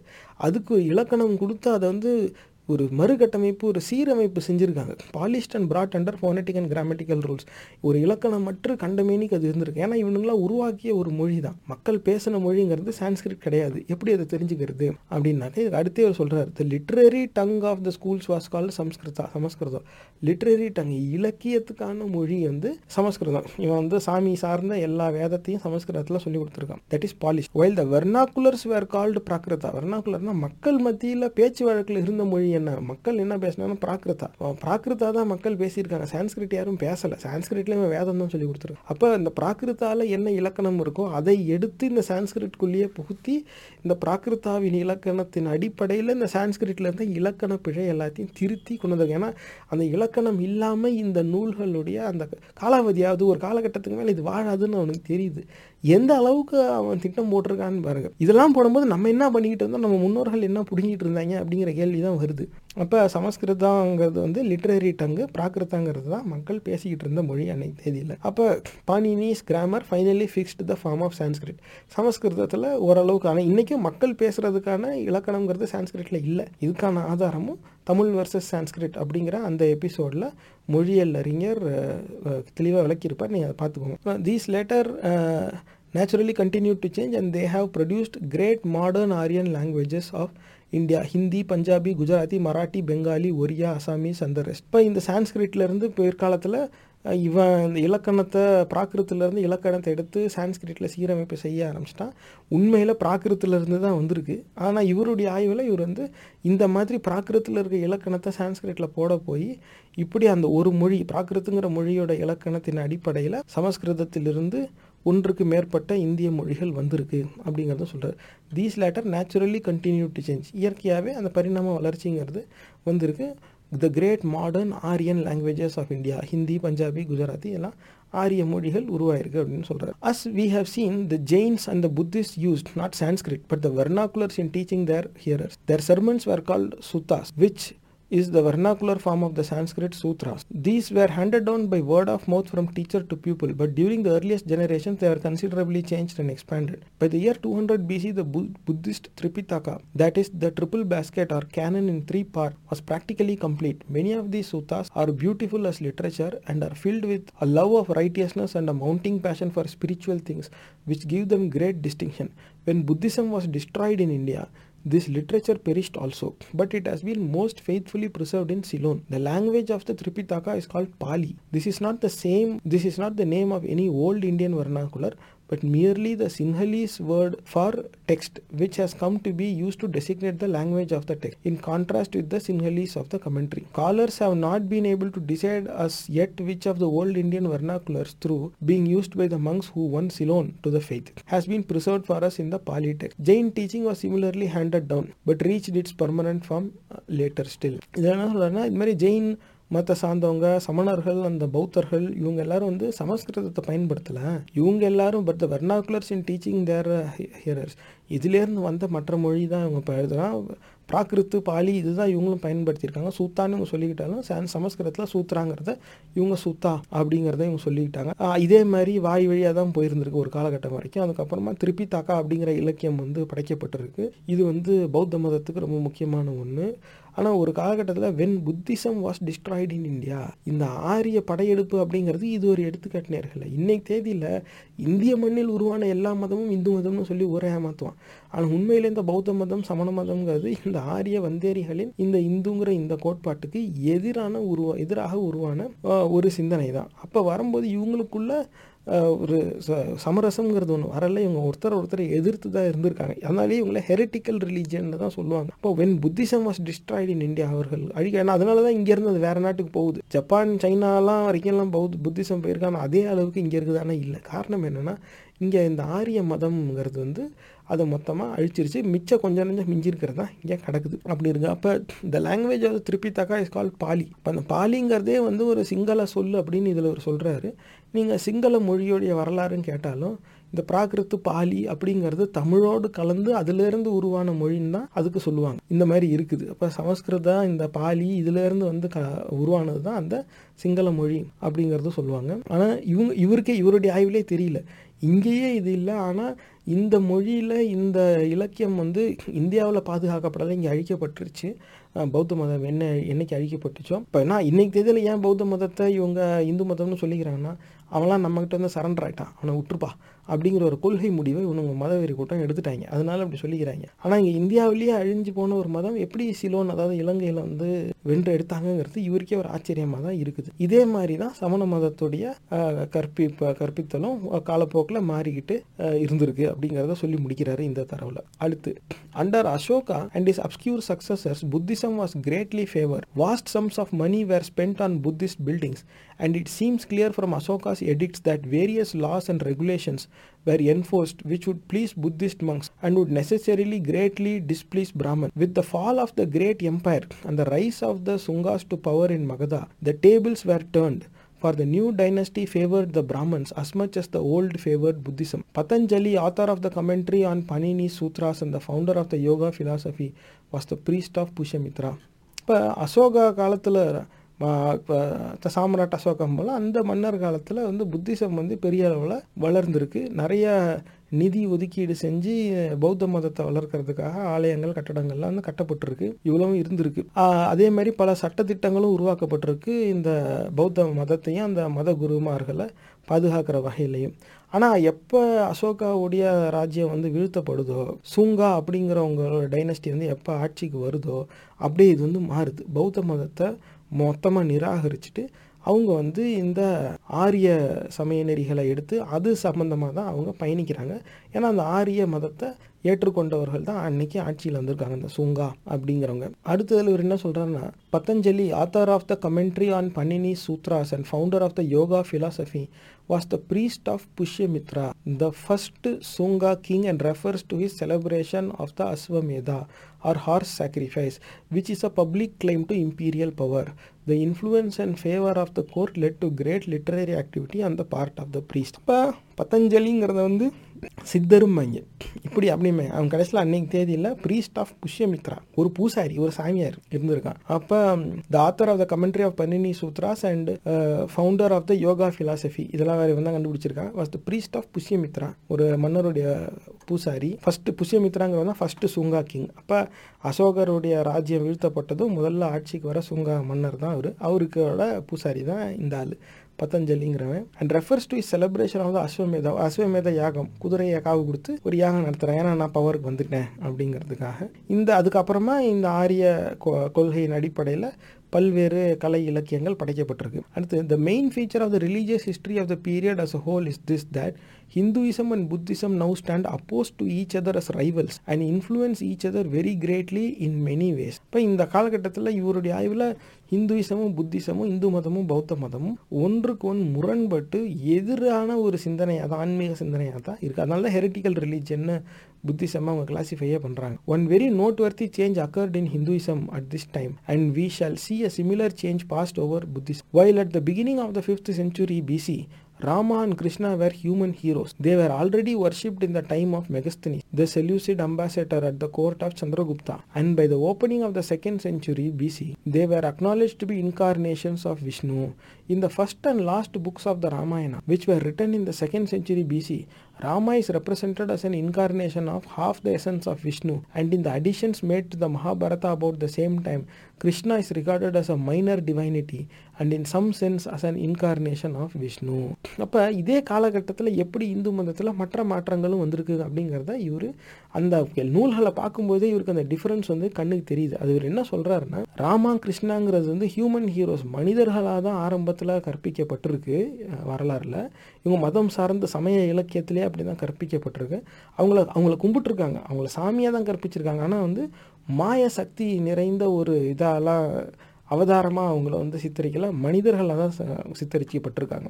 வேர் பட் ஹியூமன் ஹீரோஸ் அவங்க வந்து அப்போ அப்படி தான் வச்சுருக்காங்க. அது மெகஸ்தனிஸ் காலத்திலேயுமே அப்படி தான் இருந்திருக்கு அப்படிங்கிறத இவர் சொல்கிறார் ஆனால் பிற்காலத்தில் சந்திரகுப்தா காலத்து அதுக்கப்புறமா செகண்ட் செஞ்சுரி பிசி வரும்போது they were acknowledged as incarnations of Vishnu பிற்காலத்தில் அவர்களை பற்றி எழுதும்போது விஷ்ணுவோடைய அவதாரம் தான் ராமகிருஷ்ணா அப்படின்னு அவங்கள வந்து மறுகட்டமைப்பு தான் செய்யப்பட்டிருக்காங்க. ஒரு காலகட்டத்தில் மனிதர்களாக சித்தரிக்கப்பட்டவர்கள் பிற்காலத்தில் வந்து விஷ்ணுங்கிற கதாபாத்திரத்தோடைய மறு ஜென்மம் அவங்களுடைய அவதாரமாக சித்தரிக்கப்படுறாங்க. அதுலேயும் சொன்னால் first and last books of Ramayana which are written in the second century அப்போ ராமாயணான்னு ஒன்று இருக்குது. அதுக்கு முதல்லையும் அதுக்கு கடைசி புக்கும் செகண்ட் செஞ்சுரி பிசியில் திரும்பி எழுதுறாங்க. அதில் வந்து Rama is represented as an incarnation of half the essence of Vishnu ஏன்னா இனிமே ராமா வந்து நம்ம மனுஷன் சொல்லக்கூடாது விஷ்ணுவுடைய அவதாரம்னு சொல்லணும் அப்படின்னு முடிவெடுத்து எக்ஸ்ட்ராவாக அந்த சாப்டரை ஆட் பண்ணுறாங்க அதே மாதிரி additions were made to Mahabharata about the same time Krishna is recorded as a minor divinity இதே மாதிரி மகாபாரதத்துலேயும் கிருஷ்ணா வந்து இன்கார்னேஷன் ஆஃப் விஷ்ணு விஷ்ணுவுடைய அவதாரம் அப்படின்னு சொல்லி சித்தரிக்கும்படி எக்ஸ்ட்ராவாக சாப்டரை ஆட் பண்ணுறாங்க இதுக்கான வேற என்ன ஆதாரம் இருக்குது இவர் சொல்கிறது எப்படி நம்புறது? அப்படிங்கிற கேள்வியும் எழலாம். ஹவு பகவத்கீதா டிஸ்ட்ராய்ட் அவர் சொசைட்டின்னு ஒரு பதிவு இருக்குது அதில் நீங்கள் போய் பாருங்கள் அதில் இந்த பகவத்கீதாங்கிறது வந்து மகாபாரதாவில் பிற்காலத்தில் சேர்க்கப்பட்ட ஒரு ஆடண்டம் தான். ஒரு அனெக்ஷராக அது வந்து சேர்த்தாங்களே தவிர உண்மையில் ஆக்சுவல் மகாபாரதாவில் அது ஒரு அங்கமே கிடையாது. அப்போ ஒரு கதாபாத்திரத்தை உருவாக்கி இது விஷ்ணுவோட அவதாரம். அப்போ நூல்னு ஒன்று வச்சிடுறாங்க. அந்த நூலோட செயல்பாடை பார்க்குறாங்க எந்த மாதிரி செயல்பாடு இருக்குதுன்னு பார்த்துட்டு இவங்க நினச்சது நடக்கலன்னொன்னே அது நடக்கிறதுக்கு என்ன செய்யணும்னு ஒரு முடிவு பண்ணி அந்த சாப்டரை சேர்க்குறாங்க. கடைசி வரை இது இம்சையரசன் படத்தில் வரா மாதிரி முந்நூறு ஆண்டுகள் கழித்து வரும் முட்டாள்களுக்கு இது தெரியவா போகுதுங்கிற நிலையில் அவன் செயல்பட்டுருக்கான். நம்ம வரலாறு வந்து இந்த ஒரு வரலாறு மட்டும் இல்லை மற்ற வரலாறும் இருக்குது இதற்கான தரவுகள் இந்த நிகழ்ச்சியிலேயே பகவத்கீதான்னு சர்ச் பண்ணுங்கள் அந்த எபிசோடில் தரவுகள் வந்து காட்டப்பட்டிருக்கு. இதை வந்து அது கொராபரேட் பண்ணுது. இந்த கிருஷ்ணா ராமா அப்படிங்கிற கதாபாத்திரங்கள் மாற்றி கட்டமைக்கப்பட்டிருக்கு. ஒரு காலகட்டத்தில் மனிதர்களாக இருந்தவங்க தான் விஷ்ணுவோட அவதாரமாக இவங்கள மாற்றி தான் கட்டமை கட்டமைக்கிறாங்க. அடிஷ்னல் சாப்டர்ஸ் எழுதி அனக்ஷராகவும் அடண்டமாகவும் சேர்த்து தான் ஊரை ஏமாற்றிருக்காங்க அடுத்த தடவை பார்ப்போம். During the next three centuries this rich warm worship of incarnate divinity became entwined with the philosophy of the Atman and first Krishna and then Rama rose to the lofty position of incarnations of the Supreme. Krishna occurs in this guise in the latest parts of the Mahabharata, dating perhaps from the 2nd century AD and also in the Bhagavad Gita. Certain of the old myths of the Vedas and Brahmanas were transformed into incarnations of Vishnu and others were created. The series of semi-animal and other incarnations, avataras in the Hindu word, which are supposed to have preceded Rama and Krishna was thus formed. This long line of Vishnuite incarnations is parallel to the long list of mythical Buddhas which grew up in the Buddhist church and similar list of mythical Tirthakaras which took form in Jainism at this time. These new forms of faith so well calculated to stir emotion and to provoke enthusiastic worship naturally led to the great growth of Vishnuism. The leading school of Vishnuites were called Bhagavatas, worshippers of the Bhagavan and the adorable Lord. Unlike the teachers of the Vedanta who held that only the three highest castes could reach release இப்படி இருக்கு இப்போ இந்த தரவுல இவர் என்ன சொல்றாருன்னா இப்போ நம்ம பேசுனது தான் இவர் இந்த இடத்துல ஒரு உறுதி செய்கிறார். இந்த கிருஷ்ணா ராமாங்கிற கதாபாத்திரம் பிற்காலத்தில் சேர்க்கப்பட்டிருக்கு.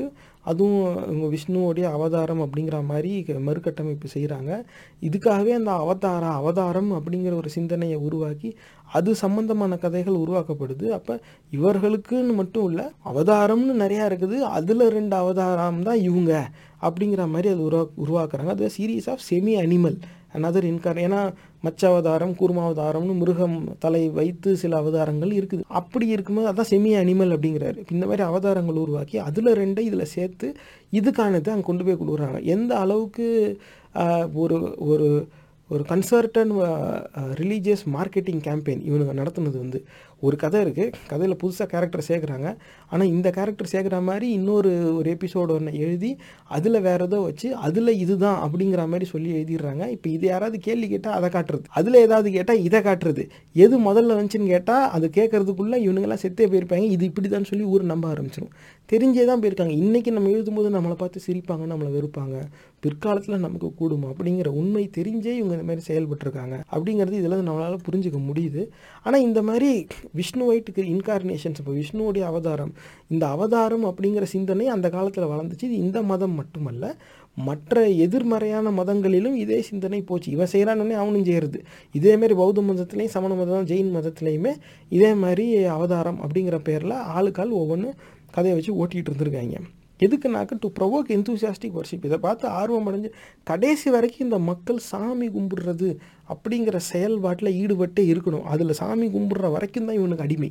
இந்த இது ஒன்றை மெயின்டைன் பண்ணுறதுக்காகவே இவ்வளவும் செஞ்சுருக்காங்க நேர்களை. வருங்கால தலைவர்கள் உங்கள் கவனத்துக்கு கொண்டு வர விரும்புறது இதுதான். இந்த டீட்டெயில்ஸில் வந்து அவ்வளோ பெரிய தகவல் ஒன்றும் இல்லை. ஆனால் இந்த எல்லா டீட்டெயில்ஸையும் பொருத்தி பார்க்கும்போது அது அடியில் இருக்கிற அந்த உண்மை நமக்கு தெளிவாக தெரிய வருது. கடைசி வரைக்கும் கதை எதாக வேணாலும் இருக்கட்டும். எந்த எபிசோடாக வேணாலும் இருக்கட்டும். நீ சீசன் ஒன்னை நம்பு சீசன் த்ரீ நம்பு சீசன் ஃபைவ் நம்பு சீசன் ஃபினால் கூட நம்பு. ஆனால் இந்த சீரீஸை நீ நம்பு.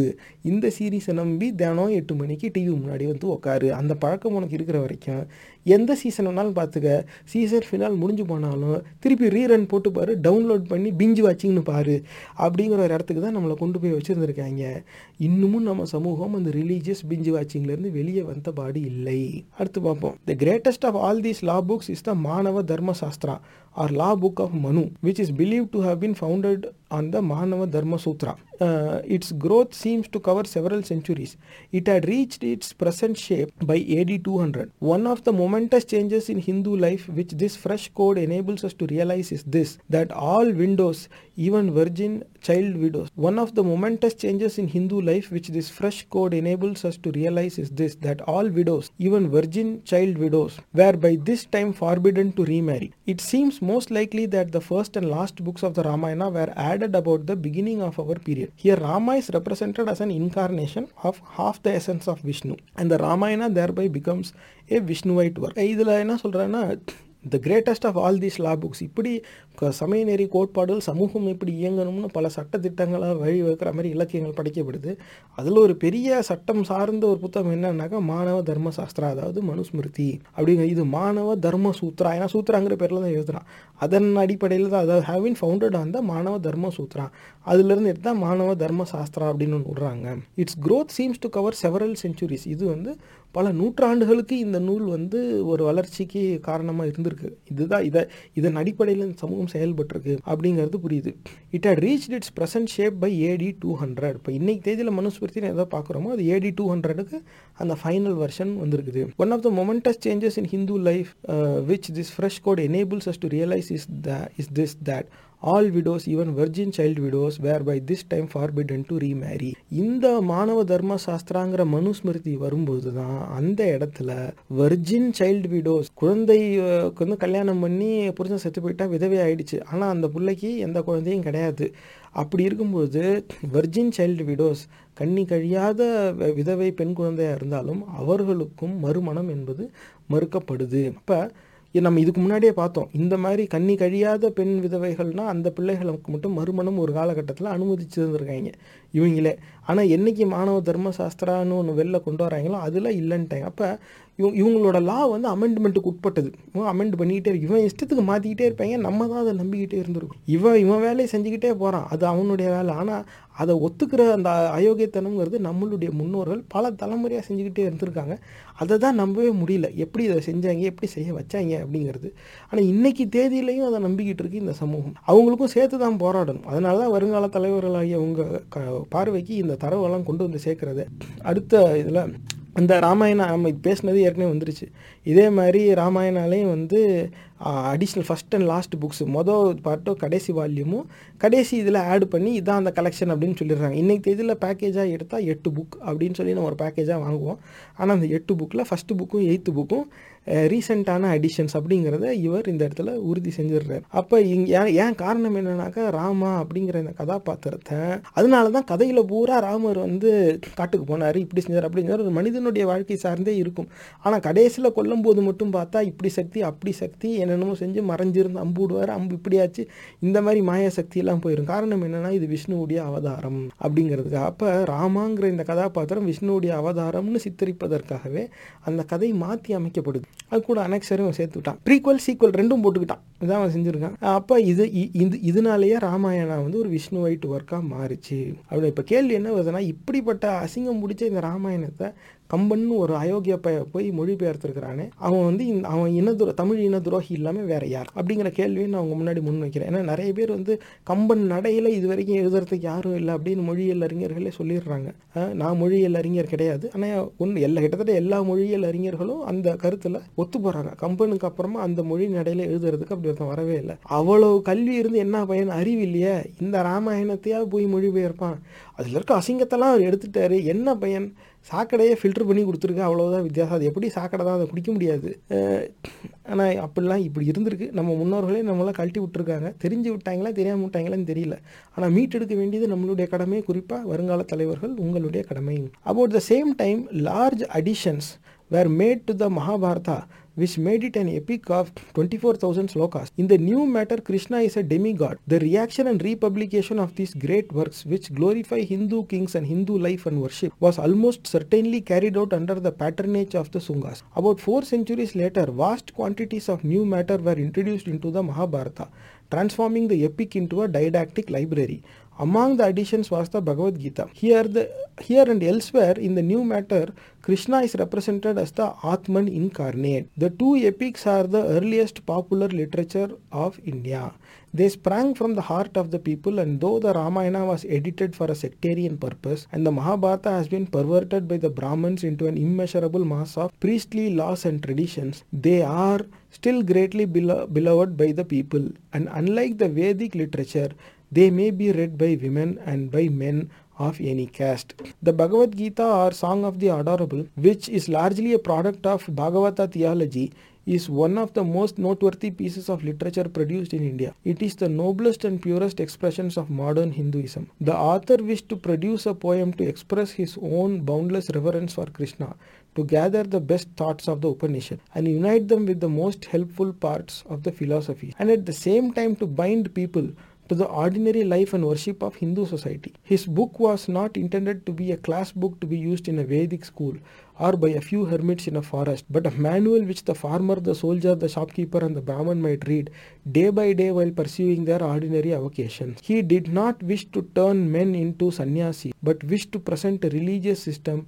which people might accept and use while they continued their ordinary daily work and lived within the caste system இப்போ இதில் வந்து இவர் என்ன சொல்கிறாருன்னா இதே மாதிரி தான் மகாபாரதாவிலையும் பின்னாடி கிருஷ்ணா சம்பந்தமான இதெல்லாத்தையும் சேர்த்து போட்டாங்க. கடைசியில் அது இருபத்தி நாலாயிரம் ஸ்லோகா கொண்ட ஒரு இலக்கியமாக மாறி போச்சு இதில் கிருஷ்ணா வந்து ஒரு டெமி காடு சித்தரிக்க சித்தரிச்சிடுறாங்க. இதுலேயும் வந்து great works which glorify Hindu kings and Hindu life and worship மகாபாரதாவில் வந்து ஹிந்து ராஜாக்கள் அந்த ஹிந்து லைஃப்பை வந்து பெருமை பேசுகிற மாதிரி தான் இது வந்து கதை வந்து இருக்குது. காரணம் என்னென்னா இந்த சூங்கா இந்த ஆரிய கொள்கையை ஏற்றுக்கிட்டு பௌத்த மதத்துக்கு எதிராக சிந்திக்கிற ஒரு மன்னராட்சி காலத்தில் தான் இது வந்து இயற்றப்படுது. அதனாலேயே வந்து அவங்கள போற்றி எழுதணுங்கிற கண்ணோட்டத்தில் எழுத போய் அவங்களுக்கும் பிடிச்சி போய் அது காசு ப- காசு கொடுத்து அதை எழுதி பிரசுரிக்கவும் செய்கிறாங்க அபவுட் ஃபோர் சென்ச்சுரிஸ் லேட்டர் அதாவது AD two hundred vast quantities of new matter were introduced into the Mahabharatam AD two hundred அப்போ மகாபாரதாவில் புதுசாக வந்து இணைப்பு சேர்க்குறாங்க. இன்ன transforming the epic into a didactic library among the additions was the Bhagavad Gita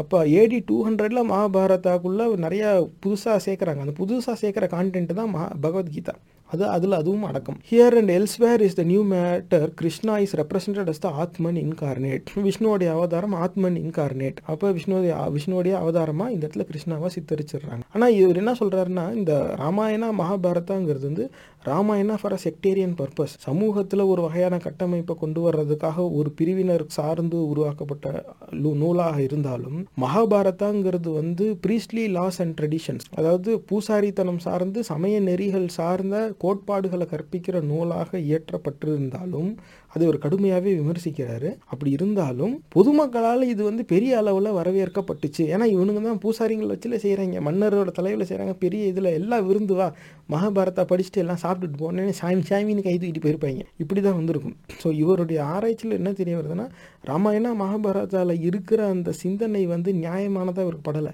அதனாலேயே sectarian purpose perverted by the Brahmans into immeasurable mass of priestly laws and ட்ரெடிஷன்ஸ்னு இவர் கடுமையாக விமர்சிக்கிறார். ஏன்னா மற்ற இடத்துல வந்து இந்த மதம் சார்ந்து இவர் இப்படி தகவலை மட்டும்தான் பதிவு செய்கிற தவிர விமர்சனம் இவருடைய ஒப்பீனியன் எங்கேயுமே கொடுக்க மாட்டார். இந்த இடத்துல மட்டும் இவர் கொடுக்குறாரு. ராமாயணா மகாபாரதாக்கு காரணம் என்னென்னா அதில் இருக்கிற அசிங்கத்தை இவர் படிச்சிருக்காரு. ஆனால் இதில் நிஜமாவே மகாபாரதால் அப்படி அசிங்கம் இருக்கா? அப்படின்னு நீங்கள் கேட்கலாம். ஹவு பகவத்கீதா டிஸ்ட்ராய்டு சொசைட்டி அப்படிங்கிற எபிசோடு போய் பாருங்கள் அதில் இருக்குது இந்த இது இருக்குது ஆனால் என்ன தான் இதில் இந்த மாதிரியான ஒரு அரசியல் உள்நோக்கத்தோடு இந்த இலக்கியங்கள் படைக்கப்பட்டாலும் வெகுஜன மக்களால் இதை வந்து இது வந்து வரவேற்க தான் செஞ்சாங்க அவங்க அப்படிங்கிறதே சொல்கிறாங்க கல்வியறிவு இல்லாமல் இருந்திருக்காங்க வரவேற்றிருக்காங்க. அதை வந்து இவர் வந்து இந்த இடத்துல ஆவணப்படுத்துகிறார் இவர் விமர்ச வெறும் விமர்சனம் வச்சு பொய்யை சித்தரிக்கணும்னா இது மோசமானது இது அசிங்கமானதுன்னு சொன்னதோடு நிறுத்திடுவார். இதில் இந்த மாதிரியான கடுமையான சிந்தனைகள் இருந்தாலும் மக்கள் இதை ஏற்றுக்கொண்டார்கள் அப்படின்னு தான் அன்றைக்கி வச்சுருக்காங்க. அப்போ இதில் என்ன unlike the Vedic literature they may be read by women by men of any caste வேதங்கள் தான் வந்து இவன் தான் படிக்கணும் அதிலே பெண்கள் படிக்கக்கூடாதுலாம் இருந்துச்சு. இந்த மகாபாரத ராமாயணா எல்லாரும் படிக்கலாம் அப்படின்னு தான் இருந்துச்சு. அதுலேயும் குறிப்பாக பகவத்கீதாவை பற்றி சொல்லும்போது இந்த மாதிரி அதுலேயும் கிருஷ்ணாவை வந்து இப்படி ஒரு விஷ்ணுவோடைய அவதாரமாக சித்தரிச்சிருக்காங்க அப்படின்னு சொன்னது இல்லாமல் the author wish to produce a poem to express his own boundless reverence for Krishna to gather the best thoughts of Upanishads unite them with the most helpful parts of the philosophies and at the same time to bind people to the ordinary life and worship of Hindu society அப்போ இந்த கிருஷ்ணாங்கிற ஒரு கதாபாத்திரத்தை பயன்படுத்தி மற்ற உபனிஷத்தில் இருக்கிற அந்த கொள்கைகளை எடுத்துக்கிட்டு அது மூலமாக மக்களை ஒரு சாதாரண வாழ்க்கைக்கும் இந்த ஹிந்து சமூகத்தை வழிபடணும் அப்படிங்கிற எண்ணத்தை நோக்கி கொண்டு போகணுங்கிற ஒரு நோக்கத்தோடு தான் இது வந்து இயற்றப்பட்டிருக்கு. அதை படித்த பிறகு இவருக்கு ஒரு ஹிஸ்டரி ரிசர்ச்சராக இவருக்கு அது எப்படி புரிஞ்சிருக்கு பாருங்க. இவர் வந்து அதில் மூஞ்சி சுளிக்காதபடி வெறும் தகவலை மட்டும் போடுறாரு. இந்த மாதிரி போட்டிருக்காங்க. His book was not intended to be a class book to be used in Vedic school இது வேத பாடசாலையில் பூசாரிங்க மட்டும் படிக்கிறதுக்கான புத்தகமாக கிடையாது. இது எல்லாருமே ஃபார்மர் சோல்ஜர் ஷாப்கீப்பர் பார்ப்பனர் பிராமன் எல்லாருமே வந்து படிக்கலாம். அவங்கவுங்க வேலையை செஞ்சுக்கிட்டே இது வந்து படிக்கலாம். இந்த பகவத்கீதாங்கிறது யாரையும் சன்னியாசி ஆக்கணுங்கிற நோக்கத்தோடு எழுதப்பட்டதில்லை. ஏன்னா இதுவும் பகவத்கீதாவுக்கு சாதகமாகவும் ஒரு விமர்சனம் வச்சாலும் அதுக்கு சாதகமாகவும் எழுதுற இது வந்து யாரையும் சன்னியாசி ஆக்கணுங்கிறது இதுக்கான நோக்கம் கிடையாது. But wish to present a religious system which people might accept and use while இப்போ இதுதான் கவனமாக நீங்கள் கவனிக்க வேண்டியது ஒன்று அதாவது பட் விஷ் டு ப்ரெசென்ட் யார் இந்த நோக்க இந்த பகவத்கீதாவை எழுதியவர்? Wish wish to present religious system ஒரு சமய நெறி ஒரு சமய நெறி சடங்கை வந்து கோட்பாடை வந்து இன்ஸ்டால் பண்ண பார்க்குறாங்க present religious system which people might accept மக்கள் ஏற்கணும் அந்த அந்த சமயத்தை அந்த மதத்தை and use while the continued their ordinary daily work and lived within the caste system ஜாதிய கட்டமைப்புக்குள் வாழ்ந்தபடி அவர்களின் குலத்துக்கான வேலையை செய்து கொண்டு இருக்கும் பொழுதே சமய நெறியை ஏற்றுக்கொள்ளும் ஒரு சிந்தனையை உருவாக்குவதற்காகவே இந்த நூலை வந்து எழுதியிருக்கிறாங்க. அப்போ ஜாதியை ஏற்றுக்க உன் குலத்துக்கு என்ன வேலையோ அது செய்கிறது தான் உனக்கு தர்மா. நீ அதை செய் அதை செஞ்சபடி இதை நீ படி சாமியோட அருள் உனக்கு கிடைக்கும். அப்படின்னு உன் ஜாதிக்குள்ளே இருந்து உன் ஜாதிக்கான வேலையை செஞ்சு நீ சாமியும் கும்பிடணும்.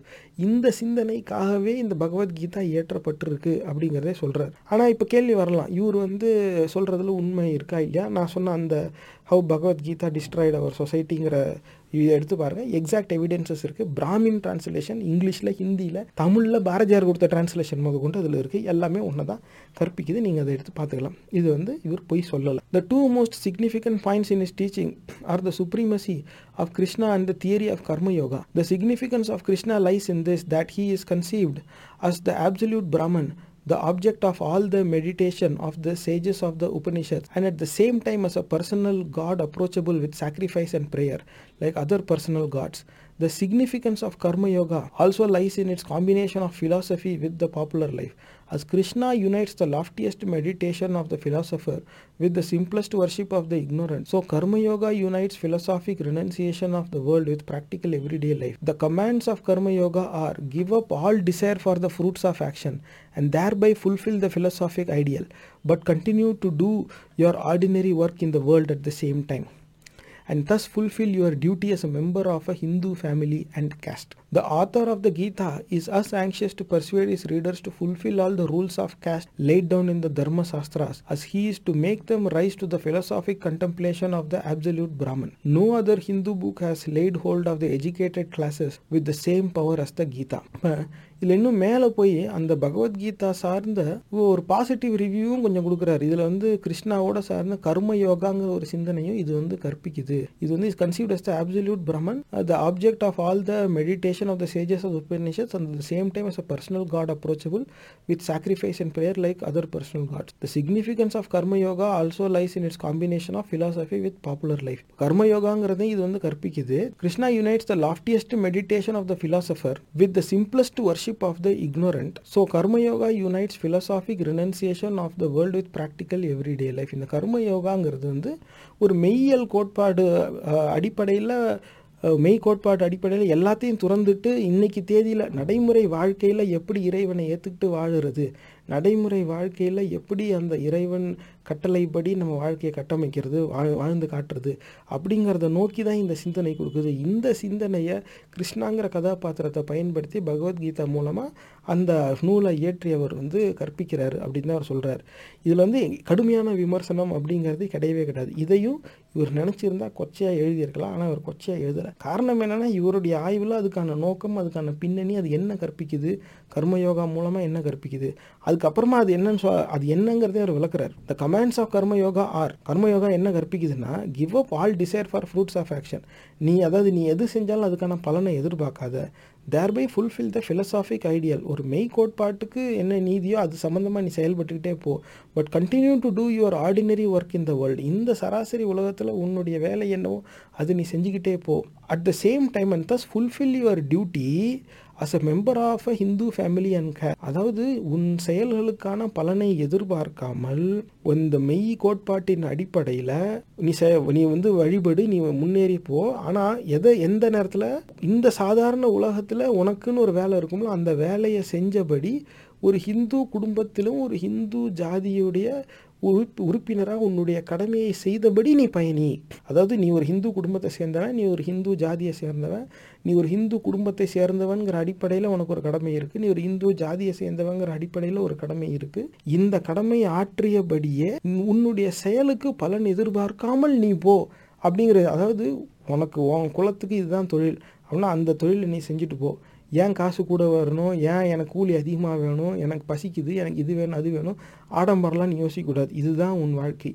எதையுமே எதிர்பார்க்காம நீ வேலையை மட்டும் செஞ்சுக்கிட்டே போன்னு கற்பிக்குதான் இதை அதாவது இவனே வந்து மக்களை வந்து எப்படி அடிமையாகவே இருக்கணும் அப்படிங்கிறத நம்ம நானாக திட்டி நீ அடிமையாக இருக்கக்கூடாது. நான் சொல்கிறது நீ நம்பிட்டா நீயே ஒன்று அடிமையாக வச்சுக்குவ அப்படிங்கிற சிந்தனையாக தான் இருக்குது இதுதான் அந்த கர்ம யோகாவா give up all desire for the fruits of action எந்த செயலுக்கும் பலனே எதிர்பார்க்காத.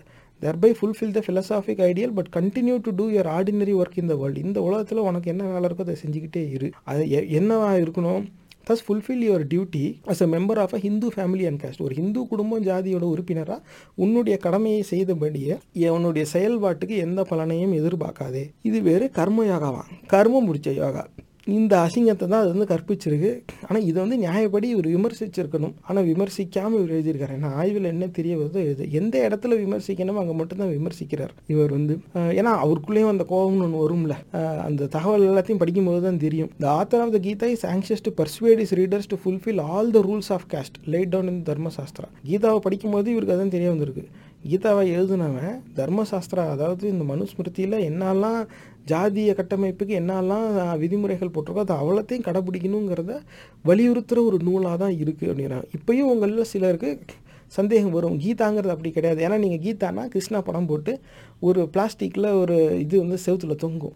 எது நடந்ததோ அது நல்லதே நடந்தது. எது நடக்க இருக்கிறதோ அது நல்லதாகவே இருக்கும். இது மாதிரிலாம் போட்டு இருக்கும். இதுதான் கீதாச்சாரம் கீதாச்சாரம்ங்கிறது இப்படி. அப்படிலாம் சொல்லிக்கிட்டு அப்படின்னு நீங்கள் நினச்சிக்கிட்டு இருப்பீங்க. நிஜமாகவே பகவத்கீதாவில் எடுத்து பாருங்கள் ஜாதிய கட்டமைப்பை தான் அது கற்பிக்குது. அதுக்கான ஆதாரங்களை அவன் பகவத்கீதா டிஸ்ட்ராய்ட் அவர் சொசைட்டி அப்படிங்கிற அந்த பதிவில் நம்ம ஏற்கனவே விழாவரியாக விளக்கியிருக்கோம். குறைஞ்சது மூணு டிரான்ஸ்லேஷன் அதில் நம்ம காமிச்சிருக்கோம். அதனால் ஒருத்தர் ஒப்பீனியன்லாம் கிடையாது. ஹிந்தி பேச ஹிந்தியில் பிராமின் என்ன எழுதியிருக்காங்க இங்கிலீஷில் பிராமின் என்ன எழுதியிருக்காங்க தமிழில் பிராமின் என்ன எழுதியிருக்காங்க இப்படி எல்லாமே இருந்திருக்கு. எல்லா இன்டர்பிரிட்டேஷனும் ஒன்றை தான் கற்பிக்குது. அது அசிங்கமானது தான் இங்கே ஃபர்குஹார் என்ன எழுதியிருக்கிறாரோ இதுதான் அதையும் கொராபரேட் பண்ணுது. இப்படி இருக்குது இதுதான் Gita.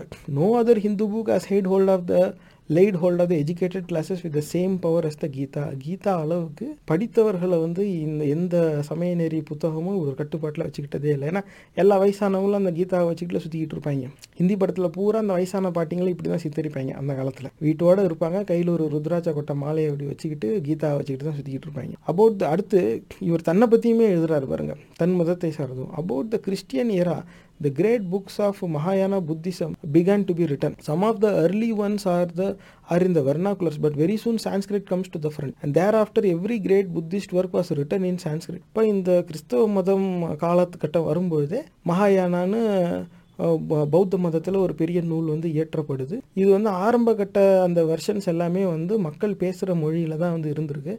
ஆனால் அதுக்கப்புறமா அதுலேயும் வந்து சமஸ்கிருத திணிப்புங்கிறது நடந்துருது. அப்புறம் ப- க- ஆரம்ப காலத்தில் மக்கள் பேசுகிற மொழியில் இயற்றப்பட்டாலும் பிற்காலத்தில் சமஸ்கிருதத்திலேயே அந்த பௌத்த மத நூல்களும் இயற்றப்படுது. அந்த அடி வேணால் இப்படி ஒன்று விட்டு வைக்கக்கூடாது நமக்கு எதிராக ஒன்று உருவாயிடுச்சு அதை விட்டு வைக்கக்கூடாது அதையும் தன்னகப்படுத்தணும் முயற்சி செஞ்சு அதில் வெற்றி தான் அடைஞ்சிருக்கிறாங்க. அப்படி இல்லாட்டினாக்க ஏன்னா காரணம் வந்து இந்த ஆன்மீக சிந்தனையில் ஒரு விவாதம்னு வரும்போது மொழியின் அடிப்படையில் பௌத்த மதம் கொண்டு போயிருந்தால் அது வென்றிருக்கும்.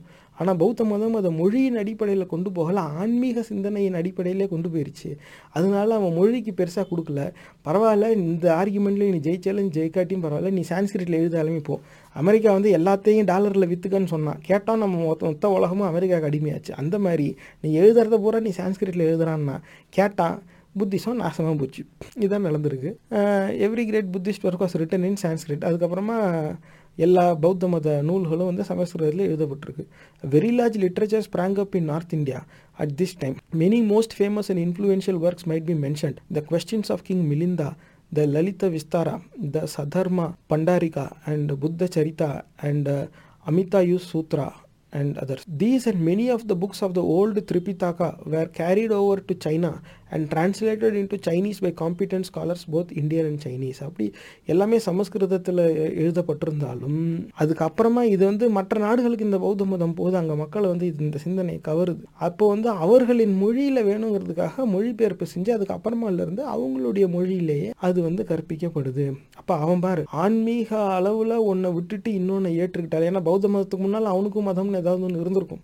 ஆனால் எ எந்த மதமாக இருந்தாலும் என் என்கிட்ட வரும்போது என் மொழியில் தான் வரணும்னு அப்படின்னு சொல்லியிருக்கான் அதனால் இதே பௌத்த மதம் வந்தப்பையும் இந்த எல்லாத்தையும் ப- அவனோட சைனீஸ் மொழியில் அவன் மொழி பெயர்த்துக்கிட்டு அதுக்கப்புறமா அவன் அதை எடுத்துக்கிட்டு பயணிக்க ஆரம்பிச்சிட்டான் இதை இங்கே இருக்கிறவன் செய்ய தவறிட்டான். இப்போ அடுத்த தரவில் இவர் வந்து இந்த விடோ ரீமேரேஜுக்கு எதிரான ஒரு சமஸ்கிருத இலக்கியத்தில் இருந்த ஒரு தரவு ஒன்று காட்டுறார். ஆசிதா மரணா தாந்தா நியதா பிரம்மச்சாரிணி யோ தர்ம ஏகபத்னோ நாம் காங்கந்தி தமனுந்தமம என்ன இதுக்கு பொருள்னா until death let the widow live a life of endurance self restraint and chastity yearning to fulfil the law of wives of one husband that most excellent law அப்போ எப்படி இருந்தாலும் வந்து ஒய்ஃப் ஆஃப் ஒன் ஹஸ்பண்ட் ஒருத்தனுக்கு தான் நீ மனைவியாக இருக்கணும்.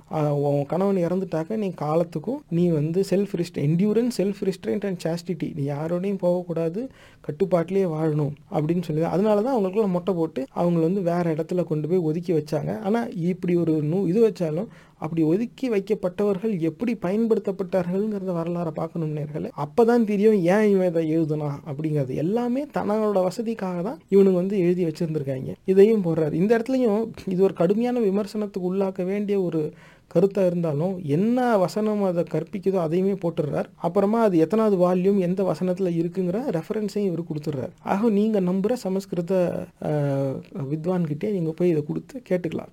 இந்த மாதிரி மதவெறி கூட்டத்தை சார்ந்தவங்க யாரும் வாதத்தை முன்வைக்க மாட்டாங்க. காரணம் என்னன்னாக்கா அதெல்லாம் எடுத்து என்னன்னு உண்மையை வாசித்தா ரொம்ப கேவலமாக இருக்கும். அடுத்த தடவை பார்ப்போம்.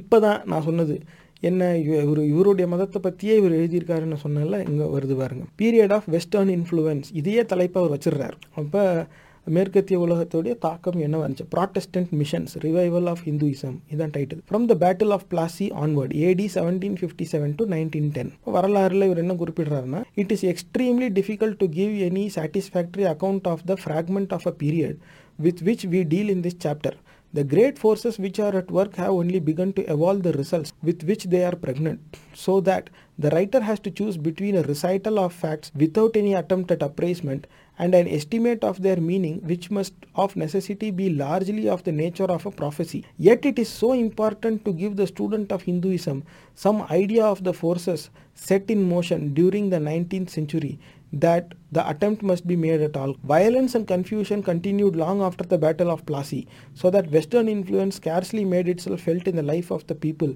until the dawn of the 19th century. Since then, the whole political history of India is summed up in the gradual extension and consolidation of the British power and in its progressive adaptation to the needs of the people. The mutiny and the recent outburst of anarchism were but tragic episodes and scarcely exercised any positive influence on the real movement of the time. Yet, though the period under review is very short, in no preceding period have such revolutionary changes been produced on the Indian mind. The only time in any way comparable with the present is that which we dealt with, with in our fourth chapter when essential Hinduism arose. But that was a normal development compared with the upheaval we see around us today. Western influence is an atmosphere, a new climate, which has found its way into Indian life and it acts as imperceptibly as powerfully and as universally as the atmosphere. Yet the channels through which this impalpable element has been brought into the environment of all Indians may be distinguished. But the most important of this is Western education, whether given in school or college, in the vernacular or English, by government teacher missionary, Hindu or theosophist. The second place is held by Christian teaching, whether oral or literary. Both the direct presentation of Christian ideas, religious, moral, and social, and the less welcome criticism of Hinduism have been of incalculable service. In the third rank stands Christian philanthropy, whether carried on by missionary societies or by government agencies. All that has been done for the sick, the famine stricken, for orphans and lepers, for the ignorant and downtrodden, has been potent to wake the conscience of India. The earnest efforts of the government to rule for the good of the people, to treat all races, religions, and castes as equal, and to give everyone strict justice has been an object lesson of the utmost power. The brilliant work done by Western scholars on ancient Indian literature has, on the other hand, opened the eyes of Hindus to the real history of India and of their religion in contrast with the old traditions, but on the other hand, has filled them with a new pride in their religion and has given thousands courage to remain within the Hindu fold. These forms of activity have created a new race of men, the educated classes, and through them today, India is being rejuvenated. Around us on every side, the new life is pulsing, expanding, remaking the country. The railway, the post office, the telegraph, the steamer, the European manufactures and commerce have touched the masses of India in some degree, but it is through the educated men that the new age is being inaugurated. They are marked by their English speech, by great enthusiasm for education, a passion for self government, a desire for economic progress, a new attitude to women, fresh humanitarian feeling, and a consciousness that the new India of their dreams cannot be brought in without many reforms. All this is summed up today under the phrase the national movement. இப்போ இது வரைக்கும் இந்த தரவுல இவர் என்ன சொல்றாருன்னா ரொம்ப வெளிப்படையாக இவர் வந்து பேசுறாரு அதாவது மேற்கத்திய உலகத்துடைய தாக்கம் அப்படிங்கிறது இங்க இந்த நாட்டு மேலே இருந்திருக்கு அது இந்த மதத்து மேலேயுமே இருந்திருக்கு ஆனால் இது வரலாற்று பார்வையில் பார்க்கணும் ஒரு குறிப்பிட்ட போருக்கு அப்புறம் அந்த பேட்டில் ஆஃப் பிளாசி அந்த பிளாசி போருக்கு அப்புறமா அது காலகட்டம் சொல்ல seventeen fifty seven to nineteen ten இந்த காலகட்டத்தில் இருக்கும்போது பல தரப்பட்ட பல கோணங்களில் மேற்கத்திய உலகத்துடைய தாக்கம் இந்த சமூகத்து மேலே இந்தியர்கள் மேலே இருந்திருக்கு. குறிப்பாக இவர்களின் மதம் இந்த இந்து மதத்து மேலேயும் இருந்திருக்கு. இல்லவே இல்லைன்னுலாம் அவர் சொல்லலை. அப்போ ஒரு காலகட்டத்தில் வன்முறை குழப்பம் அப்படின்னு இருந்தாலும் ஏன்னா போர் அந்த மாதிரிலாம் இருக்குது. ஆனால் பிற்காலத்தில் இந்தியர்கள் வந்து ஆங்கிலேயர்கள் கீழே அடிமைகளாக இருக்கும்பொழுதும் அந்த எழுச்சின்னு ஒன்று வருது. அப்போ ஒரு சின்ன சின்ன அளவில் புரட்சின்னு அங்கங்கே வெடிக்குது. அதெல்லாம் எடுத்து பார்க்கும்போது இவர் ஆராய்ச்சியாளராக இவருக்கு பார்வைக்கு என்ன வருதுன்னா இது வந்து என்ன ஆகுதுன்னா நம்ம மேற்கத்திய உலகத்தையுடைய தாக்கம் வந்து ஒரு வகையில் இவர்களுக்கு நன்மை செஞ்சு அந்த நன்மையின் விளைவாகவே இவர்களுக்கு ஒரு விழிப்புணர்வு வந்து அந்த விழிப்புணர்வின் அடிப்படையிலேயே இவர்கள் நம்மை எதிர்க்க முயற்சிப்பதை காண முடியுது. அப்படின்னு சொல்கிற எந்த அளவுக்கு கண்ணியமாக நேர்மையாக இருக்கிறார் பாருங்க. அதுலேயும் குறிப்பாக மூணு வகையாக அவர் வந்து பிரிக்கிறார். எப்படி மேற்கத்திய உலகத்துடைய தாக்கம் இங்கே இருந்துச்சுன்னு ஒன்று வந்து வெஸ்டர்ன் எஜுகேஷன் இப்போ மேற்கத்திய உலகத்துடைய கல்வி திட்டம். இங்கே தான் இவன் வந்து பாடசாலை வச்சுட்டு தான் பார்த்தோமே. பாடசாலை வச்சுக்கிட்டு சமஸ்கிருதத்தில் வச்சுக்கிட்டு இவன் தான் படிக்கணும். இவன்லாம் வேதம் படித்தா காதில் ஈயத்த காய்ச்சி ஊற்று இப்படி தான் வச்சு நடத்திக்கிட்டு இருந்தாங்க. மற்றவனுக்குலாம் மேத்ஸ் ஃபிசிக்ஸ் கெமிஸ்ட்ரி சொல்லித்தர ஆளே கிடையாது. ஆனால் இவன் வந்து வெஸ்டர்ன் எஜுகேஷன் இங்கிலீஷ் மீடியம்லலாம் சொல்லி எல்லாம் சொல்லிக் கொடுக்க ஆரம்பிச்சதும் அது யார் சொல்லிக் கொடுக்குறதா இருந்தாலும் மக்கள்கிட்ட கல்வி போய் சேர ஆரம்பிக்குது. நாங்கள் தான் கல்வி கொடுத்தோன்னு இவன் பெருமை பேசலை. வெஸ்டர்ன் எஜுகேஷன்னே அதை வகைப்பாடு படுத்துகிறான் மேற்கத்திய இலகத்து மேற்கத்திய உலகத்தின் பாடத்திட்டம் கல்வி திட்டம் இங்கே இருக்குன்னே சொல்கிறான் அதே நேரம் second place is Christian teaching அப்போ இந்த இடத்துல மதம் பரப்ப வரவங்க அந்த மத குருமார்களுடைய அந்த பரப்புரையும் ஒரு வகையான தாக்கம் இருக்குது. அவங்க பேச்சாலையும் பரப்புகிறாங்க அவங்க இலக்கியத்தாலையும் பரப்புகிறாங்க இதோடைய தாக்கமும் இங்கே வந்து இருக்குது. காரணம் என்னென்னா ஒரு கிறிஸ்த வேறு மதம் வரும்பொழுது அந்த மதம் சார்ந்த கோட்பாடுகள் சிந்தனைகள் வந்து இந்த சமூகத்தில் புது வகையான சிந்தனைக்கு அது ஓ இப்படியும் ஒன்று இருக்கோ இப்படிலாம் ஒன்று இருக்கோ அப்படின்னு இந்த மக்கள் வந்து ஏன்னா சாமினா இதுதான் சாமி. இப்படி தான் நீ கும்பிடணும். இதுதான் மந்திரம். இதை தான் நீ கொளுத்தணும். இந்த மாதிரி வந்து இவங்களை நம்ப வச்சுக்கிட்டு இருந்த ஒரு காலகட்டத்தில் இது இது சாமி. இப்படி கும்பிடு. இப்படி கும்பிடு. இன்னும் இதே மாதிரி வேறு கதையை வச்சுக்கிட்டு வேறு கதாபாத்திரத்தை வச்சுக்கிட்டு அதுவும் கதை தான். அதுவும் கதாபாத்திரம் தான். அதுவும் போய் தான். மாறுபட்ட கருத்தே இல்லை. ஆனால் அப்படி ஒரு வேறு ஒரு கதை இங்கே வரும்போது மக்களுக்கு அந்த சிந்தனையில் அந்த வேறுபாடு அப்படிங்கிறது அவங்க புதுசாக ஓ இப்படிலையும் ஒன்று இருக்கோ? அப்படின்னு வரும்போது அவங்களுக்குள்ள இன்னும் கேள்விகள் வந்து எழ தொடங்குது. அப்படி ஒன்று இருக்குது இது வந்து அவங்கள எல்லா வகையாகவும் வந்து இங்கே இருக்கிற மக்களை பாதிக்குதுன்னு சொல்கிறார் கிறிஸ்டியன் டீச்சிங்னு ஒன்று இல்லவே இல்லைன்னு அவர் சொல்லி ஈஸியாக தப்பிச்சிருக்கலாம். வெஸ்டர்ன் எஜுகேஷன்லாம் சொல்லாதீங்க. நாங்கள் தான் எஜுகேஷன் கொடுத்தோன்னு அவர் பெருமை பீத்திருக்கலாம். அப்படிலாம் இல்லை. வெஸ்டர்ன் எஜுகேஷன்னா ஐயா நாங்கள் தான் வந்து இங்கே பாடம் நடத்துகிறோம் காலேஜ் ஸ்கூல் கட்டினோம் எங்களுக்கு தெரிஞ்சது எங்கள் கல்வி திட்டம் தான் உங்ககிட்ட கல்வி திட்டங்கிறது ஒருத்த மட்டும்தான் வச்சுருக்கிறான். அது என்ன ஏதுன்னு யாருக்குமே தெரில கேட்டாலும் சொல்ல மாட்டேங்கிறான். அதனால் எங்கள் கல்வி திட்டத்தையே வச்சுக்கிட்டோம். ஏன்னா எங்கள் கல்வி திட்டத்தை வச்சுக்கிட்டா அதை படித்து வந்தால் எங்ககிட்ட நீங்கள் வேலை பார்க்குறதுக்கு எங்களுக்கு வசதியாக இருக்கும். அவன் வந்து அதை மறுக்கலை. அப்போ என்ன தான் நம்மளுடைய வளங்களை சுரண்டி எடுக்கிறதுக்காக ஒருத்தன் நம்மளை ஒரு கடுமையான ஒரு கட்டுப்பாட்டில் வச்சு ஆட்சி நடத்துகிறவனாக இருந்தாலும் அவனை சார்ந்தவன் ஒருத்தன் எழுதுகிற வரலாறில் கூட தன்னை பற்றிய உண்மையை தான் வந்துட்டு இடத்துல எழுதியிருக்கான் இதுவும் ஒரு எடுத்துக்காட்டு நேர்களை இந்த நூல் என்பது இந்து மதத்தை இழிவுபடுத்தணும்.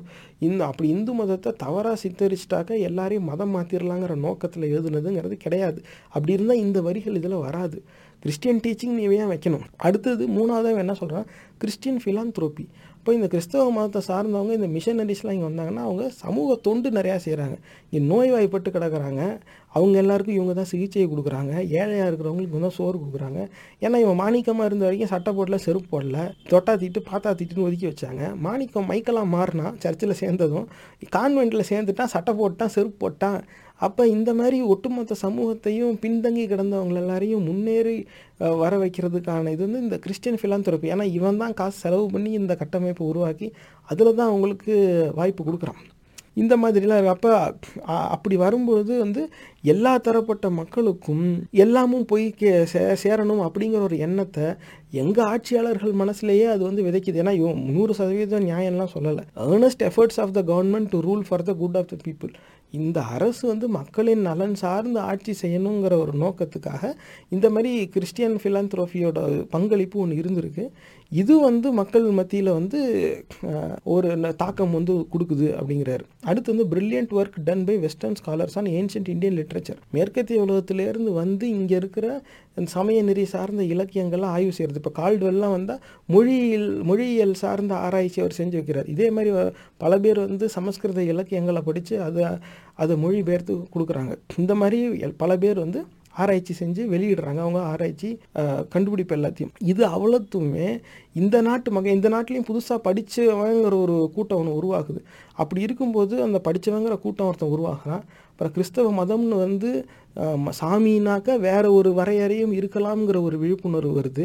அதுக்கப்புறமா அந்த மதம் பரப்ப வரவங்க செய்கிற சமூக தொண்டு இருக்குது. அவங்க காசை செலவு பண்ணி இங்கே இருக்கவங்களுக்கெல்லாம் கொடுக்கும்போது எல்லாருக்கும் எல்லா வசதியும் போய் கிடைக்கிற நிலையும் வருது. இப்போ எல்லாருக்கும் எல்லா வசதி கிடச்சி கல்வி கிடச்சி மாற்று சிந்தனைன்னு ஒன்று இருக்குங்கிற ஒரு விழிப்புணர்வும் வரும்போது அந்த சிந்தனையே அவனுக்குள்ள இது அவ்வளவையும் கொடுக்குறவங்களுக்கு எதிராகவே சிந்திக்கிறதுக்கான சிந்தனையை ஊட்டிருச்சுன்னு இவர் பதிவு பண்ணுறாரு இது அவ்வளவும் கிடைக்கும் போது அவனுக்கு சிந்தனை வருது. எப்படி வருதுன்னாக்க they are marked by their English அப்போ இந்த புது கூட்டம் ஒன்று உருவாயிடுச்சுல படித்தவங்கன்னு அது they are marked by their English speech அவன் இங்கிலீஷ் பேச ஆரம்பிச்சிட்டான் by great enthusiasm for education அவன் கல்வி மேலே அவனுக்கு ஒரு ஆர்வம் வந்துருச்சு. A passion for self government இந்த ஸ்வராஜ்னு சொல்லிக்கிட்டு நான் வந்து என்ன என் தன்னாட்சி வேணும் எனக்கு. நீ இன்னொருத்தங்கிட்டலாம் என்னால் அடிமையாக இருக்க முடியாது. எங்கிருந்தோ வந்து நீ என்ன நான் ஆட்சி செய்யாது நான் யா நான் தாண்டா உனக்கு வந்து கல்வி கொடுத்தேன். நான் வந்து தான் உனக்கு எல்லா வசதியும் கிடைக்க ஏற்பாடு செஞ்சேன். நான் தான் வந்து சாமினா இன்னொரு சிந்தனையும் இருக்கலாம்னு ஒரு புதிய சாமியெல்லாம் உனக்கு காட்டி கொடுத்தது.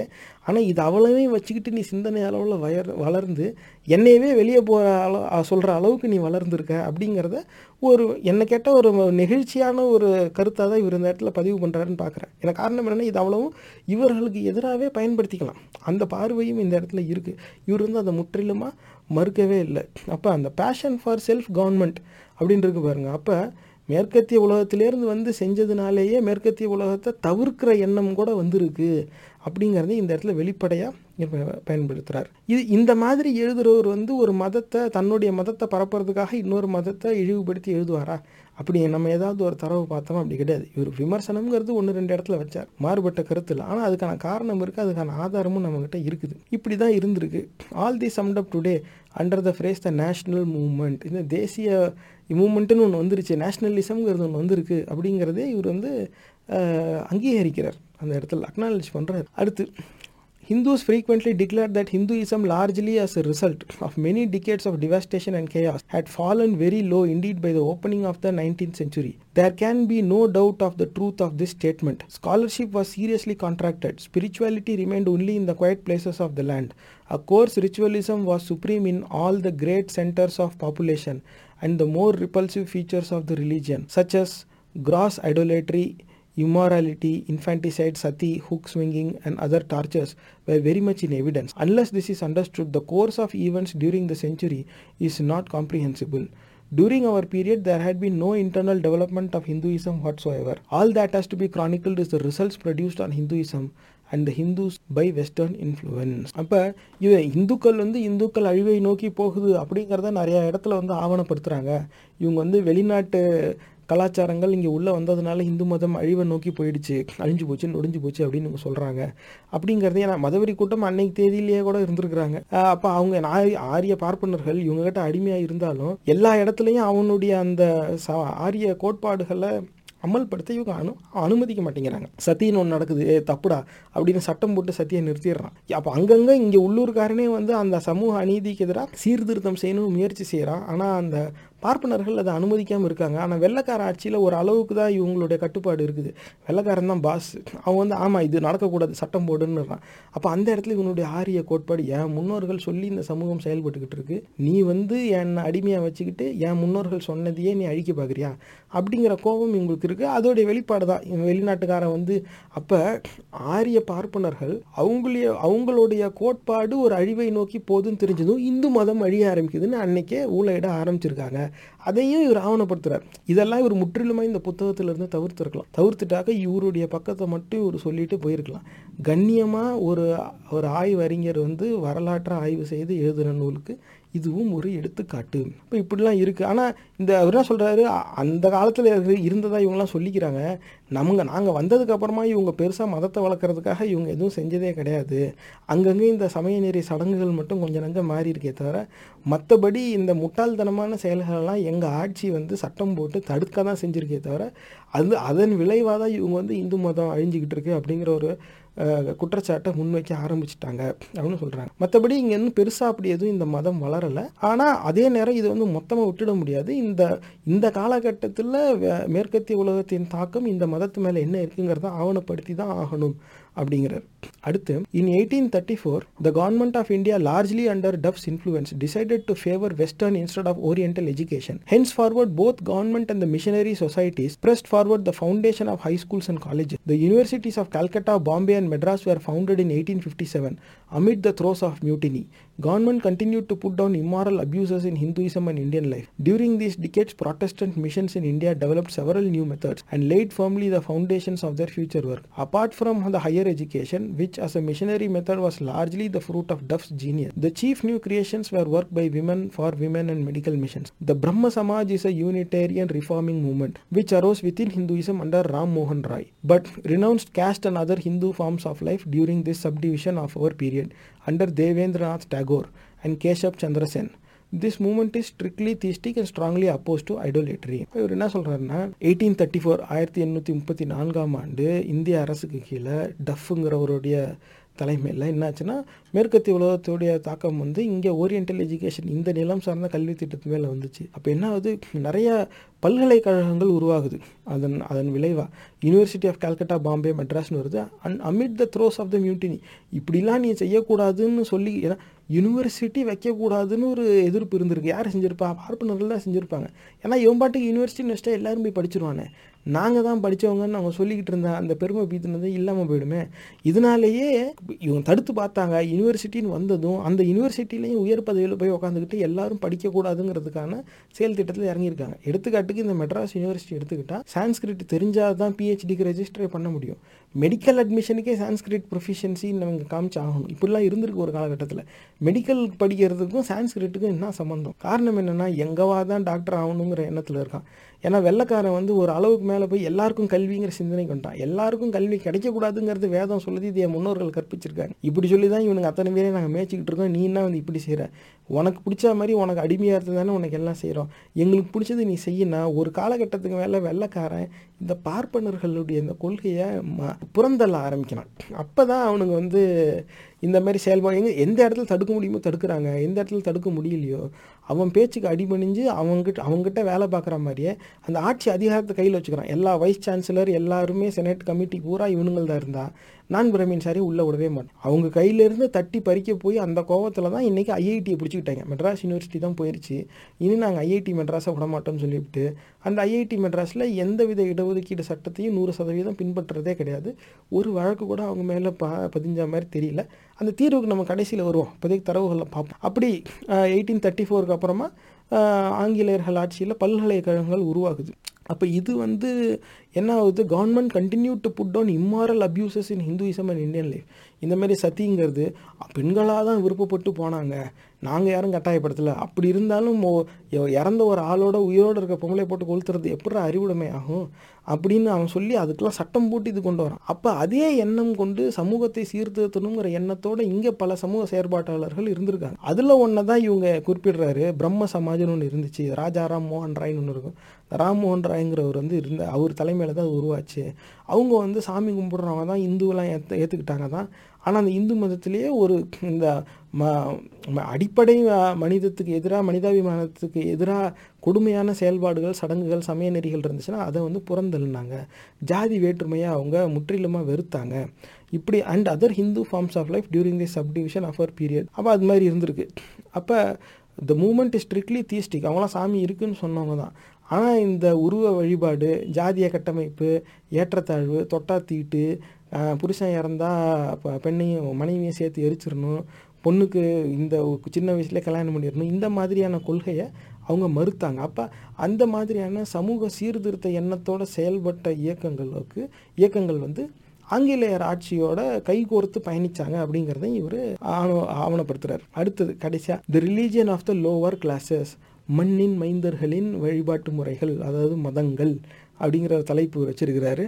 அதில் என்ன இருக்குன்னு பார்ப்போம் the lower orders of the population of India fall into two great classes those who have lived in close contact with Hindu society and those who have lived apart in the mountains and forest the latter have retained their old religion and social organisation but the former have all succumbed to the influence of caste and have absorbed large elements of Hindu theology, mythology, and superstition. Those peoples who have lived an isolated life and have in consequence not come under Hindu influence need be only mentioned here as they do not naturally come into a study of Hinduism. We may just mention the names of the chief tribes. They are the Santals, the Orans, the Juangs and the Kols of Western Bengal, the Garos, Khasis and Nagas of Assam, the Khons of Orissa, the Gonds and Bills of central India, and the Todas and other hill tribes in the Madras presidency. The other class of tribes, however, have been decidedly Hinduized both socially and religiously, and therefore they must receive our attention.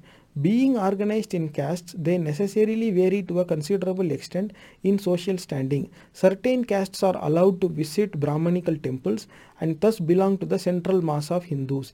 These acknowledge the great Hindu gods and conform to Hindu usage as far as they possibly can.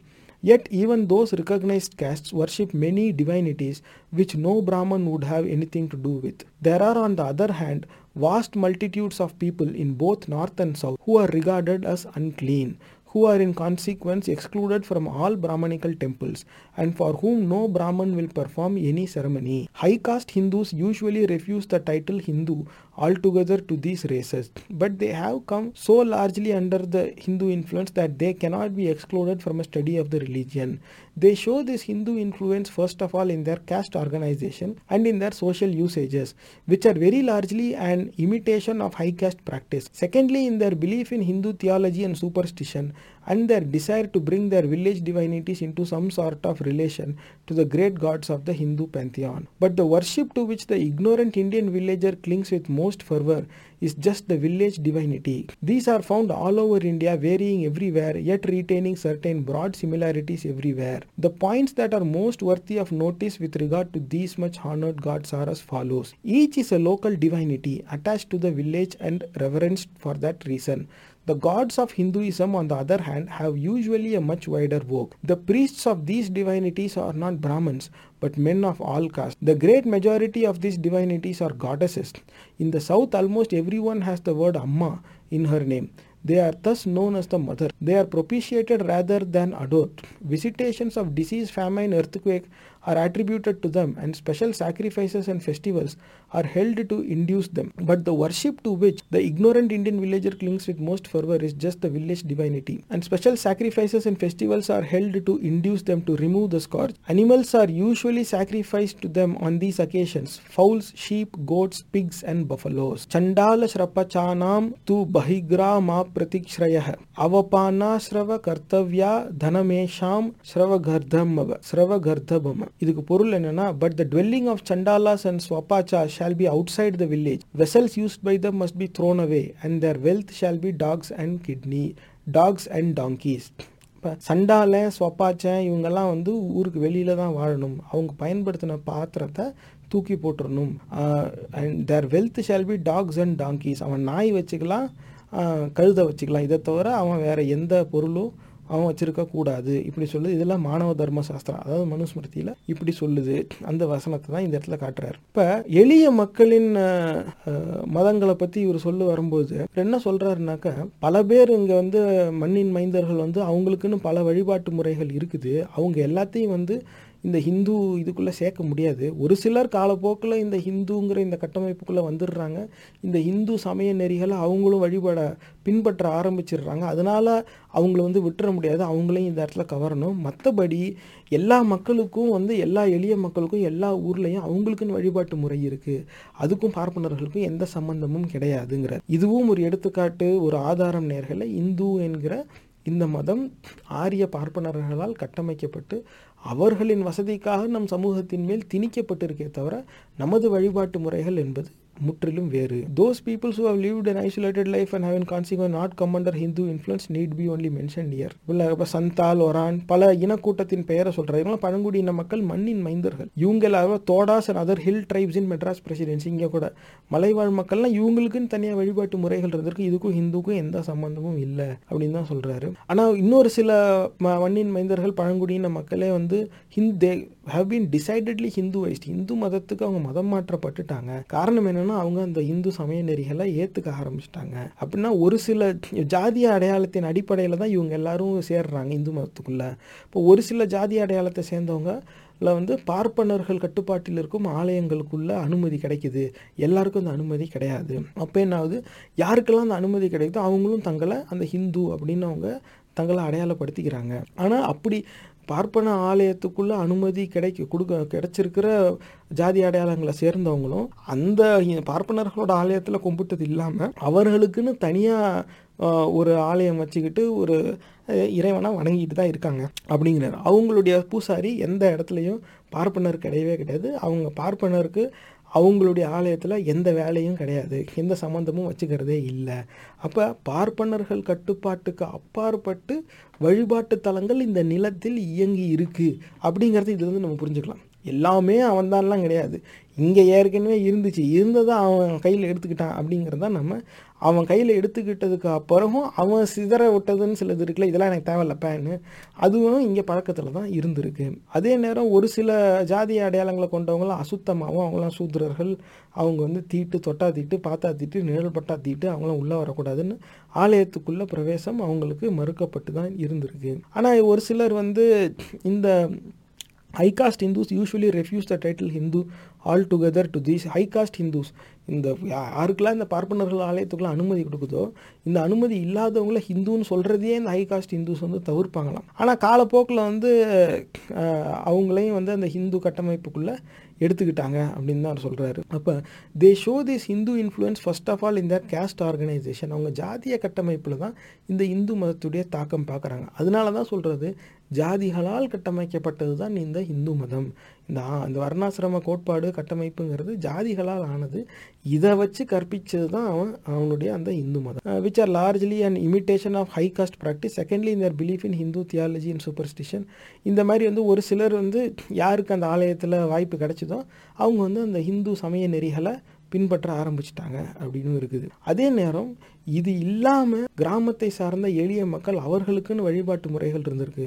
அதுக்கு வந்து அதை அதை அதை எப்படி வர்ணிக்கிறாருன்னு பாருங்க. Each is a local divinity எல்லாமே வந்து உள்ளூர் சாமி அந்தந்த வட்டாரத்துக்கான சாமி. ஒட்டுமொத்த நாட்டுக்கும் எல்லாம் இந்த ஊருக்காரங்க ஒரு சாமி வச்சு கும்பிட்டுக்கிட்டு இருக்காங்க. அப்படி தான் இருக்குது அந்த அட்டாச் டு த வில்லேஜ் அந்த கிராமத்தை சார்ந்தது. அதே நேரம் ஹிந்து மதத்தை சார்ந்த சாமின்னா அது பெருசாக இருக்கும்.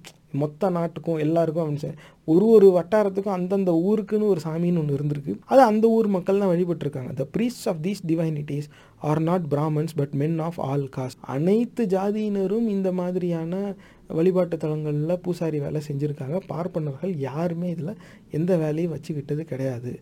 அதுலேயும் இந்த மாதிரியான பெரும்பான்மையான எளிய மக்கள் வழிபடுற அந்த தெய்வங்கள் அப்படிங்கிறது வந்து பெண் தெய்வங்களாக தான் இருந்திருக்கு. அவங்க பெயர்லேயே அம்மாங்கிற சொல்லு சேர்க்கப்பட்டும் இருக்குது அப்படின்னு சொல்கிறார் they are propitiated rather than அடோட் visitations of disease அப்போ ஏதாவது நோய் வந்தாவோ பஞ்சம் வந்தாவோ உடனே சா இந்த சாமி கிட்ட தான் அந்த அவங்களுடைய சா சாமி எந்த சாமியை கும்பிட்றாங்களோ அந்த க காளியம்மா அப்படின்னாக்கா அந்த காளியம்மாவுக்கு போய் உடனே காவு கொடுத்து ஒரு பூசை நடத்துறது ஒரு திருவிழா வைக்கிறது அப்படி செஞ்சிட்டாக்க அது நீங்கிடும் அப்படின்னு தான் மக்கள் அன்னைக்கு நம்பியிருக்காங்க. இதுவும் நம்பி தான் ஏமாந்துருக்காங்க மூட நம்பிக்கை தான். மாறுபட்ட கருத்து இல்லை. ஆனால் மக்களுக்கு மண்ணின் மைந்தர்களுக்குன்னு தனியாக வழிபாட்டு முறைன்னு ஒன்று இருந்திருக்கு. அதை அவங்க பழகிக்கிட்டு தான் இருந்திருக்காங்க. இந்த இந்துங்கிற இந்த ஆரிய பார்ப்பனர்கள் உருவாக்கிய இந்த வர்ணாசிரம கட்டமைப்பு அதை வந்து தூக்கி மிதித்து தான் போயிருக்கு. அது இருக்கும்போதே இவங்க ஒரு பக்கம் ஓரமாக இந்த தன்னுடைய வழிபாட்டு முறையை மக்கள் பழகிட்டு தான் இருந்திருக்காங்க. அப்போ ஏன் இந்த ஆலயத்துக்குள்ளே வரக்கூடாது அப்படின்னாக்கா மனுஸ்மிருதியில் இப்படி சொல்லுது அப்படிங்கிற அந்த வரியை தான் நம்ம பார்த்தோம். அடுத்து இப்போ உங்கள் கவனத்துக்கு கொண்டு வர்றது இப்போ ஸ்க்ரீனை பாருங்கள் இப்போ பாட்காஸ்ட்டில் கேட்டுக்கிட்டு இருக்கவங்களும் யூடியூபுக்கு வந்து நீங்கள் இந்த பகுதியை மட்டும் பார்த்துக்கோங்க. நிறைவு பகுதியில் இது வருது. ரெண்டு மூணு அந்த காலத்தில் மக்கள் வழிபடுற சாமி அப்படிங்கிறதுக்கான சிலைகள் இருந்திருக்கு. அதாவது எளிய மக்கள் வழிபடுற அந்த சாமி சிலைகள் என்ன அப்படிங்கிறதுக்காக கூம்பா மாதிரி கை காலெலாம் வச்சு கண்ணு மூக்கு காதெல்லாம் அது கிடையாது. கூம்பா மாதிரி ஒன்று இருக்குது அதுக்கப்புறமா இன்னொன்று அதே மாதிரி கொஞ்சம் பெரிய கும்பை ஒரு பெரிய பாறை. கல்லிலே அடிக்கி ஒரு கூரை மாதிரி வச்சு அதுக்குள்ளே ஒரு ஒரு சின்ன கல் சுற்றி வரும் கல் பானை மாதிரி ஒரு மூணு கல் அதுக்கு உள்ள ஒரு சின்ன கல் அவ்வளவுதான். அதை தான் வச்சு கும்பிட்டுக்கிட்டு இருந்திருக்காங்க. இன்னொன்றும் பார்த்தா இதே மாதிரி ஒரு மேடு மாதிரி மண் மேடாக அது கல்லான்னு தெரியல. அவ்வளோதான் அதுவும் ஒரு மேடு. இதை இப்படி தான் அதாவது கை கால் காது மூக்கெல்லாம் வச்சு உருவங்கள் உருவாக்கி அதை வழிபடுறங்கிற பழக்கம் பிற்காலத்தில் வந்தது. எளிய மக்கள் மண்ணின் மைந்தர்களின் வழிபாட்டு முறைகளில் உருவ வழிபாடுங்கிறதே பெரும்பாலும் கிடையாது. அப்படியே உருவ வழிபாடுன்னு வந்த பிறகும் அதிகபட்சமாக கைகால் மூக்கு வச்சு அது ஒரு விசித்திரமான பிராணியாக விகாரமாக மனிதனும் மிருகமும் சேர்ந்த ஒரு உருவமாலாம் உருவாக்கி கும்பிட்ற பழக்கம்லாம் அன்னைக்கு கிடையாது. இதுக்கு சமீப காலத்தில் புரிஞ்சுக்கிற மாதிரி ஒரு எடுத்துக்காட்டு வேணும்னா கடைசி விவசாயி அப்படின்னு ஒரு படம் வந்திருக்கும். அந்த படத்தை பார்க்காதவங்க போய் பாருங்கள் அதில் ஒரு கிராமம் வந்து அப்படி தான் ஒரு தூணு தான். அந்த தூணை தான் கும்பிட்டுக்கிட்டு இருப்பாங்க. அது வந்து பார்க்க வந்து இந்த செஸ்ஸு காயினில் ரூக் இருக்கும்னா அந்த அந்த காயின் மாதிரியே ஒரு தூணு. சின்னதாக தான் இருக்கும். அதை தான் வச்சு கும்பிட்டுக்கிட்டு இருப்பாங்க அது கை கால்லாம் எதுவும் இருக்காது. அப்போ இங்கே நீங்கள் பார்க்குற படமும் அதே மாதிரி தான் இருக்குது பாருங்க. அப்போ மண்ணின் மைந்தர்களுக்குன்னு வழிபாட்டு முறைன்னு ஒன்று இருந்திருக்கு. இல்லாமலாம் கிடையாது. இவனும் சாமின்னு எதையோ கும்பிட்டுருக்கான். ஆனால் கை கால் மூக்கு வச்சு இல்லை. அந்த வழிபாட்டு முறைக்கு பெயர் கொடுத்து அதன் அடிப்படையில் அவன் தன்னை அடையாளமும் படுத்திக்கல. இதுக்கு நம்ம அப்புறம் வருவோம். இப்போ இது இந்த புத்தகத்தில் இந்த படங்கள் இருந்துச்சு. அது அவங்க கவனத்துக்கு கொண்டு வரணுங்கிறதுக்காகவே இதை நான் இங்கே வைக்கிறேன். அப்போ உண்மையில் மண்ணின் மைந்தர்கள் இந்த மண்ணை சார்ந்தவர்கள் எதை சாமின்னு கும்பிட்டுருக்காங்கன்னு பார்த்துக்கோங்க. அதான் நாக்கை தொங்க வச்சுக்கிட்டு கையை காலை தூக்கிக்கிட்டு கத்தி வச்சுக்கிட்டு புல்லாங்குழல் வாசிக்கிட்டு பயம் அப்படின்னு ஒரு வேலை வச்சுக்கிட்டு இப்படிலாம் வந்து இவன் உருவாக்குன அந்த உருவம் தான் ஆனால் உண்மையில் இந்த மண்ணின் மக்கள் இந்த மாதிரி தான் வச்சு கும்பிட்டுக்கிட்டு இருந்திருக்காங்க அடுத்தது பாருங்க the people suffer greatly from their fear of evil spirits insomuch that a very large part of the religion consist in efforts to drive them away or to nullify their influence அதாவது எது நடந்தாலும் அது வந்து ஏதோ பேய் அடிச்சிருச்சு இது வந்து க சாமி குத்தம் ஆயிடுச்சு அதனால தான் நம்ம ஊருக்கு விளைச்சல் இல்லை பயிர் செத்து போச்சு இல்லை நோய் பரவுது இப்படிலாம் நினச்சிக்கிட்டு எதாக இருந்தாலும் போய் அந்த கல்லுக்கு முன்னாடி ஒரு காவு கொடுத்து ஒன்று செஞ்சுட்டா எல்லாம் சரியாயிடும்.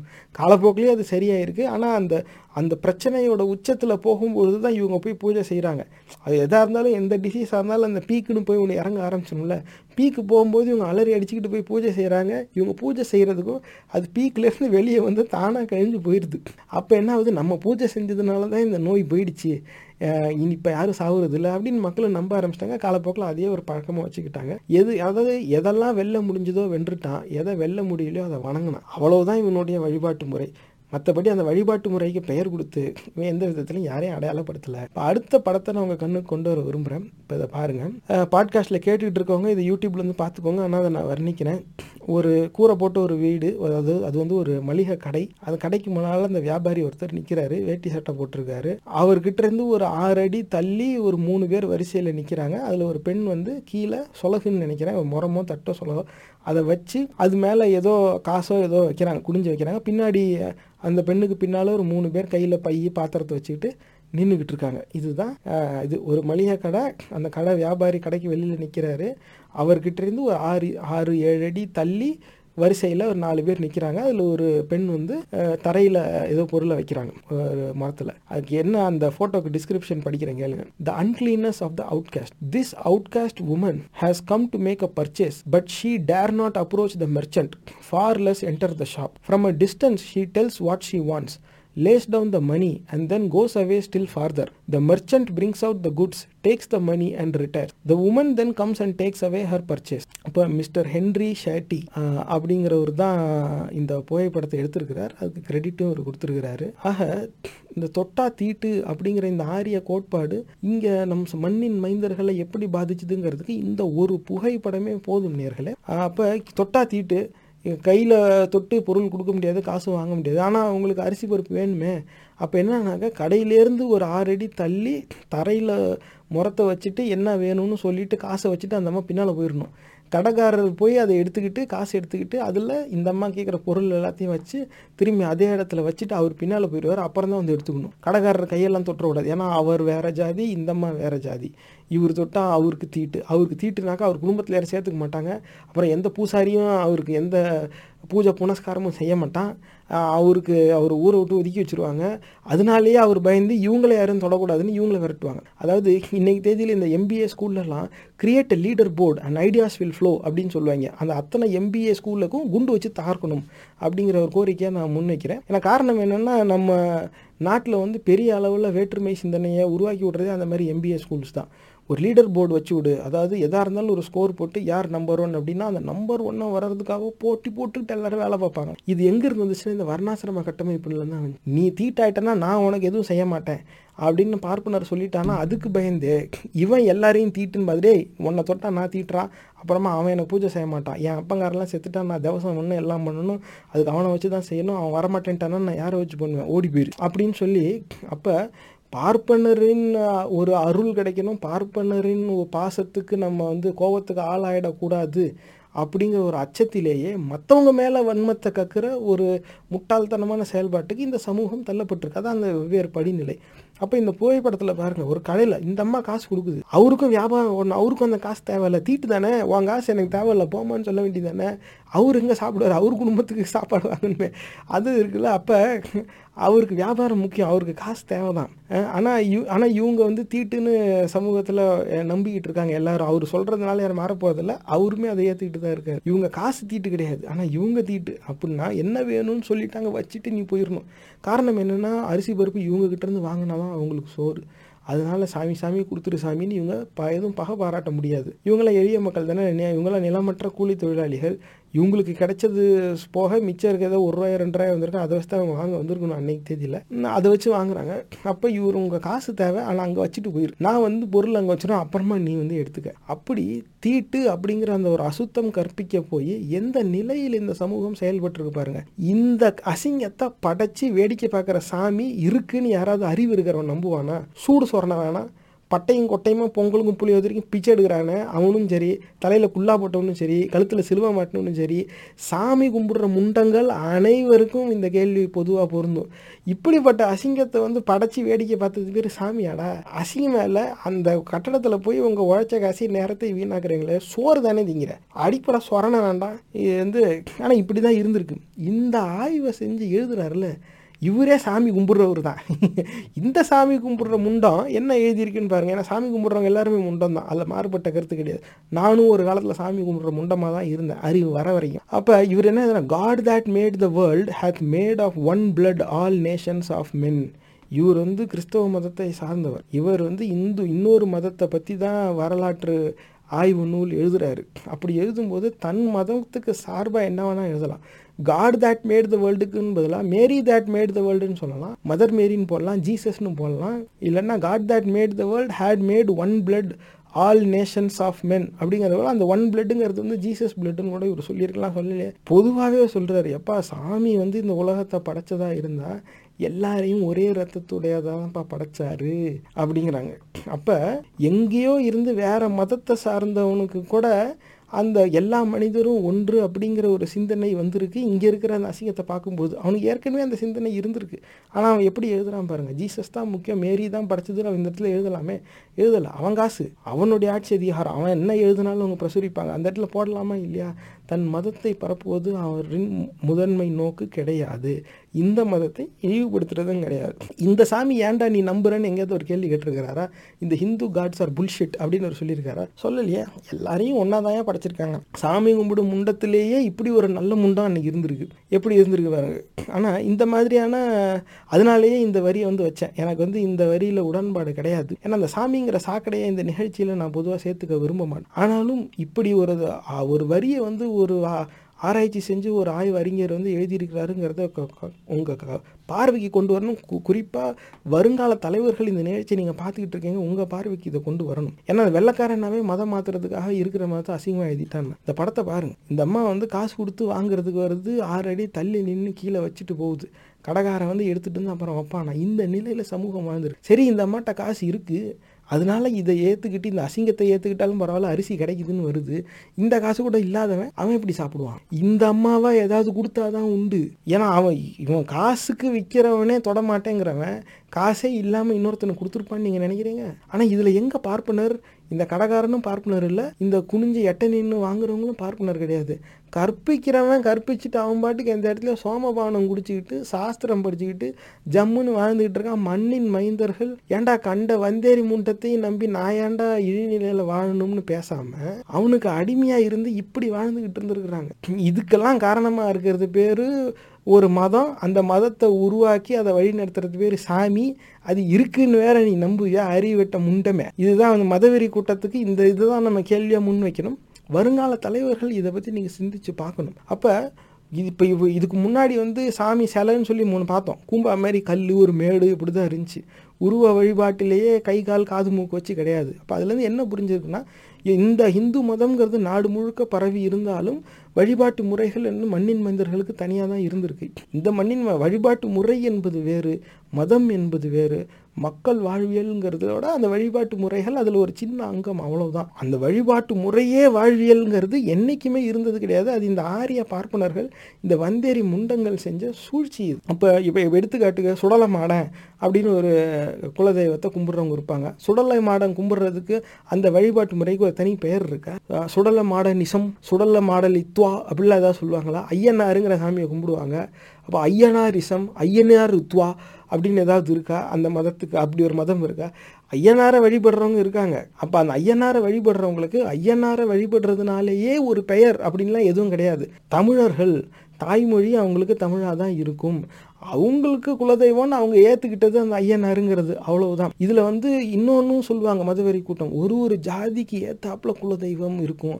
அப்படிலாம் கிடையாது. அப்போ எல்லா ஜாதிக்கும் தனித்தனி குலதெய்வம்னா காந்தாரி அம்மன் கோயில் பிரச்சனையே வந்திருக்கிறாரு பட்டியல் சமுதாய மக்களும் சரி அங்கே நாயுடு நாயக்க சமுதாய மக்களும் சரி ரெண்டு பேருக்குமே காந்தாரி அம்மன் அங்கே குலதெய்வ கோயிலாக இருக்குது நான் குலதெய்வமாக கும்பிடுற சாமிக்கு நீ எப்படா கோயில் கட்டுவான்னு அந்த ஆதிக்க மகனில் கேட்க போய் தான் அத்தனை பேர் கொலை வரைக்கும் போய் பெரிய பிரச்சனை இன்னும் தீராமல் ஓடிக்கிட்டு இருக்கு. அப்போ ஒன்றுக்கு மேற்பட்ட ஜாதிக்கு ஒரே குலதெய்வம் இருக்குது அங்கே இன்ஃபேக்ட் பார்த்தா பட்டியல் சமுதாயத்தை சார்ந்தவர்கள் தமிழர்கள் அவங்க தாய்மொழி தமிழ்.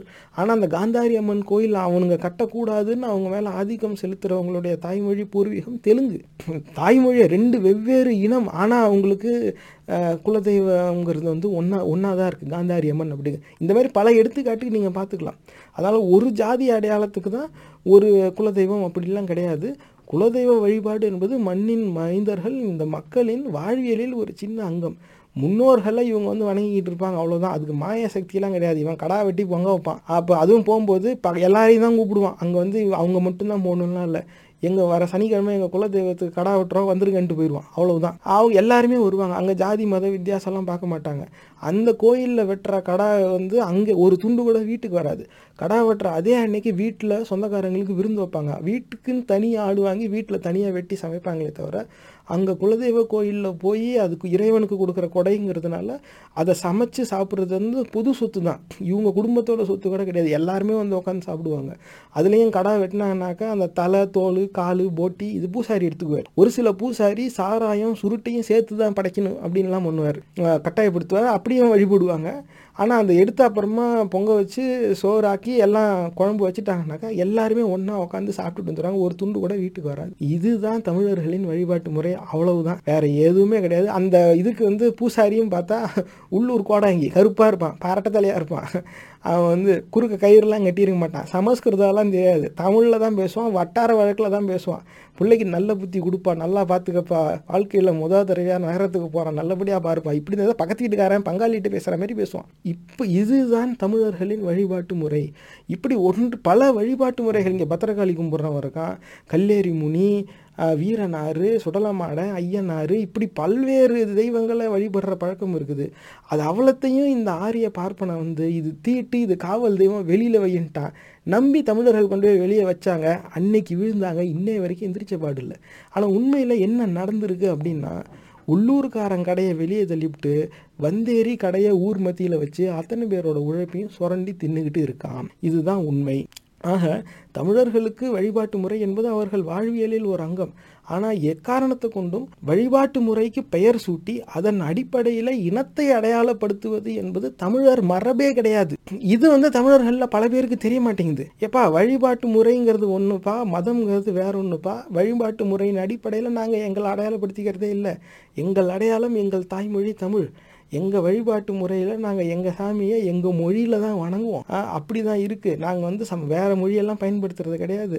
ஆக வழிபாட்டு முறைக்கு ஒரு பெயர் கொடுத்து இதெல்லாம் ஹிந்துயிசம் இதை பழகிறவங்கெல்லாம் ஹிந்து அப்படின்னு சொல்லி ஆவணப்படுத்த வேண்டிய ஒரு நிர்பந்தத்துக்கு இன்றைக்கி இந்த சமூகம் ஆளாயிருக்கு இந்த ஜாதிய கட்டமைப்புன்னு சொல்லி ஹிந்துஸ் ஹிந்துஸில் இவெல்லாம் இது நம்ம சொல்ல போய் தான் இதை ஆவணப்படுத்தியிருக்கு.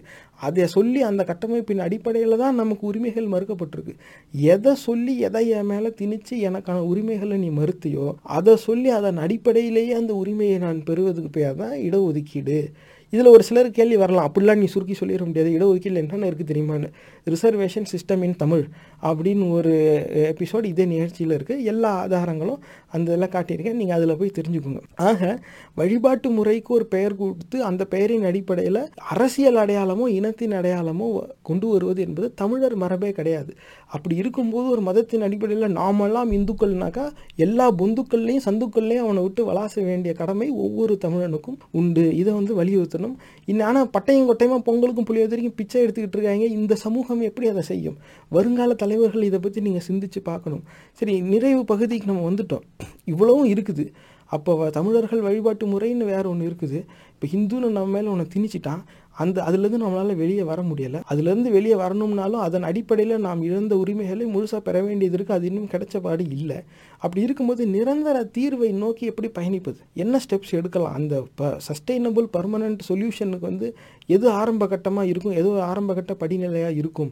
எது ஒரு சரியான சூழ்நிலையை உருவாக்கும்? அப்படின்னா அந்த நிரந்தர தீர்வுக்கு ரெண்டு இருக்குது என்ன செய்யணும் அப்படின்னு இருக்கு அதை எப்படி செய்யணும் அப்படின்னு இருக்குது என்ன செய்யணும் அப்படிங்கிறதுல முதல் பகுதி ஆரிய சமய நெறிகளையும் அடையாளங்களையும் அழித்திட வேண்டும். இந்த anything Aryan and anything and everything Aryan has to be completely destroyed மொத்தமாக ஷிஃப்ட் டெலீட் அடிக்கணும் இந்த சமூகத்திலிருந்து. வேற வழியே கிடையாது. அப்போ இந்த ஆரிய சமய நெறிகளையும் அடையாளங்களையும் அழித்திட வேண்டும். சரி எப்படி செய்யலாம் அப்படின்னாக்க தமிழர்களின் வழிபாட்டு தலங்களில் இருந்து ஆரிய கோட்பாடுகள் மற்றும் சடங்குகளை முற்றிலுமாக அகற்றிட வேண்டும். தமிழர்களோட வழிபாட்டு தலங்கள் நிறைய இருக்குதுல்ல அந்த இடத்துல அவன் உள்ள போய் உட்காந்து கருவறை தீண்டாமை இன்னமும் பழகிக்கிட்டு இருக்கான். யாருக்குமே புரியாமல் சமஸ்கிருதத்தில் ஏதோ புலம்பிக்கிட்டு இருக்கான். என் சாமிக்கு என் மொழியில் பேசினா புரியும்டா? நீ வந்து எதுவும் வேற தேவ பாஷையெல்லாம் பேச தேவையில்ல. உன் ஊருக்கு போய் நீ உன் கோயில் கட்டிக்கிட்டு நீ எந்த பாஷையில் வேணால் என்ன வேணால் பண்ணு. நான் அதுக்கு வரல. என் கோயில் விட்டு வெளியேற வந்தேரி நாயே அப்படின்னு பார்ப்பனர்களை பார்த்து தமிழர்கள் சொல்லணும். சொல்லி அப்போதான் அந்த சமஸ்கிருதத்தை நீ வெளியில் எடுத்துட்டாவே போதும் அவனும் ஓடிடுவான். அது இல்லாமல் அவனுக்கு வேலை ஓடாது. அப்போ தமிழர்களோட வழிபாட்டு தலங்களிலிருந்து அந்த ஆரிய கோட்பாடுகள் அடையாளங்கள் முற்றிலுமாக எடுத்துடணும். அதுதான் சடங்குகள் முற்றிலுமாக அகற்றிட வேண்டும். அப்போ அந்த பார்ப்பனர்கள் அங்கே இருக்கும் வரை அது அவன் நடக்க விட மாட்டான். அவர்களை விட்டு வைப்பது தமிழ் சமூகத்துக்கு ஆபத்து. அடுத்து வேற எப்படி இந்த ஆரிய சமய நெறி அடையாளங்களை முற்றிலுமா அழிச்சிடலாம் அப்படின்னா தமிழர்கள் தங்கள் வீட்டு விழாக்களுக்கு பார்ப்பனர்களை வைத்து பூஜை சடங்கு செய்வதை முற்றிலுமாக நிறுத்திட வேண்டும். குழந்த பிறந்தா புண்ணியதானம்னு பாப்பானை கூப்பிடுறது.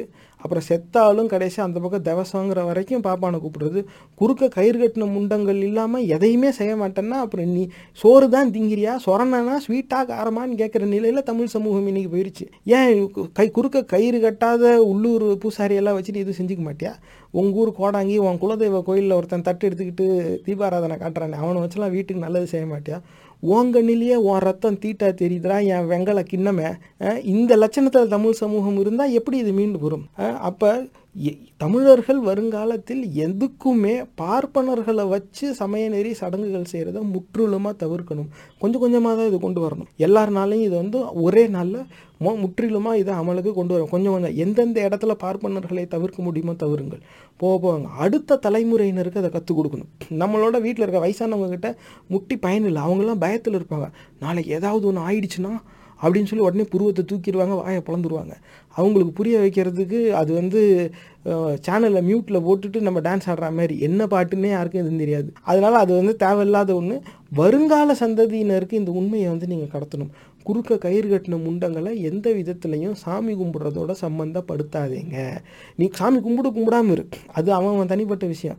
ஆனால் அந்த குறுக்க கயிறு கட்டின முண்டங்களை வச்சு எந்த பூசையும் செய்யாது. இது வந்து தமிழர்கள் வந்து கடைபிடிக்கணும். குறுக்க கயிறு கட்டாத பூசாரிங்க இருக்காங்க. அவங்களும் தமிழில் தான் தேவாரம் திருவாசம்னு வந்து ஓதுவாங்க. எல்லாமே கதை தான் எல்லாமே டுபாகூர் தான். அந்த மாதிரி பூஜை செய்கிறதையே முற்றிலுமாக விட்டா நேரமும் பணமும் மிச்சமாகவும் அது பிள்ளைகளோட கல்விக்கு பயன்படுத்தலாம். அப்படியும் நிறையா காசு இருந்தால் இல்லாதவனுக்கு ஏதாவது சோறு வாங்கி கொடு. குறைந்தபட்சம் அது நல்லபடியாக எங்கேயாவது போட்டோம். புரியுதா? அது அப்படியான நம்ம செஞ்சுக்கலாம். ஆனால் இது வந்து ஐடியல் கேஸ் சினாரியோ ஆனால் அந்த ஐடியல் கேஸ் சினாரியோவுக்கு ப்ராக்டிகபுளாக என்ன இருக்குங்கிறத ஒரு means to that ideal case scenario என்ன அப்படின்னாக்கா குறுக்க கயிறு கட்டின முண்டங்களை வச்சு எந்த பூஜையும் செய்யக்கூடாது. பார்ப்பனர்களை வைத்து எந்த சமய நிறைய சடங்குகளையும் தமிழர்கள் நடத்தவே கூடாது. வீட்டு விழாக்கள் எதுக்குமே குறுக்க கயிறு கட்டினவங்கள பயன்படுத்தாதீங்க. கோயில்ல இருந்து அவனை அந்த ஆரிய சமஸ்கிருத ஆரிய கோட்பாடு கொள்கையை எடுத்துரு தமிழர் வழிபாட்டு தலங்கள்லேருந்து அப்புறமா தமிழர்களோட வீட்டில் எந்த ஃபங்க்ஷனுக்கும் குறுக்க கயிறு கட்டினவனும் பூஜை செய்ய கூப்பிடாது. இது ரெண்டை மட்டும் செய். தானாக ஆரிய கோட்பாடுகளும் அடையாளங்களும் காலப்போக்கில் முற்றிலுமாக அழிஞ்சிடும். அதை பற்றி நீங்கள் கவலையப்பட தேவையில்ல. அவன் வேற உருவம் எடுப்பான். அது வேறு விஷயம். அதை நம்ம அப்புறம் பார்ப்போம். ஆனால் இப்போதைக்கே ஆரிய கோட்பாடுகள் அடையாளங்களை அழித்திட வேண்டியது நம்மளுடைய கடமை. அடுத்து நிரந்தர தீர்வுக்கு அடுத்து என்ன செய்யலாம்னா தமிழர்களின் வழிபாட்டு முறைகளை மெய்யல் அல்லது மெய்கோட்பாட்டின் அடிப்படையில் மறுகட்டமைக்க வேண்டும். இங்கே தமிழர்களின் வழிபாட்டு முறைங்கிறது நமக்குன்னு ஒரு அது வந்து ரிலீஜியஸ் ஃபிலாசபின்னு சொல்கிறது ஒர்ஷிப் ப்ராக்டிசஸ்னு இருக்குது. தமிழர்களுக்குன்னு வழிபாட்டு முறைன்னு ஒன்று இருக்குது. தமிழர்களின் அந்த மெய்யியல் கோட்பாடு என்ன அப்படிங்கிறத தமிழர்களுக்கு நம்ம கற்பிக்க வேண்டியதாக இருக்குது நீ ஐயனார் வீரனார் கல்லேரி முனி சுடலமாடை இப்படிலாம் வச்சு நீ கும்பிடு. ஆனால் அதுங்களோட கோயிலை வந்து நீ ஊருக்கு வெளியில் கொண்டு போய் காட்டில் வச்சுக்கிட்டு இருக்காத. ஊருக்கு மத்தியில் வை. உன் வீட்டு பின்னாலேயே வை. எங்கே வேணாலும் வை. உன் வீட்டு பூஜை அறையில் அந்த ஃபோட்டோவை வச்சு நீ கும்பிடு. அதுக்கு ஒரு தனியாக பொம்மை வச்சு கும்பிடு. அந்த பொம்மையோ ஃபோட்டோவோ செய்யும்போது அதுக்கும் குறுக்க கயிறு மாட்டாத. இந்த அசிங்கத்தெல்லாம் பார்த்துருக்கேன். குலதெய்வ கோயிலில் பெருசாக அப்படி கத்தி வச்சுட்டு கண்ணை விரைச்சபடி குதிரையில் உட்காந்தபடி சிலை இருக்கும். பார்த்தா இங்கேருந்து குறுக்க ஒன்று போய்கிட்டு இருக்கோம் வெள்ளை கலரில் அவ்வளோ பெரிய பஸ்ஸில் போகும்போது தெரியுது. ரோட்லேருந்து பார்த்தா அவ்வளோ பெரிய சிலை வந்து நாலு பேருக்கு தெரியணுங்கிறதுக்காக பெருசாக கட்டுறான். அது வேறு விஷயம். ஆனால் அந்த பூணூல் தான் அதில் குறுக்க போகுது. மலேசியா வரைக்கும் போய் அவ்வளோ பெரிய முருகனை போய் எல்லாம் கும்பிட்டுக்கிட்டு இருக்காங்களே அந்த முருகனுக்கு குறுக்க கயிறு போகுது. இப்போ அந்த சிலையை எடுக்க சொன்னால் அது அங்கே பெரிய ஊர் பிரச்சனையாக தான் ஆகும். இன்னும் எத்தனை சாதனை தலைவர் சாமி வேலு தேவைப்படும்? தமிழர்கள்ட்ட வேண்டுகோள். தயவு செஞ்சு அந்த முருகன் சிலையில் குறுக்க கயிறு இருக்கிறத முதல்ல அது ஏதாவது ஹேர் ட்ரையர் காமிச்சாவது அதை வார்ம் பண்ணி அதை கொஞ்சம் தேய்ச்சி விடுங்க. அந்த குறுக்க கயிறு கட்டுறதுங்கிறது தமிழர் மரபே கிடையாது. நீ எதை வேணாலும் கும்பிட்டுட்டு போ. தமிழ் கடவுள் அப்படின்னு சொல்லிக்கிட்டு அதில் ஒரு பெரிய பெயர் இப்போ நான் சொன்னதெல்லாம் அந்த மாதிரி இதுதான். எல்லாம் முன்னோர்களை தான் வழிபட்டுட்டு இருந்தாங்க. யாருக்கும் மேஜிக்கல் பவர்ஸ் எல்லாம் அங்கே எதுவும் கிடையாது. ஆனால் எது செஞ்சாலும் அதில் ஒரு ஆரிய அடையாளம் என்பது ஒன்று இருக்குது இது தமிழர்களுக்கு தெரியாமையே இருக்குது எப்பா நீ குறுக்க கயிறு கட்டுறியா? கட்டலை. அப்புறம் எப்படா நீ கும்பிட்ற? சாமிக்கு மட்டும் கை குறுக்க கயிறு கட்டியிருக்கு. சாமிங்கிற பேரில் நீ பிராமினை தாண்டா கும்பிட்டுட்டு இருக்க என் வெங்கல கிண்ணமே அப்படின்னு சொல்லணும். இதை வந்து தமிழர்கள்ட்ட கொண்டு போகணும். அப்போ தமிழர்களின் வழிபாட்டு முறையை தமிழர்களுக்கே வந்து திரும்பி கற்பிக்க சீர் செய்து கற்பிக்க வேண்டிய ஒரு ஒரு தேவை இருக்குது. சரி இதுதான் இது தீர்வு. இந்த தீர்வை எப்படி அமல் கொண்டு வரலாம்? எப்படி செய்யலாம்? எப்படி இம்ப்ளிமெண்ட் பண்ணலாம்? அப்படின்னா வழிபாட்டு முறைகளுக்கு பெயர் சூட்டி அதன் அடிப்படையில் இனத்தையோ ஜாதியையோ அடையாளப்படுத்துவது தமிழர் மரபு கிடையாது என்கிற உண்மையை பள்ளி கல்வி திட்டத்தில் இடம்பெற செய்ய வேண்டும். எப்பா தமிழர்களுக்கு வழிபாட்டு முறை இருக்குது அன்னைக்கு இருந்துச்சு இன்னைக்கு இருக்குது நாளைக்கும் இருக்கும். ஆனால் அந்த இதில் வந்து ஒன்றுக்கு மேற்பட்ட தெய்வங்களை இவங்க வழிபடுவாங்க. இங்கே தான் பார்த்தோமே வந்து ஃபவுலு ஷீப்பு பஃபலோ மாடுலேருந்து எல்லா கோழியிலேருந்து எல்லாத்தையும் இவன் காவு கொடுப்பான். இவன் வந்து தலையை வெட்டி ரத்தம் சொட்ட சொட்ட சுற்றி வருவான். இப்படி தான் இங்கே வந்து வழிபாட்டு முறையே இருக்கும். இவனுக்கு வழிபாடுனாவே காவு கொடுக்குறது. இவன் வந்து அப்போ இவங்களுக்கே வந்து இப்படி இப்படி ஒரு வரலாறை வச்சுக்கிட்டு இருக்க இனத்துக்கே தன்னுடைய உணவே அசிங்கமாக தோணுற அளவுக்கு ஆரிய கோட்பாடு கற்றுக் கொடுத்துருக்கு. ஐயோ இன்னைக்கு வெள்ளிக்கிழமை. இன்னைக்கு நான் கவுச்சி தொடவே மாட்டேன். நீ சா சோத்துக்கு தான் நீ இவ்வளோ கஷ்டப்படுற. நீ உழைச்சி சம்பாரித்த காசில் நீ வாங்கி சாப்பிட்ற சாப்பாடு உனக்கு வந்து ஒரு வாரத்தில் ஒரு நாள் அசிங்கமாக விடுது. அதை தொடக்கூடாது. சபரிமலைக்கு போய் நான் நெய் கொண்டு வந்துட்டால் நான் நெய்யாக கொடுக்கறது இல்லை. ஏன்னா அதை நான்வெஜ்ஜில் போட்டு மிஸ்யூஸ் பண்ணிடுவாங்க நான்வெஜ்ஜில் போட்டால் மிஸ்யூஸ் தான் அதனால் அந்த நெய்யை பொங்கலாக்கி தான் கொடுப்பாங்களாம். எந்த எ- எங் எங்கே போக வேண்டிய தமிழ் சமூகம் எந்த திசையில் போய்கிட்டு இருக்கு? அப்போ இப்படிலாம் எதுவும் கிடையாது. உனக்கு உன் சாப்பாடு என்றைக்கும் அசிங்கமாக இருக்காது. உன்னுடைய மெய்யியல் கோட்பாடு அதை உனக்கு என்றைக்குமே கற்பிக்கலை.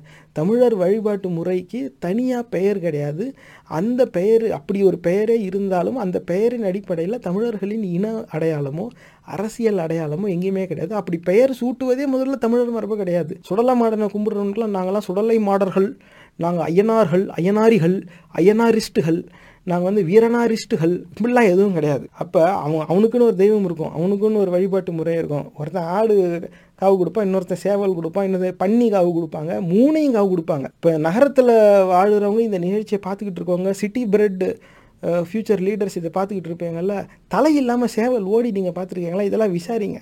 இந்த குலதெய்வ கோயிலில் வந்து சேவல் தலை அப்படி டபக்குன்னு வெட்டி விட்டுருவாங்க. தலை இல்லாமல் இங்கே எங்கேயும் போய் முட்டிட்டு ஓடிக்கிட்டு இருக்கும் அந்த உயிர் பிரியறதுக்கு முன்னாடி கொஞ்ச நேரம் அது ஓடும். பார்க்க வந்து ஜாலியாக இருக்கும். பண்ணியை பன்னியை காவு கொடுக்கும்போது அதை கயிறில் வந்து கட்டி வச்சேன்னா அது பெரிய மிருகம். ஒரே போட்டில் தலையெல்லாம் வெட்ட முடியாது. காலெல்லாம் சேர்த்து கை கம்பு வச்சு கட்டி அதை நாலு பேர் பிடிச்சிக்கணும். அது ஒரு இப்போ இது வந்து எண்பதுலேருந்து நூறு கிலோ வரைக்கும் இருக்கும். ஆள் நாலஞ்சு பேர் அதை பிடிச்சி அழுத்தி வச்சுக்கிட்டு அதுக்குன்னு ஒரு தனி கத்தி வச்சுருப்பாங்க. நேரடியாக ஹார்ட்டை பஞ்சர் பண்ணுவாங்க. ஏன்னா அப்போ தான் அது சாகும் மற்ற மற்ற மிருகம் மாதிரி ஆடுலாம் ஒரே வெட்டு. தலை துண்டாக போயிடணும். அப்படி தான் வெட்டுவாங்க. அதுக்குன்னு வெட்டுறதுக்குன்னு வேறு ஒருத்தர் வச்சுருப்பாங்க அதுக்குன்னு ஒரு தனி கத்தி வச்சுருப்பாங்க. வித்தியாசமாக இருக்கும். எல்லாரும் அங்கே வர்றது வந்து கடைசியில் பொறிக்கும் அந்த பானகத்துக்கும் அடிச்சுக்குவாங்க. அதெல்லாம் பார்க்க ஒரே சிரிப்பாக தான் இருக்கும். அங்கே யாரும் அவ்வளோ சீரியஸாலாம் இருக்காது. சாமி கும்பிட்றதுன்னு வந்தாலும் எல்லாரும் சாப்பாட்டுக்கு தான் அங்கே மெயினாக அங்கே வந்திருப்பாங்க. கடைசியில் எல்லாருக்கும் கூறு கரெக்டாக போகுதா அப்படின்னாக்கா அதை வெட்டி கூறு போடுறவர் கரெக்டாக போடுவார். இது இப்படிலாம் இருக்குது இதெல்லாம் தமிழர் வழிபாட்டு முறையில் ஒரு அங்கம். ஆனால் இதுக்கெல்லாம் பெயர் சுட்டி அந்த அடிப்படையில் நம்ம ஒருத்தர் ஒருத்தரை வித்தியாசப்படுத்திக்கிட்டதே இல்லை. யாருடைய குலதெய்வ வழிபாடாக இருந்தாலும் எல்லாரையும் தான் கூப்பிடுவாங்க. அந்த இடத்துல அவங்க எதை காவு கொடுக்குறாங்களோ அதில் ஒரு துண்டு கூட வீட்டுக்கு வராது. அங்கேயே சமைச்சு அங்கேயே சாப்பிட்ருவாங்க அது வந்து பொது சொத்தாக தான் எடுத்துக்குவாங்க. இப்போ ஊருக்கு ஊருக்குள்ளே வந்து சமூகத்தில் ஒரு நல்லிணக்கம் எல்லாரும் ஒன்றா வாழ்கிறதுக்கு இந்த வழிபாட்டு முறையே வந்து ஒரு வழிவகை அமைச்சு கொடுத்தது. இதுதான் தமிழர் மரபு. இப்படி தான் தமிழர்கள் வழிபட்டுக்கிட்டு இருந்தாங்க. இன்றைக்கி தேதியிலே அந்த பழக்கம் கொஞ்சம் நெஞ்சம் இருக்குது ஆனால் தன்னுடைய தெய்வத்துக்கே குறுக்க கயிறு போட்டு ஆரிய வழி முறையில் இவன் வழிபடுற ஒரு அசிங்கத்துக்கு தமிழன் தள்ளப்பட்டிருக்கான். இதிலேருந்து மீட்டு கொண்டு வரணும். எப்படி இன்னைக்கு தேதியில் இருக்கிறவனை போய் எப்படி மாற்ற முடியும்? பள்ளி கல்வி திட்டத்திலேயே இது தமிழர் வழிபாட்டு முறைன்னு ஒரு சாப்டர் வச்சிடணும். குறைந்தபட்சம் ஒரு பேராகிராஃப் அதில் தமிழர் வழிபாட்டு முறையும் நிறையா இருக்குது. இந்த இந்த மாதிரி தெய்வங்கள்லாம் இருக்குது. ஒரு பட்டியல் போட்டு அதை காமிச்சிடலாம். இதெல்லாம் இருக்கும்போது இதில் வந்து அசைவ உணவு பரிமாறப்படும். வந்து இறைவனுக்கு கொடுக்குற கொடையில் இவங்க வந்து ஆடு மாடு எல்லாத்தையும் தான் இவங்க வந்து காவு கொடுப்பாங்க. அதே நேரம் இந்த வழிபாட்டு முறைக்கு பெயர் சூட்டி அதன் அடிப்படையிலே தன்னை அடையாளப்படுத்துவது அரசியல் அடையாளமாக இருந்தாலும் சரி இன அடையாளமாக இருந்தாலும் சரி அப்படி ஒரு செயலே தமிழர் மரபு கிடையாது. This is not Tamil culture அப்படிங்கிறத ஆவணப்படுத்தி பிள்ளைகளுக்கு பள்ளி கல்வி திட்டத்திலேயே கொடுத்துடணும். அப்போ தான் இது வந்து ஒரு நிரந்தர தீர்வை நோக்கி நம்ம பயணிப்போம். நிரந்தர தீர்வுக்கான ஒரு சூழ்நிலையை இதுதான் உருவாக்கும். ஏன்னா வேறு எந்த தீர்வாக இருந்தாலும் அது சஸ்டெயினபுளாக இருக்கணும்.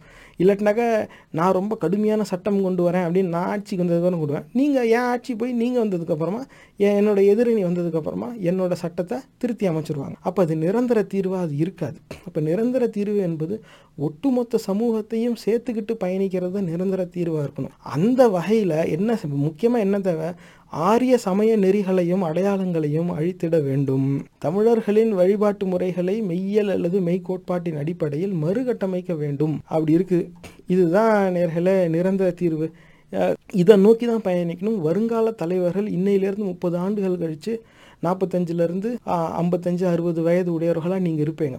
அன்னைக்கு நீங்கள் எடுக்கிற நீங்கள் சொல்கிறத நிறைய பேர் கேட்பாங்க. நீங்கள் தனியார் துறையில் இருந்தாலும் சரி அரசு துறையில் இருந்தாலும் சரி உங்களில் சிலர் முதலமைச்சராக கூட இருக்கலாம்.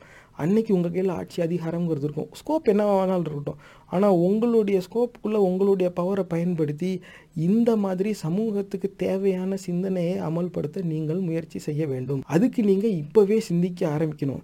ஆனால் எதன் அடிப்படையில் சிந்திக்கிறது? நான் மற்ற பதிவில் சொன்னதான் இதுலேயும் சொல்லுவேன் நான் சொல்கிறேங்கிறதுக்காக நீங்கள் எதையும் ஏற்கவோ நம்பவோ கூடாது. ஆனால் எதை படித்ததுக்கு பிறகு எனக்கு இந்த சிந்தனை வருதோ அந்த தரவுகளை நான் உங்ககிட்ட காமிச்சிட்டேன். இத்தனை மணி நேரமாக நம்ம அதை தான் பார்த்துருக்கோம்.